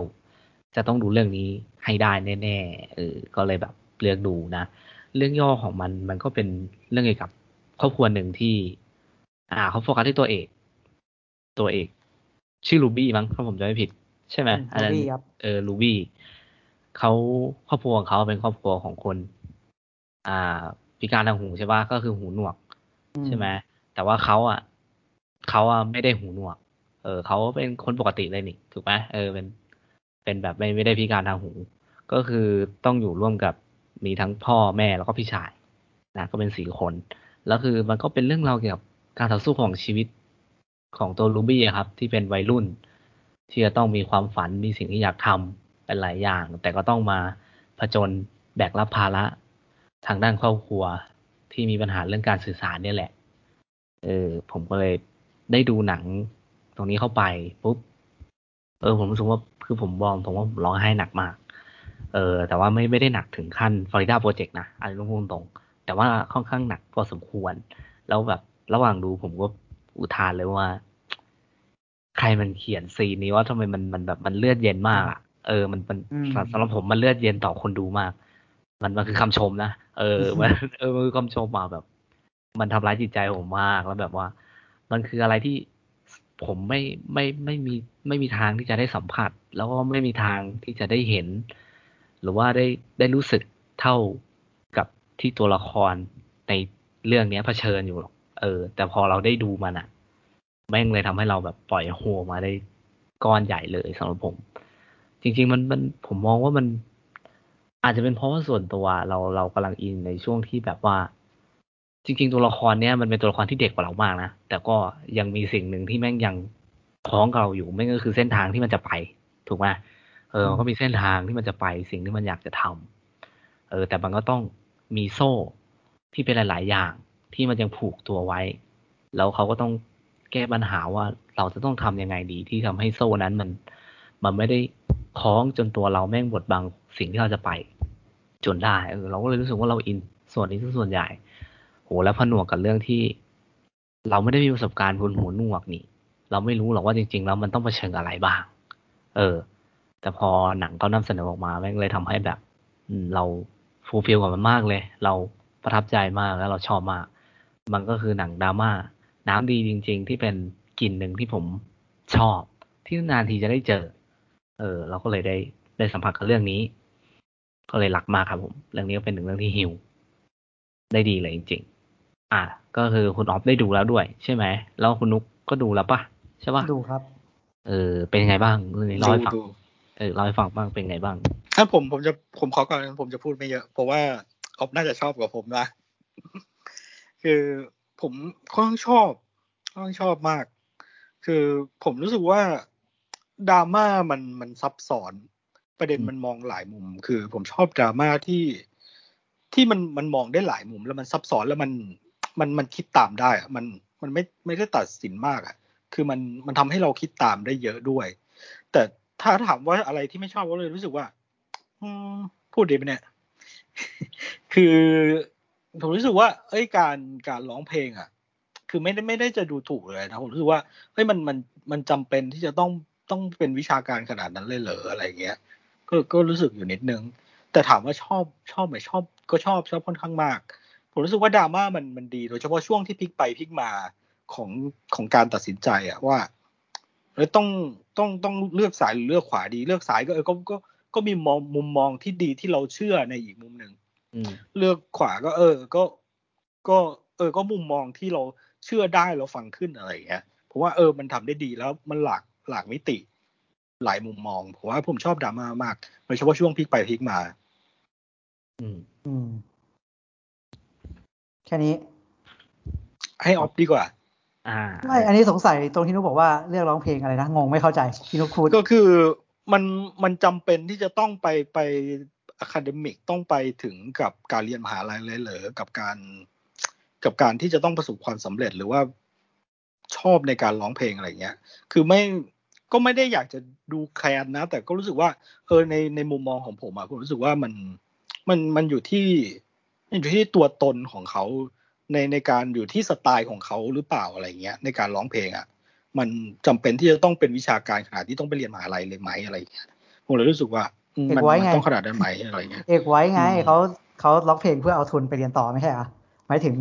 นั่นแหละนั่นแหละอืมผมรู้สึกว่าเออมันมันสำคัญขนาดนั้นเลยเหรออะไรเงี้ยอ๋อสำคัญสิถึงเขาไม่ถึมีงตังค์เรียน ไม่ไม่ถึงกับขนาดที่ร้องเพลงเนี่ยมันด้วยความเข้าใจของผมแล้วกันว่า เออมัน มันอยู่ที่สไตล์หรือเปล่าอยู่ที่การถ่ายทอดมุมมองชีวิต หรือมุมมองอารมณ์ของใครของคนกลุ่มไหนมากกว่าที่จะไปเป็นนักวิชาการด้วยความเป็น academic ขนาดที่เข้ามหาลัยอะไรขนาดนั้นนะผมก็เลยรู้สึกว่า อืม ผมไม่ไม่ค่อยอินเท่าไหร่ด้วยด้วยมุมมองที่ผมมองอะนะอืมกับการที่จะต้องไปเรียนมหาลัยเพื่อร้องเพลงให้ได้อะเพื่อเป็นนักร้องอาชีพถูกห ไม่รู้แหละว่าจะไปเป็นอะไรต่อเอแต่อว่าต้องถึงขนาดต้องไปเรียนมหาลัยเลยเหรออะไรอย่างเงี้ยอ๋ออ่าเข้าใจพอเก็ตอืมผมว่าผมมีคำตอบ ไม่รู้แล้วว่าจะนั่นแหละเจอคือคือผมว่าตัวละครตัวเนี้ยมันไม่ได้มีทางเลือกมากนักอะอืม เออ คือคือถ้าอยากร้องเพลงแล้วถ้าถ้าไม่รับทุนนี้ไว้อะ เราเราจะเป็นนักร้องได้ยังไงอะหมายถึงว่าเราจะไปเราจะไปใช้ความสามารถนี้ที่ไหนอะ ถูกปะอืม ถ้าถ้าเราถ้าเราไม่รับทุนนี้ไว้แล้วเราไม่ไปเรียนต่อ เราเราจะต้องรอเดอะสตาร์มาประกวดหรือเปล่าอะไรอย่างเงี้ยถ้าถ้าเราไม่รับทุนนี้ไว้ถูกปะถ้าเราเราต้องรอเราต้องรอเดอะไวท์หรือเปล่าอะไรแบบเนี้ย ถ้าเราไม่มีทุนเนี้ยไปเรียนอะ เราถ้าเราไม่เรียนเราก็จะต้องอยู่ที่นี่อยู่กับที่บ้านถูกปะเออก็จะอาจจะไม่ได้ร้องเพลงเป็นอาชีพ ก็ต้องทำอาชีพของที่บ้านไป เราจะไม่มีโอกาสเลยถ้าไม่มีรายการ The Star The Voice ไมค์ปลดหนี้อะไรก็แล้วแต่โผล่มา เราจะไม่ได้ใช้ skill นี้ แต่ถ้าเราเรียน เราก็ยังอยู่ในเส้นทางนี้ตลอดเสมอมา ต่อให้เราไม่ได้เป็นนักร้องเราก็เป็นอาจารย์ได้ เราก็มีมี skill ของด้านเนี้ยตลอด เพราะว่าเราก็สามารถพูดได้ว่าเราสามารถใช้ skill นี้ในการหากินได้ เพราะเราเรียนมา เออ อืม ผมว่าตัวละครมันไม่ค่อยมีทางเลือกเท่าไหร่ ถ้าถ้าสมมติมันอยากจะทำสิ่งเนี้ยนะครับอืมอืมมันมันอาจถ้ามันไม่ถ้ามันไม่รับถ้ามันไม่แบบฝึกจนเอาทุนเพื่อเรียนมหาลัยอะมันก็ต้องรอไมค์ปลดหนี้แล้วแหละ ถ้าอยากจะร้องเพลงอีกทีหนึ่งอะอืม อืม ผมก็คิดว่ามันมันไม่ค่อยมีทางเลือก แล้วมันมันจำเป็นต้อง คือคือมันดูโลกไม่กว้างด้วยแหละ มันดูไม่ค่อยรู้อะไร อาจารย์ใช่แนะนำอะไรมาก็ก็คงจะเชื่อ เพราะว่าอาจารย์เขาก็ดูดูประสบความสำเร็จในอืมในด้านนั้น อืม อืมผมขอขอแทรกนิดนึงคือที่ผมว่า คือก็ไม่ได้ไม่ได้แบบร้อยเปอร์เซนว่าไม่เชื่ออะไรนะ คือผมรู้สึกว่าหนังอะมันทำให้เราเชื่อว่าอะคาเดมิกดียังไง ก็คือการที่อาจารย์สอนเทคนิคมันได้ว่า เอออะอาจารย์สอนด้วยเทคนิคแบบแบบวิชาการแล้วมันดีขึ้นจริง ๆ อะไรเงี้ยอืม เหมือนไปเรียนร้องเพลงอะไรอย่างเงี้ยใช่ไหมอืมคือเราก็รู้สึกได้ว่า เออ ประโยชน์ของของของการเป็นเชิงวิชาการมัน มันก็ได้จริง ๆ แหละ อะไรอย่างเงี้ยเออมันก็ได้นะ อะไรอย่างเงี้ย แต่ถามว่าเออเราก็มีความรู้สึกนิดนึงด้วยมุมมองเอ่อประสบการณ์ของเราเกี่ยวกับการร้องเพลงเกี่ยวกับการสร้างศิลปะอะไรอย่างเงี้ยเออเราก็รู้สึกว่าเออมันค่อนข้างจะเป็นเรื่องของสไตล์หรือการ present อารมณ์ present ความรู้สึกของใครของกลุ่มอะไรอะไรมากกว่าที่จะเป็นเรื่องของ academic สำหรับผมผมก็เลยรู้สึกแบบนั้น ผมผมเคยไปแข่งประกวดร้องเพลงประสานเสียงด้วยนะ เอาวะ ตอนมปลายอะ เอ็มน่าจะจำได้ว่ามันจะมีช่วงหนึ่งที่ผมเข้าค่ายเก็บตัวแล้วเป็นเรื่องเป็นได้ราครัวบแล้วได้ได้เออคือทางห้องแบบ ไปแข่งร้องเพลงประสานเสียงอะใช่เคยได้ยินอยู่จำได้ใช่แบงค์ใช่เออเออนั่นแหละไปไปเข้าค่ายแบบโอ้โห เป็นเดือนอะแบบอยู่โรงเรียนเป็นเดือนอะใช้ชีวิตอยู่ในโรงเรียนอะเรียนเสร็จก็ร้องเพลงเรียนเสร็จก็ร้องเพลงอะ เออแบบผมเข้าค่ายเข้าใจตอนคัดเสียงเลยอะจะเป็นเทนเนอร์เบสโซปราโนอะไรอย่างเงี้ย ตอนตอนแรกที่มันคัดเสียงเอออะไรอย่างนั้นเลยอะเอออันนั้นคือตอนแข่งศิลปะหัตถกรรมครับซึ่งไม่ได้อยากร้องเลย แต่ว่ามันพลังมิตรภาพไงเออแบบเพื่อนผมคนหนึงจะถูก จะถูกเอาไปเป็นนักร้องวงดนตรีลูกทุ่ง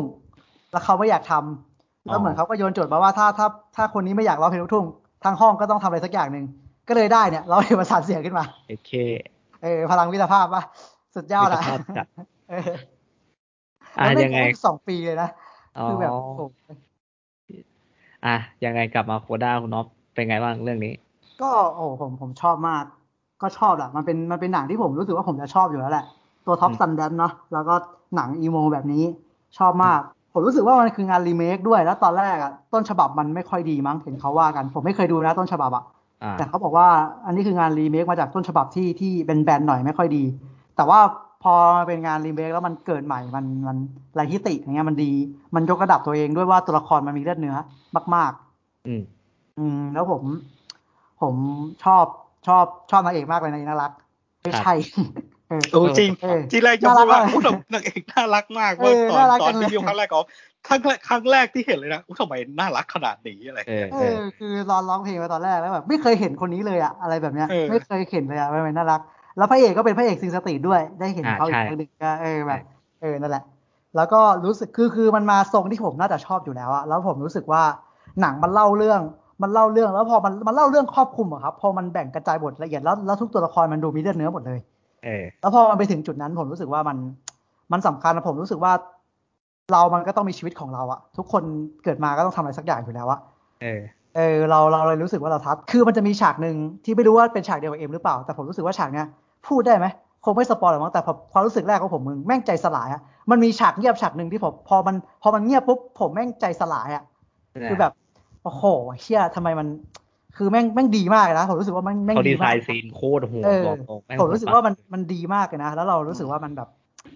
คือแบบเขาเขาเล่าออกมาได้ดีหรือแม้ แต่ตอนที่ ที่ต้องสื่อสารกับครอบครัวให้ครอบครัวเข้าใจได้อะไรแบบเนี้ยเออประสานมืออะไรก็แล้วแต่อะไรแบบเนี้ย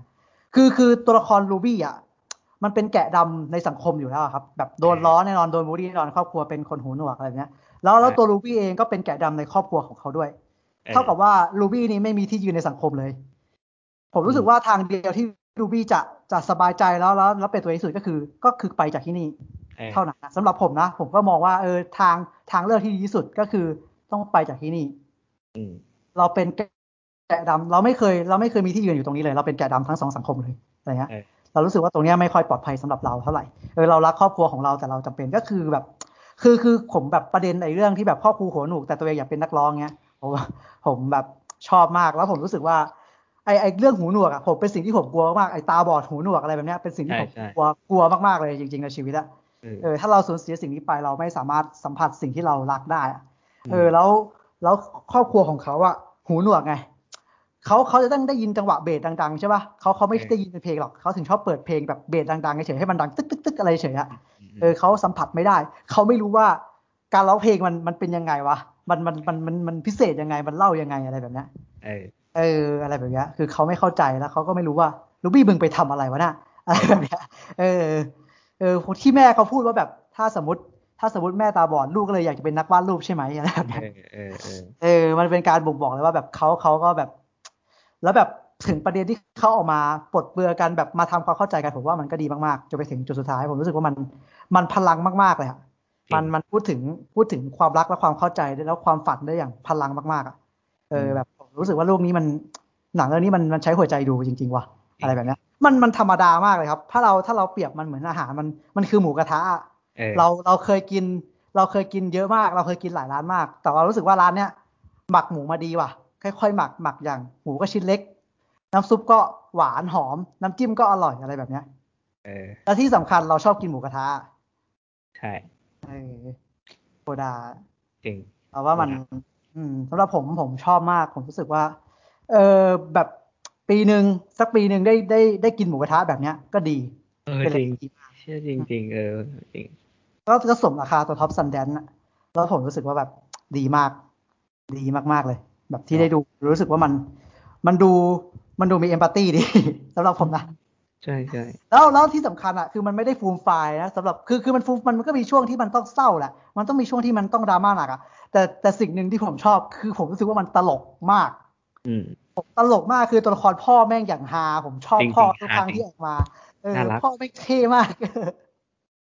character แล้วแบบเขาน่ารักมากเลยตัวละครทุกตัวที่อยู่ในเรื่องมันมันดูมีมิติอะผมว่ามัน มันดูดีอะมันมีเลือดเนื้อแล้วพอเขาจะทำอะไรสักอย่าง มันเราเลยรู้สึกเอาใจช่วย มีอารมณ์ร่วมไปด้วยอะไรแบบนี้ขนาดตัวละครพี่ชายผมยังเอาใจช่วยเลย เออ อืม อะไรแบบนี้ดีมาก ดีมาก อืม CODAเออ เรื่องนี้แหละแม่ง มีไว้แอปเปิลเนาะก็เหินฟ้านิดนึง มีซับไทยด้วยเหินฟ้าไป ใช่ใช่ใช่อะ นั่นก็เป็นหนึ่งเรื่องของเดือนเนี้ยที่ผมได้สัมผัสกับมัน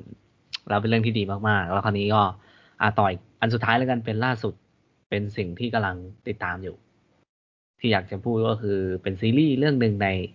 Apple TV Plus เหมือนกันนี่แหละ เออที่มีชื่อเรื่องว่าเออมันมันอ่านว่า Ted Ted Luso หรือ Ted Loso อะไรสักอย่าง Ted Lasso เออ Ted Lasso Ted Lasso เออเฮ้ยมันเป็นซีรีส์ที่สนุกมากคือมันเรื่องย่อมันเป็นซีรีส์ อ่ามันเป็นซีรีส์เกี่ยวกับคุณ Ted Lasso เนี่ยเขาเป็นโค้ช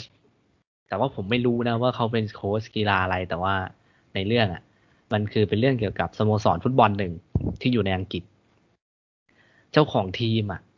เขาต้องการโค้ชคนนี้เข้ามาโค้ชให้กับทีมเขาซึ่งอ่าซึ่งเขาเนี้ยปรากฏว่าเจ้าของทีมนั้นเน่ะเขามีจุดประสงค์อื่น ก็คือ ที่ต้องการโค้ชคนนี้มาโค้ชให้ทีมเขาอะเขาจะทำให้เขาเขาอยากจะทำลายทีมตัวเอง เพื่อเหตุผลส่วนตัวของเขาที่มีต่อสามีเก่าที่เคยเป็นอดีตเจ้าของทีมนี้ อืม จะเป็นอะไรประมาณนี้ ซึ่งโค้ชคุณเท็ดเนี่ยที่โดนที่โดนจ้างมา เขากลับเป็นโค้ชที่น่าสนใจมากๆ แล้วพยายามจะทำให้ทีมฟุตบอลทีมเนี่ยที่ไม่ได้เป็นทีมดังอะเออ ที่อยู่แบบเขาเรียกว่าอะไรทีม เกือบจะตกชั้นอะไรอย่างเงี้ย เออ ให้แบบให้มันดีขึ้นอะไรอย่างนี้ มันเลยไปคอนฟ lict กัน กับโค้ชกับตัวผู้จัดการทีมเจ้าของทีมหรือว่าผู้จัดการเจ้าของทีมเจ้าของทีมเออโค้ชก็ผู้จัดก็การผู้จัดการทีมเจ้าของทีม เออ ซึ่งนั่นแหละมันก็เลยเป็นคอนฟ lict บิ๊กบิ๊กใหญ่ ๆ เลยใน part season แรก อะซึ่งตัวซีรีส์อะมันมันไม่ได้เป็นเชิงเป็นแบบว่าดราม่าแบบจัดจ้าน แต่คือแม่งแม่งเป็น comedy มัน comedy ดราม่าคือทุกอย่างมันมันมีหลายหลายอารมณ์มาก อ่า ส่วนหนึ่งคือต้องบอกว่าผมว่าไม่ได้เป็นคนดูบอลผมก็เลยรู้สึกว่า เออ ตอนแรกก็แอบคิดอยู่ว่าเราจะพอเข้าใจไหม แต่ว่า เออเขาเขาก็ประนีประนอมกับผู้ชมที่ไม่ไม่ค่อยได้อ่าสัมผัสกับประเพณีฟุตบอลเท่าไหร่ เออ แล้วก็ส่วนหนึ่งที่ที่รู้สึกว่าประทับใจสำหรับผมเลยคือคุณตัวละคร Ted Ted Lasso นี่แหละ ที่เป็นชื่อเรื่องเนี่ย เขาเป็นตัวละครที่น่าสนใจมากก็คือเป็นโค้ชที่จริง ๆเขาเป็นรูปแบบของมนุษย์ท่านหนึ่งที่ผมอยากจะเป็นแบบนั้นนะเออเขาเป็นคนที่แบบมีความบวกมากเลย มีความ positive เพราะว่าเขาเป็นโค้ชในรูปแบบที่เอาง่ายๆโค้ชแบบนี้เราก็เคยเห็นในรูปแบบการ์ตูนอนิเมะหรือว่าหนังหลายเรื่องก็คือเขามองว่าเขามาโค้ชให้กับทีมฟุตบอลเนี้ยไม่ใช่แค่เพื่อชัยชนะ เออเขาอยากจะทำให้ผู้คนเหล่าเนี้ย มันดีขึ้นด้วยในชีวิตแต่ละคนอะไรเงี้ย พัฒนาไปด้วยกัน เออ อะไรประมาณนี้ แต่ตอนแรกอะ ผมก็คิดว่าตัวละครแบบเนี้ย ส่วนใหญ่มักจะมาในรูปแบบที่ว่า เอ้ย ถ้ามันมาบวกแบบเนี้ย มันจะแก้ปัญหาทุกอย่างได้ แบบเป็นตัวละครที่แบบพิเศษหน่อยอะไรเงี้ยนึกออกไหมแบบบวกกับเราบวกอ่ามีความแบบช่วยคนนู้นได้ พัฒนาให้คนนู้นก้าวผ่านได้หมด แต่ปรากฏว่า เออเขายังมีความเป็นมนุษย์อยู่หมายถึงว่ารูปแบบในการนำเสนอตัวละครนะ เพราะว่าตัวเทสเนี่ยก็มีปัญหาชีวิตของตัวเอง เออ ก็มีเรื่องดราม่าของตัวเอง บางครั้งก็มี emotional เออ ก็ต้องมีอารมณ์ไม่ได้เป็นโค้ชที่สามารถแก้ปัญหาได้ทุกอย่าง เออ อะไรแบบนี้ แต่เขาเป็นคนที่มีอารมณ์ขันมากผมผมชอบมุกตลกและอารมณ์ขันในนั้นมาก แล้วก็คือเขาเป็นโค้ชที่มาจากอเมริกันเจ็ดพันเจ็ดพันกว่ากิโลเพื่อข้ามมาอยู่กับสโมสรฟุตบอลเนี่ยเออ มันก็มีดราม่าหลายๆอย่างที่น่าสนใจ แล้วก็ ได้พบเจอกับประเพณีบางอย่างที่ผม ผมไม่เคยได้สัมผัส เช่น โค้ชคนเนี้ยเขามาโค้ชให้กับทีมฟุตบอลอังกฤษใช่ไหมพอแบบทีมมันเป็นทีมที่เกือบจะตกชั้นอะ พอมันแพ้ปุ๊บเวลาเขาเดินออกมานอกจากที่พักเนี้ยคนที่อยู่ละแวกแถวนั้นแล้วก็จะแบบด่าเขาอะ ก็จะแซวเขาแบบเมื่อไหร่มึงจะเมื่อไหร่จะชนะ เมื่อไหร่เมื่อไหร่มึงจะทำให้ทีมกูชนะอะไรอย่างเงี้ยเออเวลาแบบไปแวะบาร์ที่เขาดูบอลกัน มันก็จะชอบโดนแซวอะไรอย่างเงี้ยเออแต่ว่า คุณเทสเขาก็จะเป็นคนที่มองบวกมาก ๆ เลยเขาก็แบบไม่ได้ซีเรียสกับจุดจุดนี้ เออ นั่นแหละผมผมก็เลยรู้สึกว่าเอ้ยมันมันเป็นซีรีส์ที่สนุกมาก เพราะว่ามันจะมีตัวละครรูปแบบมีนักฟุตบอลที่เป็นเหมือนแบบอ่าเป็นกัปตันทีมเป็นอ่าศูนย์หน้าที่แบบมีความแบบเป็นวัยรุ่นหัวร้อนหน่อยอะไรอย่างเงี้ยเออมันก็จะมีความคอนฟ lict กันไปเรื่อยๆเออมีเหตุการณ์ต่างๆ ที่ทำให้โค้ชคนนี้ต้องเข้าไปแก้ปัญหา มีตัวละครที่แบบ มีเสน่ห์มากๆ หลาย ๆ หลาย ๆ ตัวเลยหลายองค์ประกอบ ไม่ว่าจะเป็นเจ้าของทีมอ่าเด็กเด็กเขาเรียกว่าอะไรเด็กคิดเด็กคิดเด็กคิดบอลอะไรสักอย่างแหละที่เป็นจากเด็กเก็บบอลอะไรอย่างนี้โอ้ยเยอะมากอ๋อตัวละครเอบอลอบอยปะใช่ใช่อะไรสักอย่างอะเออแบบน่าสนใจมากจริง ๆ เออเป็นแม่งเป็นซีรีส์ที่สนุกมาก ถ้าใครยิ่งแบบหลงไหลในประเพณีฟุตบอลอะ เออผมว่ามาดูก็น่าจะอิน เออน่าน่าจะสนุกเข้าไปอีกอะไรอย่างนี้ เออเออนั่นแหละก็เป็นหนึ่งในซีรีส์ คุณภาพที่ผมมองว่าคุณภาพนะ ใน Apple TV Plus ในช่วงนี้ผมกำลังตามอยู่ ตอนนี้กำลังดูถึง season สองแล้ว ก็สนุกดี เออ happy มันมันเป็นซีรีส์ที่แบบ เติมเติมความ happy มากกว่าสำหรับผมเรื่องนี้นะสำหรับ Ted Lasso เป็นเป็น content ล่าสุดที่ผมติดตามอยู่ครับ อันนี้คือทั้งหมดของผมแล้วในเดือนนี้ เออถ้าไม่นับไอ้พวก Suicide Fast อะไรนี้ที่แบบผ่านๆมานะ เออผมรู้สึกว่า อ่า CODA กับเรื่องนี้แหละ แบ่ง ดีมากสำหรับเดือนนี้ที่ได้เจอนะ ลองลองไปหารับชมกันครับผม อืมอันนี้คือของผม ทั้งหมดแหละ อ่า คุณนุ๊กคุณของคุณมีอีกไหมหรือยังไงของผมผมมีอีก เดี๋ยวผมขอเลือกนิดนึงเพราะว่ามันอะท้ายๆละได้ได้อืมขอสองเรื่องแล้วกันเป็นเป็นปฏิทานตามดูหนังจากคลับเฮาจากคนแนะนำในคลับเฮา อืมอันนี้คือคนแนะนำคนเดียวกันเลยสองเรื่อง ก็คือคุณวิวัฒน์ออฟน่าจะรู้จักอยู่มั้งใช่ปะอืมเขาเป็นเขาเป็นคนได้ยินในขับเฮานะว่า เออเขาเป็นคนใน Documentary Club ด้วย แล้วก็เป็นคนหนึ่งที่เป็นที่ยอมรับนับถือมากใน cinephile ไทย ก็เรื่องหนึ่งที่เขาพูดมาแล้วผมไปตามดูแล้วผมว้าวมากชอบกว่าทุกเรื่องในช่วงที่ผ่านมาที่ผมไม่ได้มาอัดรายการ ก็คือ The Vast of Night The Vast of Night ในตัว top Rotten Tomato เหมือนกัน ก็คือผมไปเซิร์ชมามันเป็นตัวท็อปหนังไซไฟของปีไหนไม่แน่ใจสิบสิบเก้ามั้งเกี่ยวในคาตากรีหนังไซไฟสิบแปดป่ะของห Rotten รือว่าสิบเอเก้าอแต่ถ้าจำไม่ได้เหมือนกันอ่าจำไม่ได้เหมือนกัน คูชชอบมาก คือแบบว้าวมาก คือมันไอ้ทิลเลอร์ฮอลเลอร์นิดๆหรืออะไรอย่างเงี้ย มันเป็นอะไรที่ค่อนข้างใหม่สำหรับผมนะ ผมรู้สึกว่า เออดูแล้วมันก็ตื่นเต้นให้พลังดีอะไรเงี้ย รู้สึกว่าช่วงนี้ผมจะไปอินกับอะไรที่มันค่อนข้าง thriller โอ้ยชอบมาก เป็นหนังที่ set set set ย้อนยุคนิดนึง ผมจำไม่ได้ว่ายุคไหน คือมัน มันเล่นเล่นฉาก long take อะเยอะมาก แล้วเป็น long take ที่ผมประทับใจที่สุดเท่าที่ผมเคยเจอมาเลย เป็น long take ที่จัดองค์ประกอบได้ดีไม่ล้น frame เหมือนเหมือนหลาย ๆ เรื่องที่เราจะเห็นว่า เออ การล้น frame การเหลื่อมการหันมุมกล้องอะไรอย่างเงี้ย มันจะต้องมีล้นเป็นธรรมชาติของของ long take อยู่แล้ว แต่เรื่องเนี้ยจัดได้แม่นมาก แล้วแบบมี scene ที่ long take ที่เหลือเชื่อมากบาง scene เหมือนกัน คือว้าวคือหนังอะสนุกมากลุ้นมาก คือผมไม่ไม่ค่อย ไม่ไม่รู้สึกเบื่อเลยนะ ผมรู้สึกว่าหนังมันมันเลี้ยงระดับความน่าติดตามความอะไรได้ดีตลอดเลย แต่แต่ไอความที่มันมันไฮป์ของตัวละครความที่มันตื่นเต้นของตัวละครเออก็ล้นอยู่นิดนึงว่าเออมึงเวอร์ไปเปล่าอะไรนิดนึงอย่างเงี้ยแต่ว่าเออมันก็เซตให้หนังอะดูดูแบบโอ้ดูสนุกมาก คือมันมันเล่ายากนะ ผมอยากให้เป็นประสบการณ์อะ อยากให้ออฟช่วยผมว่าออฟน่าจะดู ดูแล้วครับ เป็นไงบ้าง ก็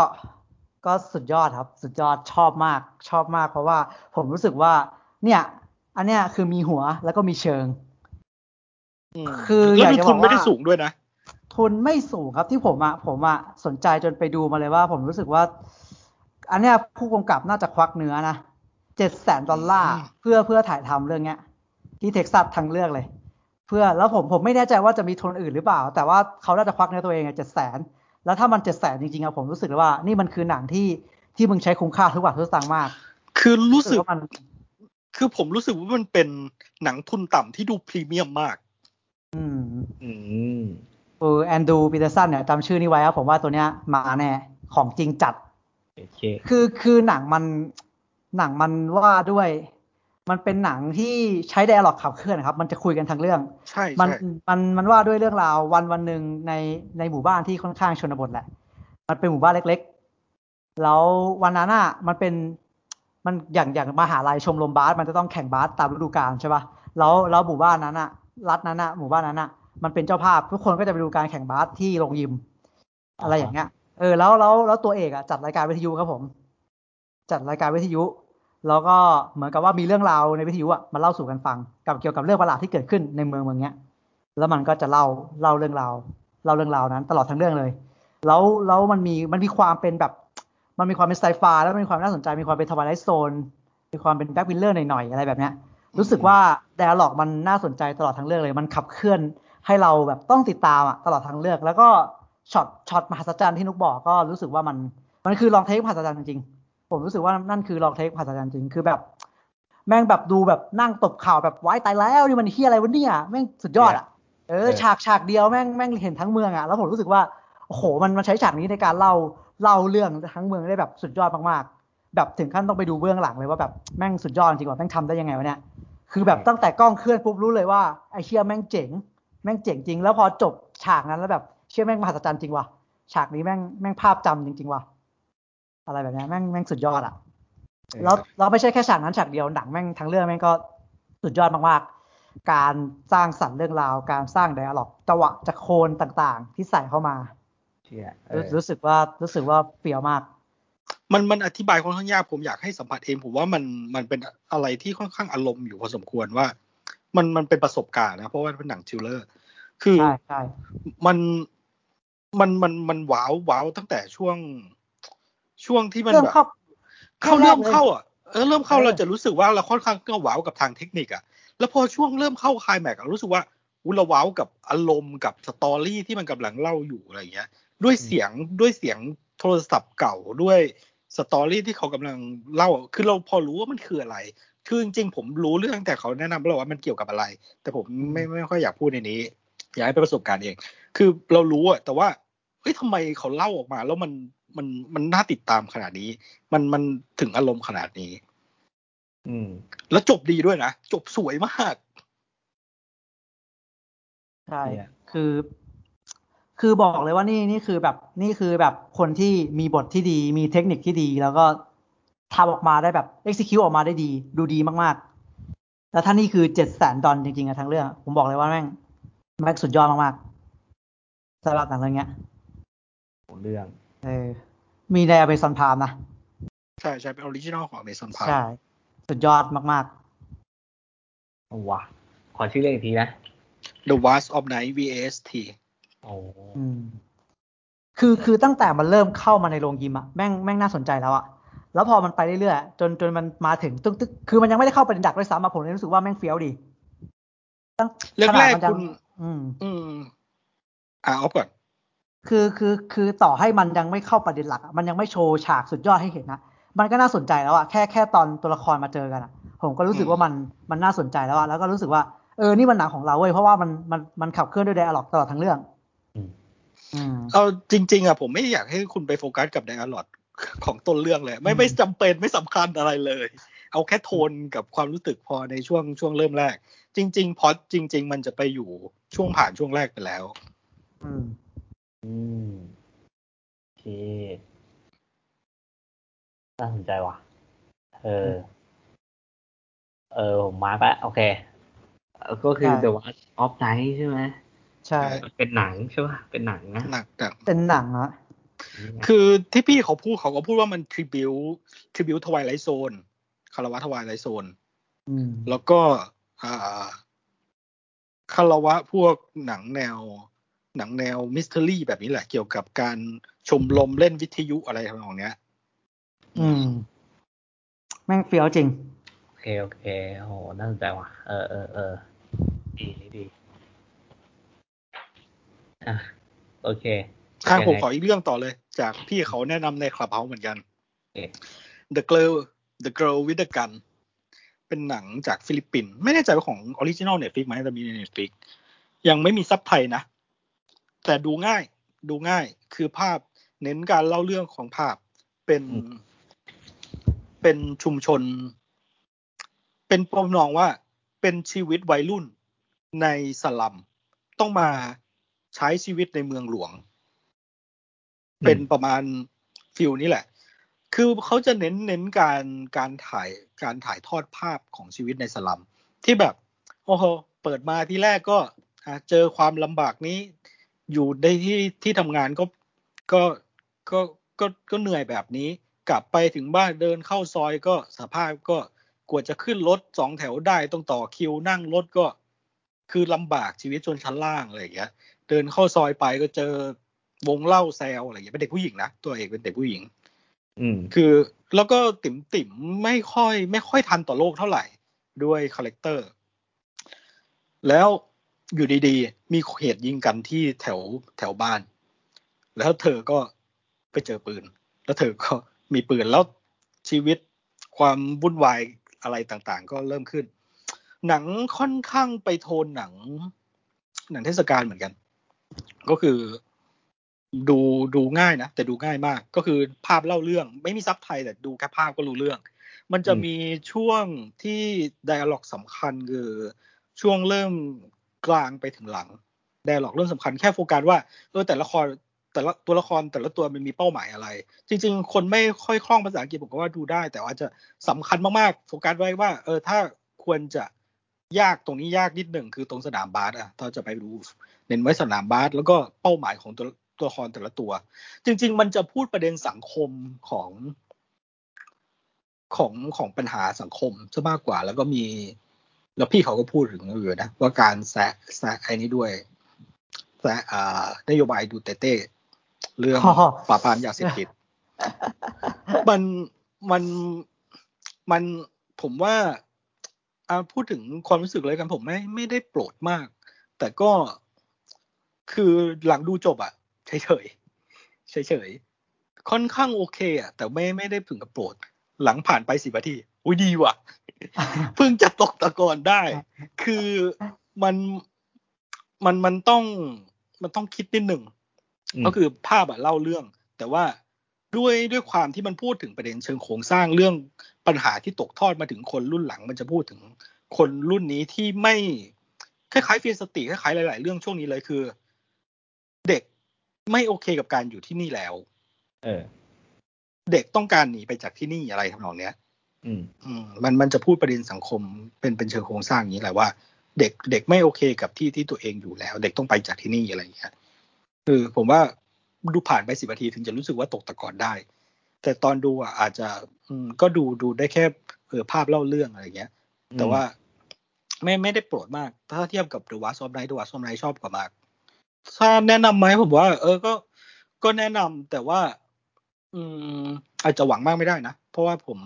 ก็ไม่ได้ไม่ได้ชอบมากเท่าไหร่ แต่ถ้าที่ว่าถามว่าดีไหมก็ดีดีอีกเรื่องหนึ่งเลยล่ะ อาจจะชอบพอกับ CODA ได้ถ้าสำหรับผมอืมอะ CODA CODA มากกว่าชอบ CODA มากกว่าอะยังไงครับเนี่ยก็ก็โอเคสำหรับผมก็ก็ดีก็ดีครับก็โทนหนังเทศกาลนะ มีผมไม่ค่อยชอบซาวแท็กมันนิดนึงผมรู้สึกว่ามันไอ้โทนกลองอะ กลองเหมือนใน Birdman อะ ตีกลองอะ อืมอืมอืมอืมนึกออกกลองตึกๆอะมันไม่ใส่มาบางที บางทีก็ให้ความรู้สึกว่า เออ เป็นแนวหนังอินดี้หนังเทศกาลดี บางทีก็รู้สึกว่า ดู low ดู low เข้าไปอะไรอย่างเงี้ยอ๋ออืมอ่าเข้าใจเออเออพอ get อยู่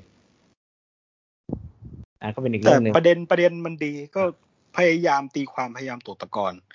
แต่ด้วยด้วยขณะที่ดูไม่ได้ไม่ได้โปรดมากคนละเรื่องกับเดอะวาร์เลยเดอะวาร์ที่ตอนดูนี่คือแบบอารมณ์สุด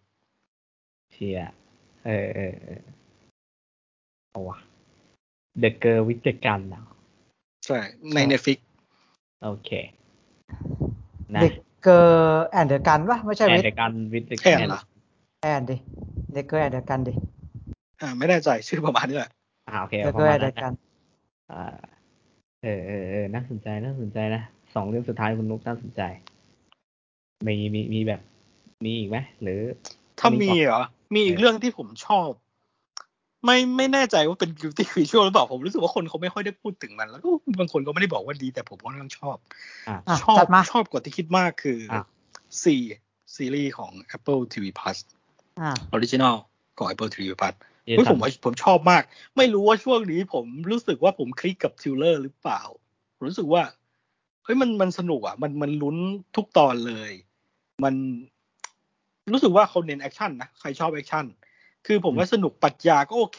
อาจจะไม่ไม่หนักมากผมรู้สึกว่า feel มันคล้าย Raised by Wolves คล้าย Raised by Wolves มากสำหรับผม คือพอดพอดมันคือทั้งโลกคนตาบอด เป็นโลก โพสต์อ p โ c ลิปคือหลังจากยุคเราผ่านไปเป็นประมาณร้อยปีพันปี เห็นซากตึกมีต้นไม้ขึ้นแล้วอะไรเงี้ยเออแล้วปรากฏว่าวันหนึ่งมีเด็กได้เผ่าของพระเอกมันเกิดมาแล้วมองเห็น จากที่คนทั้งโลกไม่มีใครมองเห็นอีกแล้ว เอาวะแล้วคนที่ปกครองในยุคนั้นเป็นราชินี ก็จะมองว่าคนพวกเนี้ย ว่าเป็นคล้ายๆกับฟิชเป็นพวกเอ่อแม่มดอะไรทำนองเนี้ยอืม เออถ้าใครมาพูดถึงเรื่องการมองเห็นหรืออะไรในตอนเนี้ย จะเป็นจะมองว่าเป็นพวกแม่มด ก็จะมาตามล่าเอาเด็กคนนี้ นี่คือพล็อตก็หนีทั้งเรื่องทิวเลอร์ทั้งเรื่อง แต่สนุกผมรู้สึกว่าผมชอบมาก ภาพก็สวยมากอืมมันเป็น location เป็นประมาณป่าก็คือ thriller แหละปรัชญาผมว่าก็โอเค พูดถึงเรื่องแสงเรื่องอาการมองเห็นนี่แหละอืมผมว่าคล้าย Raised by Wolves แต่คล้ายกันเลย Raised by Wolves มันก็ thriller แอคชั่นเหมือนกันเลย แล้วก็ปรัชญาแต่ปรัชญาผมว่ายังน้อยกว่า Raised by Wolvesอืมอืมอืมค่อนข้างชอบค่อนข้างชอบชอบกว่าที่คิดเยอะมากเอาวะตอนแรกผมเห็นเห็นบ่อยมากเลยเรื่องซีเนี่ย แต่แบบอืไม่มไม่ได้ฟังเลยว่าแบบเป็นยังไงกันบ้างอะไรอย่างเงี้ยผมเห็นเขามันล้อกันช่วงมันออกมาแรกๆเขาว่ามันมันตลกโดยที่ไม่ตั้งใจเหมือนธิดาสาบทาน ไม่ใช่ปะเออสำหรับผมผมค่อนข้างเฉยๆนะ ผมรู้สึกว่าว้าวด้วยซ้ำว่า เอ้ยมันมันมีเทคโนโลยีสำหรับคนตาบอดมันอ่านหนังสือยังไง มันเขียนยังไงอย่างเงี้ยทั้งที่มันเป็นยุคนั้นไม่มีกระดาษ ไม่ใช่ยุคนั้นดิต้องบอกว่าโลกมันพังไปแล้ว มันอยู่ในป่ากันอะไรเงี้ยอ่าไม่มีกเข้าระใจดาษอะไรเงี้ยอืมสำหรับผมไม่ไม่ค่อยรู้สึกว่ามันตลกตลกโดยที่ไม่แต่รู้สึกว่าเออมันก็เวอร์นิดนึงสำหรับ คนตาบอดที่ทำอะไรได้เยอะขนาดนี้อะไรเงี้ยโอเคเออเจ๋งเจ๋งนะก็เป็นอีกหนึ่งซีรีส์ใน Apple TV Plus ใช่ไหม ใช่ใช่เออสำหรับเรื่องซีเนาะโอ้ก็คือปล่อยของที่ชอบรัวๆเลยใช่ไหมสามเรื่องสุดท้ายของนุกเนี่ย จริง ๆ น่าจะมีอีกแหละผมว่า จริงๆก็มีอะผมจะไล่ชื่อที่ดูไปแล้วกัน แล้วผมก็จะหมดเลยเออก็คือ s l a n of the Lamb เฮดแท็กอ่าฮะยังดูไม่จบ เฮดแท็กยังดูไม่หมด อืมคาเซโนพูดไปแล้วลูก้าเดฟเดฟพูดไปแล้วโลกิโซโซชอบ ชอบโซกว่าที่คิดมาก ชอบโซ ชอบกว่าลูก้าชอบโซกว่าลูก้าอือฮึ Memory of Murder เอ้ยเอาวันวะด้าวิชั่นเท็ดลัสโซเฟียสตีดเอ่อวูฟวอลเกอร์เลดบัตเลสกายเดอะเฟเวอริตนี่แหละนี่ไม่เก็บไว้เป็นบุญเก่าเลยครับ คือแบบพูดหมด อาจจะอะอาจจะไปพูดในเทปหน้าก็ได้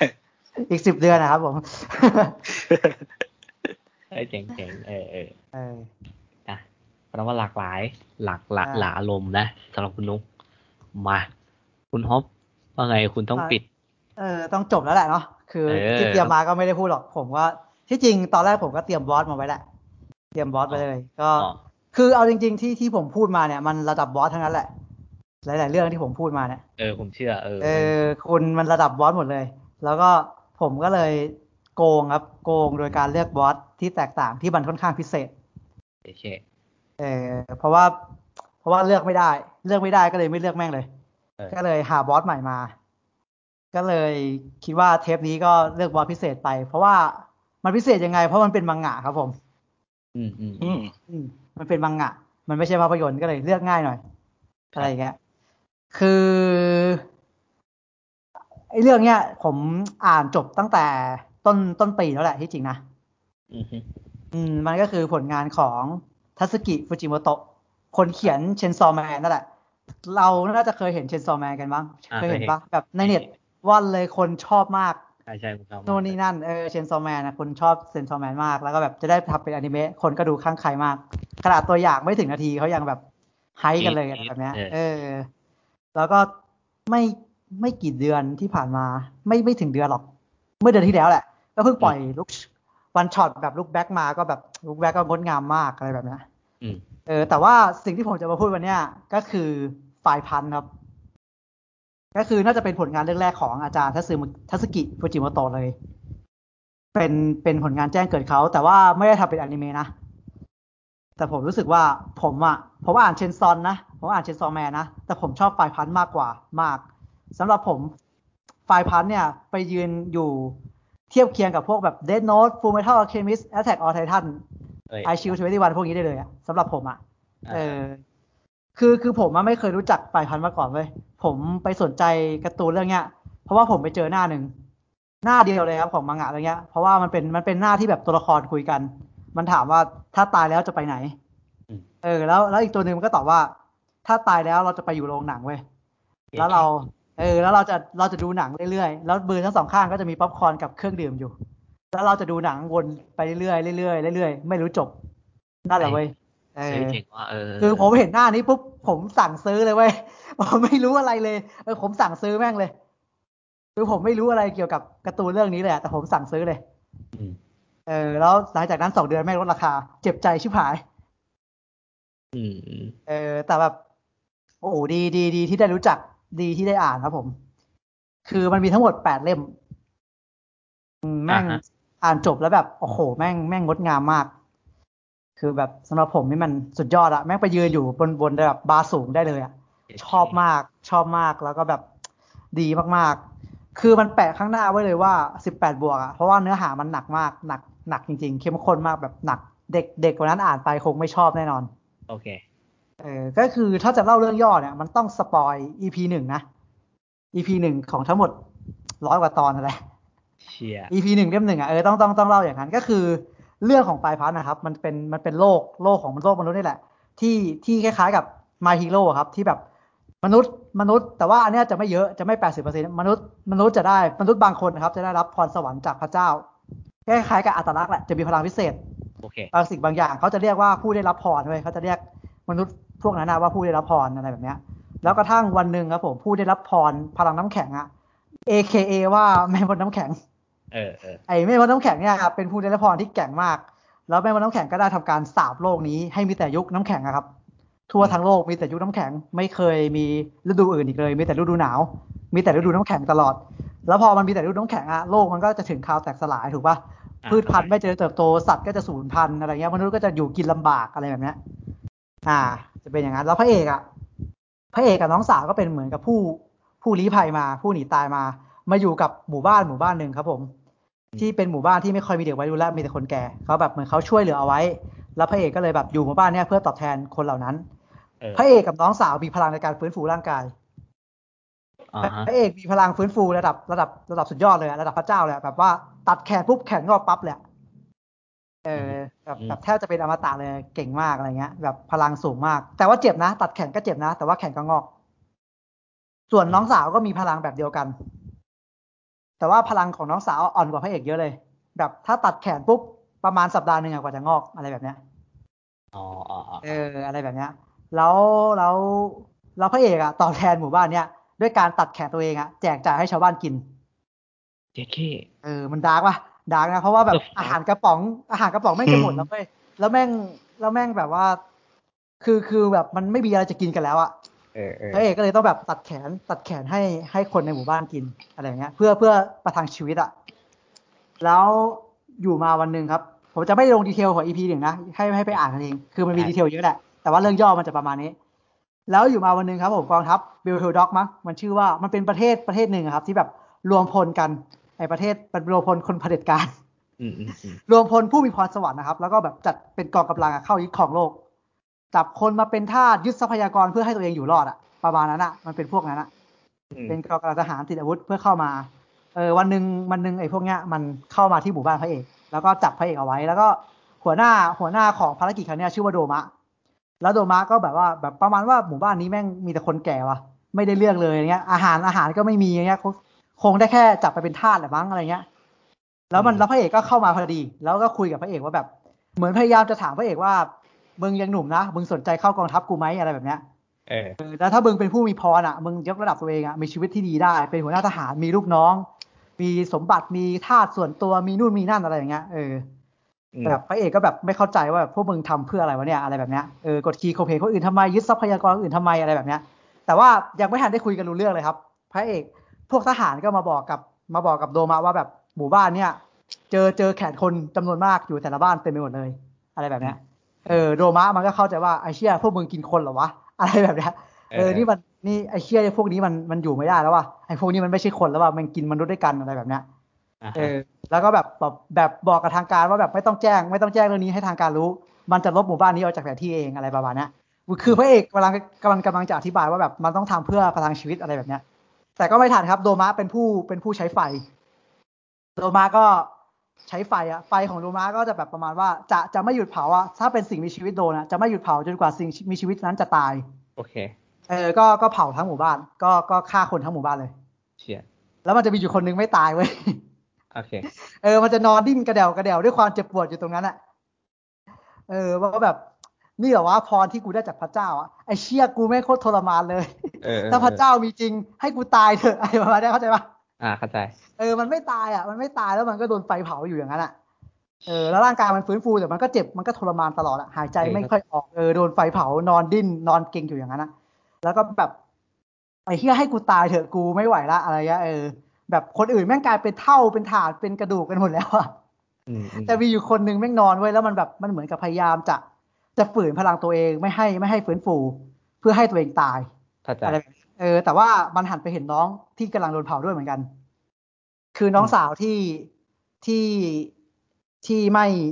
ไม่สามารถพลังฟื้นฟูแบบพระเอกอะก็ก็ใกล้ตายแล้วเข้าอใจยู่ในสภาพที่แบบใกล้ตายแล้วเออแล้วน้องก็ได้พูดแท็กไลน์สำคัญขึ้นมา ว่าแบบมีชีวิตอยู่ต่อไปให้ได้นะ อะไรแบบเนี้ยอืมเออ พระเอกก็แบบไอ้เคียกูตายไม่ได้ว่ะอะไรนู่นนี่นั่นอะไรเงี้ย ก็ก็ ก็เลยฝืนผมเลยขิดพิชิตความตายขึ้นมา ใช้เวลาประมาณแปดปีครับ ทนกับความเจ็บปวด เชียคือพระเอกมันไม่ต้องกินไง เพราะว่าร่างกายมันฟื้นฟูอยู่ตลอดเวลา อ่าเข้าใจเออเออแต่มันอยู่กับความเก่งอะมันโดนไฟเผาจนร่างกายเก่งจนแบบ โตขึ้นมีกล้ามเนื้ออะไรแบบเนี้ยเออใช้เวลาในการแปดปีจนแบบทนอยู่กับความเจ็บปวด แล้วก็ลุกขึ้นมายืนได้อะลุกขึ้นมาเดิน ฝึกต่อยฝึกเดินอะไรเงี้ยเพื่อแก้แค้นคนคนเดียวอะคือฟังจากตรงนี้แม่งกาวมากเลยนะคือมันกลายเป็นแฟนตาติกโฟไปแล้วอะพระเอกอะกลายเป็น กลายเป็นไอ้หนุ่มเป็นหนุ่มร่างเพลิงไปแล้วอะเออเข้าใจเออแต่ผมบอกเลยว่าไอเชี่ยแม่งลึกซึ้งแล้วแม่งแม่งประเด็นแม่งดีมากปรัชญาลึกล้ำเสียดสีทุกอย่างการเมืองการศึกษา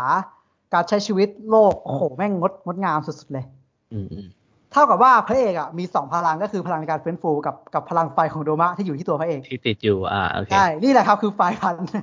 เชียนี่คือชื่อเรื่องเออแล้วต่อจากนั้นพระเอกก็คือตั้งมั่นปฏิฐานอย่างเคียงอย่างเดียวเลยว่า ต้องแก้แค้นไอโดมะให้ได้ ฆ่าน้องกูโอเคนะครับนั่นคือจุดเริ่มต้น แต่ที่จริงมันมันลึกซึ้งมากกว่านี้เยอะเลยครับ อ่าเข้าใจอ่าโอเคเออนี่คือแค่ EP หนึ่งของเรื่องเท่านั้นเล่าที่มาที่ไป แต่ผมบอกเลยว่า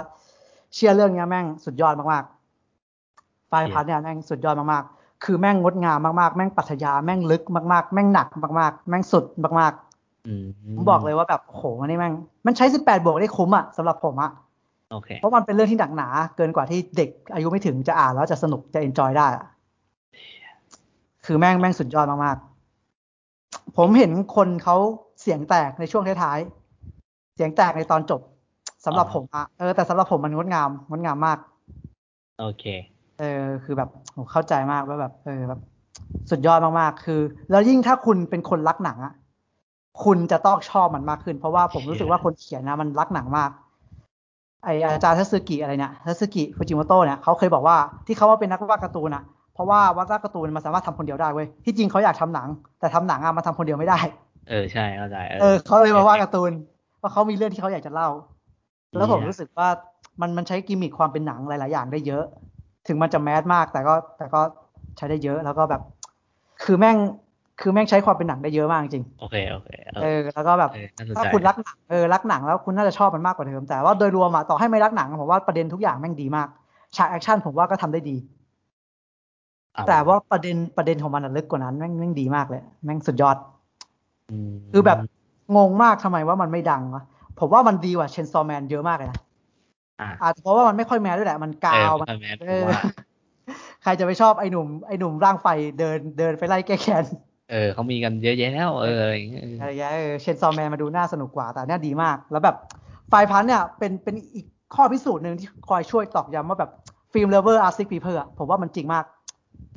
เออ มันชัดมาก มันชัดมากจริงๆอืม คือแบบอืมถ้าคุณมีชีวิตที่ดีอะครับผม ผมว่าคุณก็ไปใช้ชีวิตของคุณเถอะ ส่วนพวกผมอาจจะไปดูหนังเออไฟพัดเช็ดเคโอเค โอ้โห ออฟ แม่ง แม่งจี๊ดว่ะ แต่ละประโยค เออ แม่งแม่งจี๊ดจริงต่อ สุดยอดจริง เออเฮียต่อคนหลงหลง ผมว่าถ้าเชื่อว่าคนที่ผู้ฟังนะที่หลงไหลในภาพยนตร์ ได้ฟังประโยค แต่ละอันที่คุณน้องพูดมาผมว่าแม่ง มันจะเข้าถึงใจเราเออและผมจะว่าเหทำมาะให้กับเราอยากไปอ่านเออเหมาะกับคนชอบหนังมากเลยนะสำหรับการ์ตูนเรื่องเนี้ยเหี้ยแล้วแล้วมองในฐานะมังงะเรื่องหนึ่งผมว่ามันคุณภาพมาก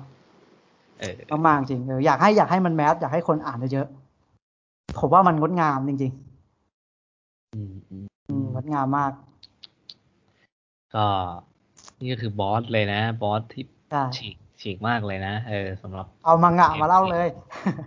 เออ น่าสนใจดีๆผมก็ ก็ได้นับว่ามันเป็นการที่พวกเราอัปเดตอะไรใหม่ๆ ที่มันน่าสนใจกันแล้วกันอืมเออเนาะคือจะคือเรื่องเนี้ยผมอ่านจบตั้งแต่ต้นปีแล้ว เหมือนผมเคยส่งภาพหน้านั้นนะเคยเข้าไปในกลุ่มด้วยเคยออเคถ้ายยังจำกันได้ เออนั่นแหละ แล้วผมก็เอามาอ่านแล้วผมชอบมากผมยังแบบ มันเป็นช่วงที่ผมได้ออกกองพอดีด้วยที่ที่อ่านเรื่องนี้จบอะโหแม่งแม่งมีความสุขมากเลยในช่วงนั้นนะก่อนล็อกดาวน์อะเออเออแม่งแม่งดีมากเลยอะแล้วรู้สึกว่าเรื่องเนี้ยแม่งแม่งแนะนำอะอยากให้อยากให้ถ้าแบบชอบดูหนังอะ ผมรู้สึกว่าอยากลองให้อ่านดู ชอบไม่ชอบว่ากันอีกทีเดียวแต่ว่าอยากลองให้อ่านดู มันมีประเด็นน่าคุยอีกเยอะอะเออในนั้นอะโอเคโอเคเออแล้วก็แบบเออชอบมันชอบมันมากๆที่จริงผมจดมาเยอะเยอะเหมือนกัน แต่ว่าไม่ได้พูดถึงหรอกเพราะโหแค่นี้ก็กินเวลาไปเยอะแล้วอะไรแบบเนี้ยใช่ก็มีของดีๆ อีกเยอะครับผมไม่ว่าจะเป็น Phantom Among Us ผมก็ดูมา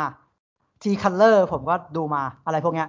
อืมแบบเออหนัง A24 อีกหลายๆเรื่องที่ที่ขาดไปผมก็ไปตามเก็บมาได้เยอะ ไฮไลท์อย่างเงี้ยเอาวะคีชาอะไรพวกเนี้ย อืมเออเออหรือแบบXavier Dolan collection อะไรพวกเนี้ยผมก็ไปดูมา คือคือในช่วงที่แบบ เราไม่ได้คุยกันเนาะมันก็มีทั้งบอลยูโรใช่ไหม มีบอลยูโรมีโอลิมปิกที่ญี่ปุ่นอะไรเงี้ย ผมก็ตามตามกระแสผมก็ออกออกนอก ผมก็ไปดูหนังยุโรปบ้าง ไปดูหนังญี่ปุ่นบ้างอะไรแบบเนี้ยเออ แล้วก็รู้สึกว่าเปิดโลกพอสมควรนะ เปิดโลกเยอะเลย ก็แบบว่า เออเราเรา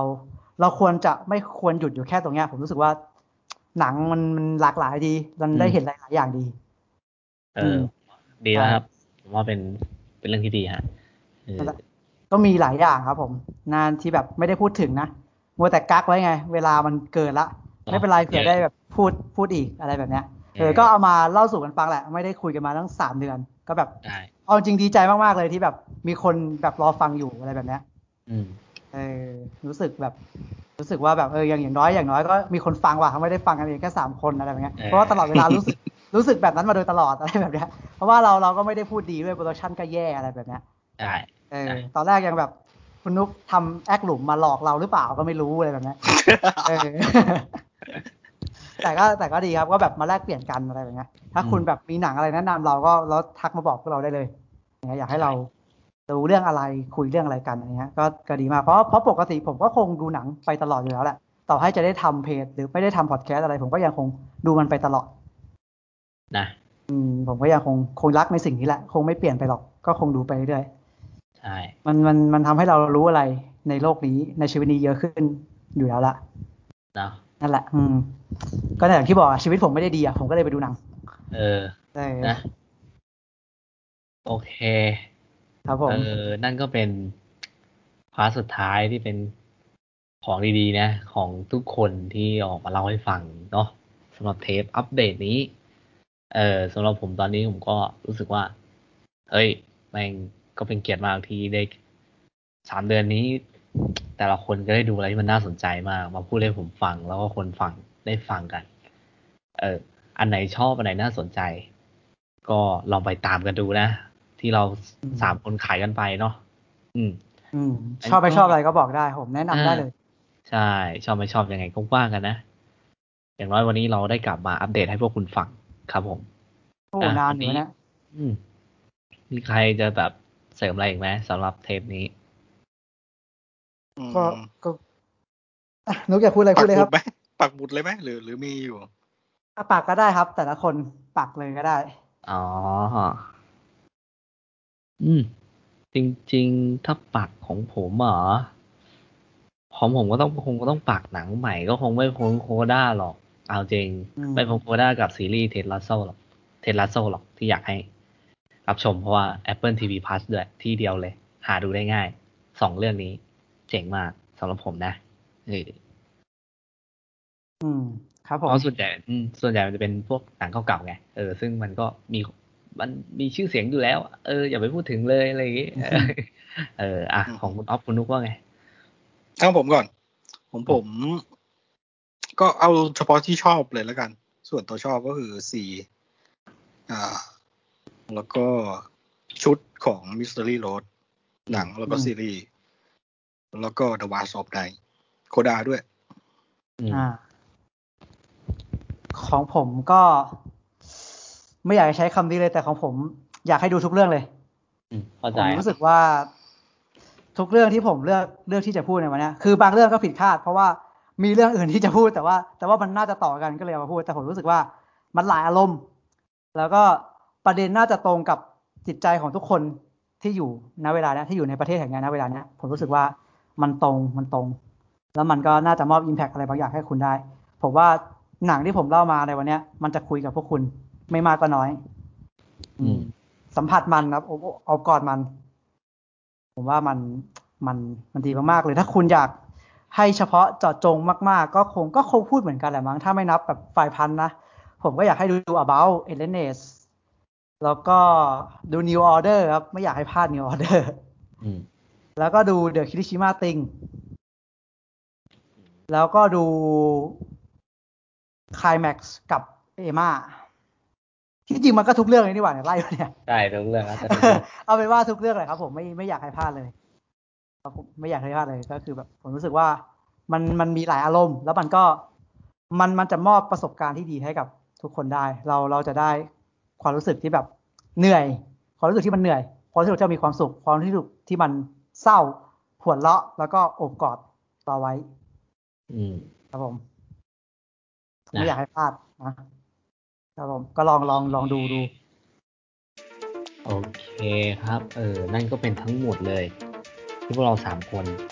กลับมาในสามเดือนให้หลังเนี่ยก็ฝากติดตามรับชม อันนี้มันนานที่สุดปะหมายถึงว่าตั้งตั้งแต่อัดมาอะหายไปไม่สามเดือนไม่ถึงนี่คือ นี่คือนานที่สุดปะหมายถึงว่าหายไปสามเดือนนี่คือนานที่สุดปะอ๋อใช่ใช่อันนี้งานใช่ถ้าถ้าถ้าถ้าแบบหายอะเออหายไปสามเดือนนี่คือนานที่สุดให้แล้วนานสุดเลยครับ แต่ว่าเทปนี้ไม่ใช่เทปที่นานที่สุดใช่ไหมใช่อ ย่างนานที่ครับสุดคือเทปไหนครับน่าหัวจะเราะแบบนี้หมายความว่าไงอ๋อ เทปในตำนาน ใช่โอเคนะโอเค นั่นแหละครับ นั่นก็คือทั้งหมดของวันนี้ของเทปคลองอัปเดตของเรานะ ที่หายกันไปก็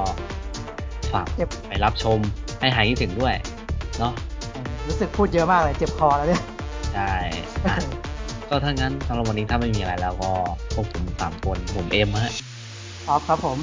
นุกครับ พวกเราสามคนจะเพลงกันต้องนะต้องขอตัวลาไปก่อนแล้วครับผมสำหรับวันนี้สวัสดีครับ สวัสดีครับโอเคคุณนุกหายว่ะคุณนุกอะไรคุณนุกยังไม่สวัสดีคนดูเลยไม่สวัสดีผู้ฟังเลยอะสวัสดีครับเอาใหม่อ๋อสวัสดีครับ โอ้โหอย่าตีเลย โอเคไปหาย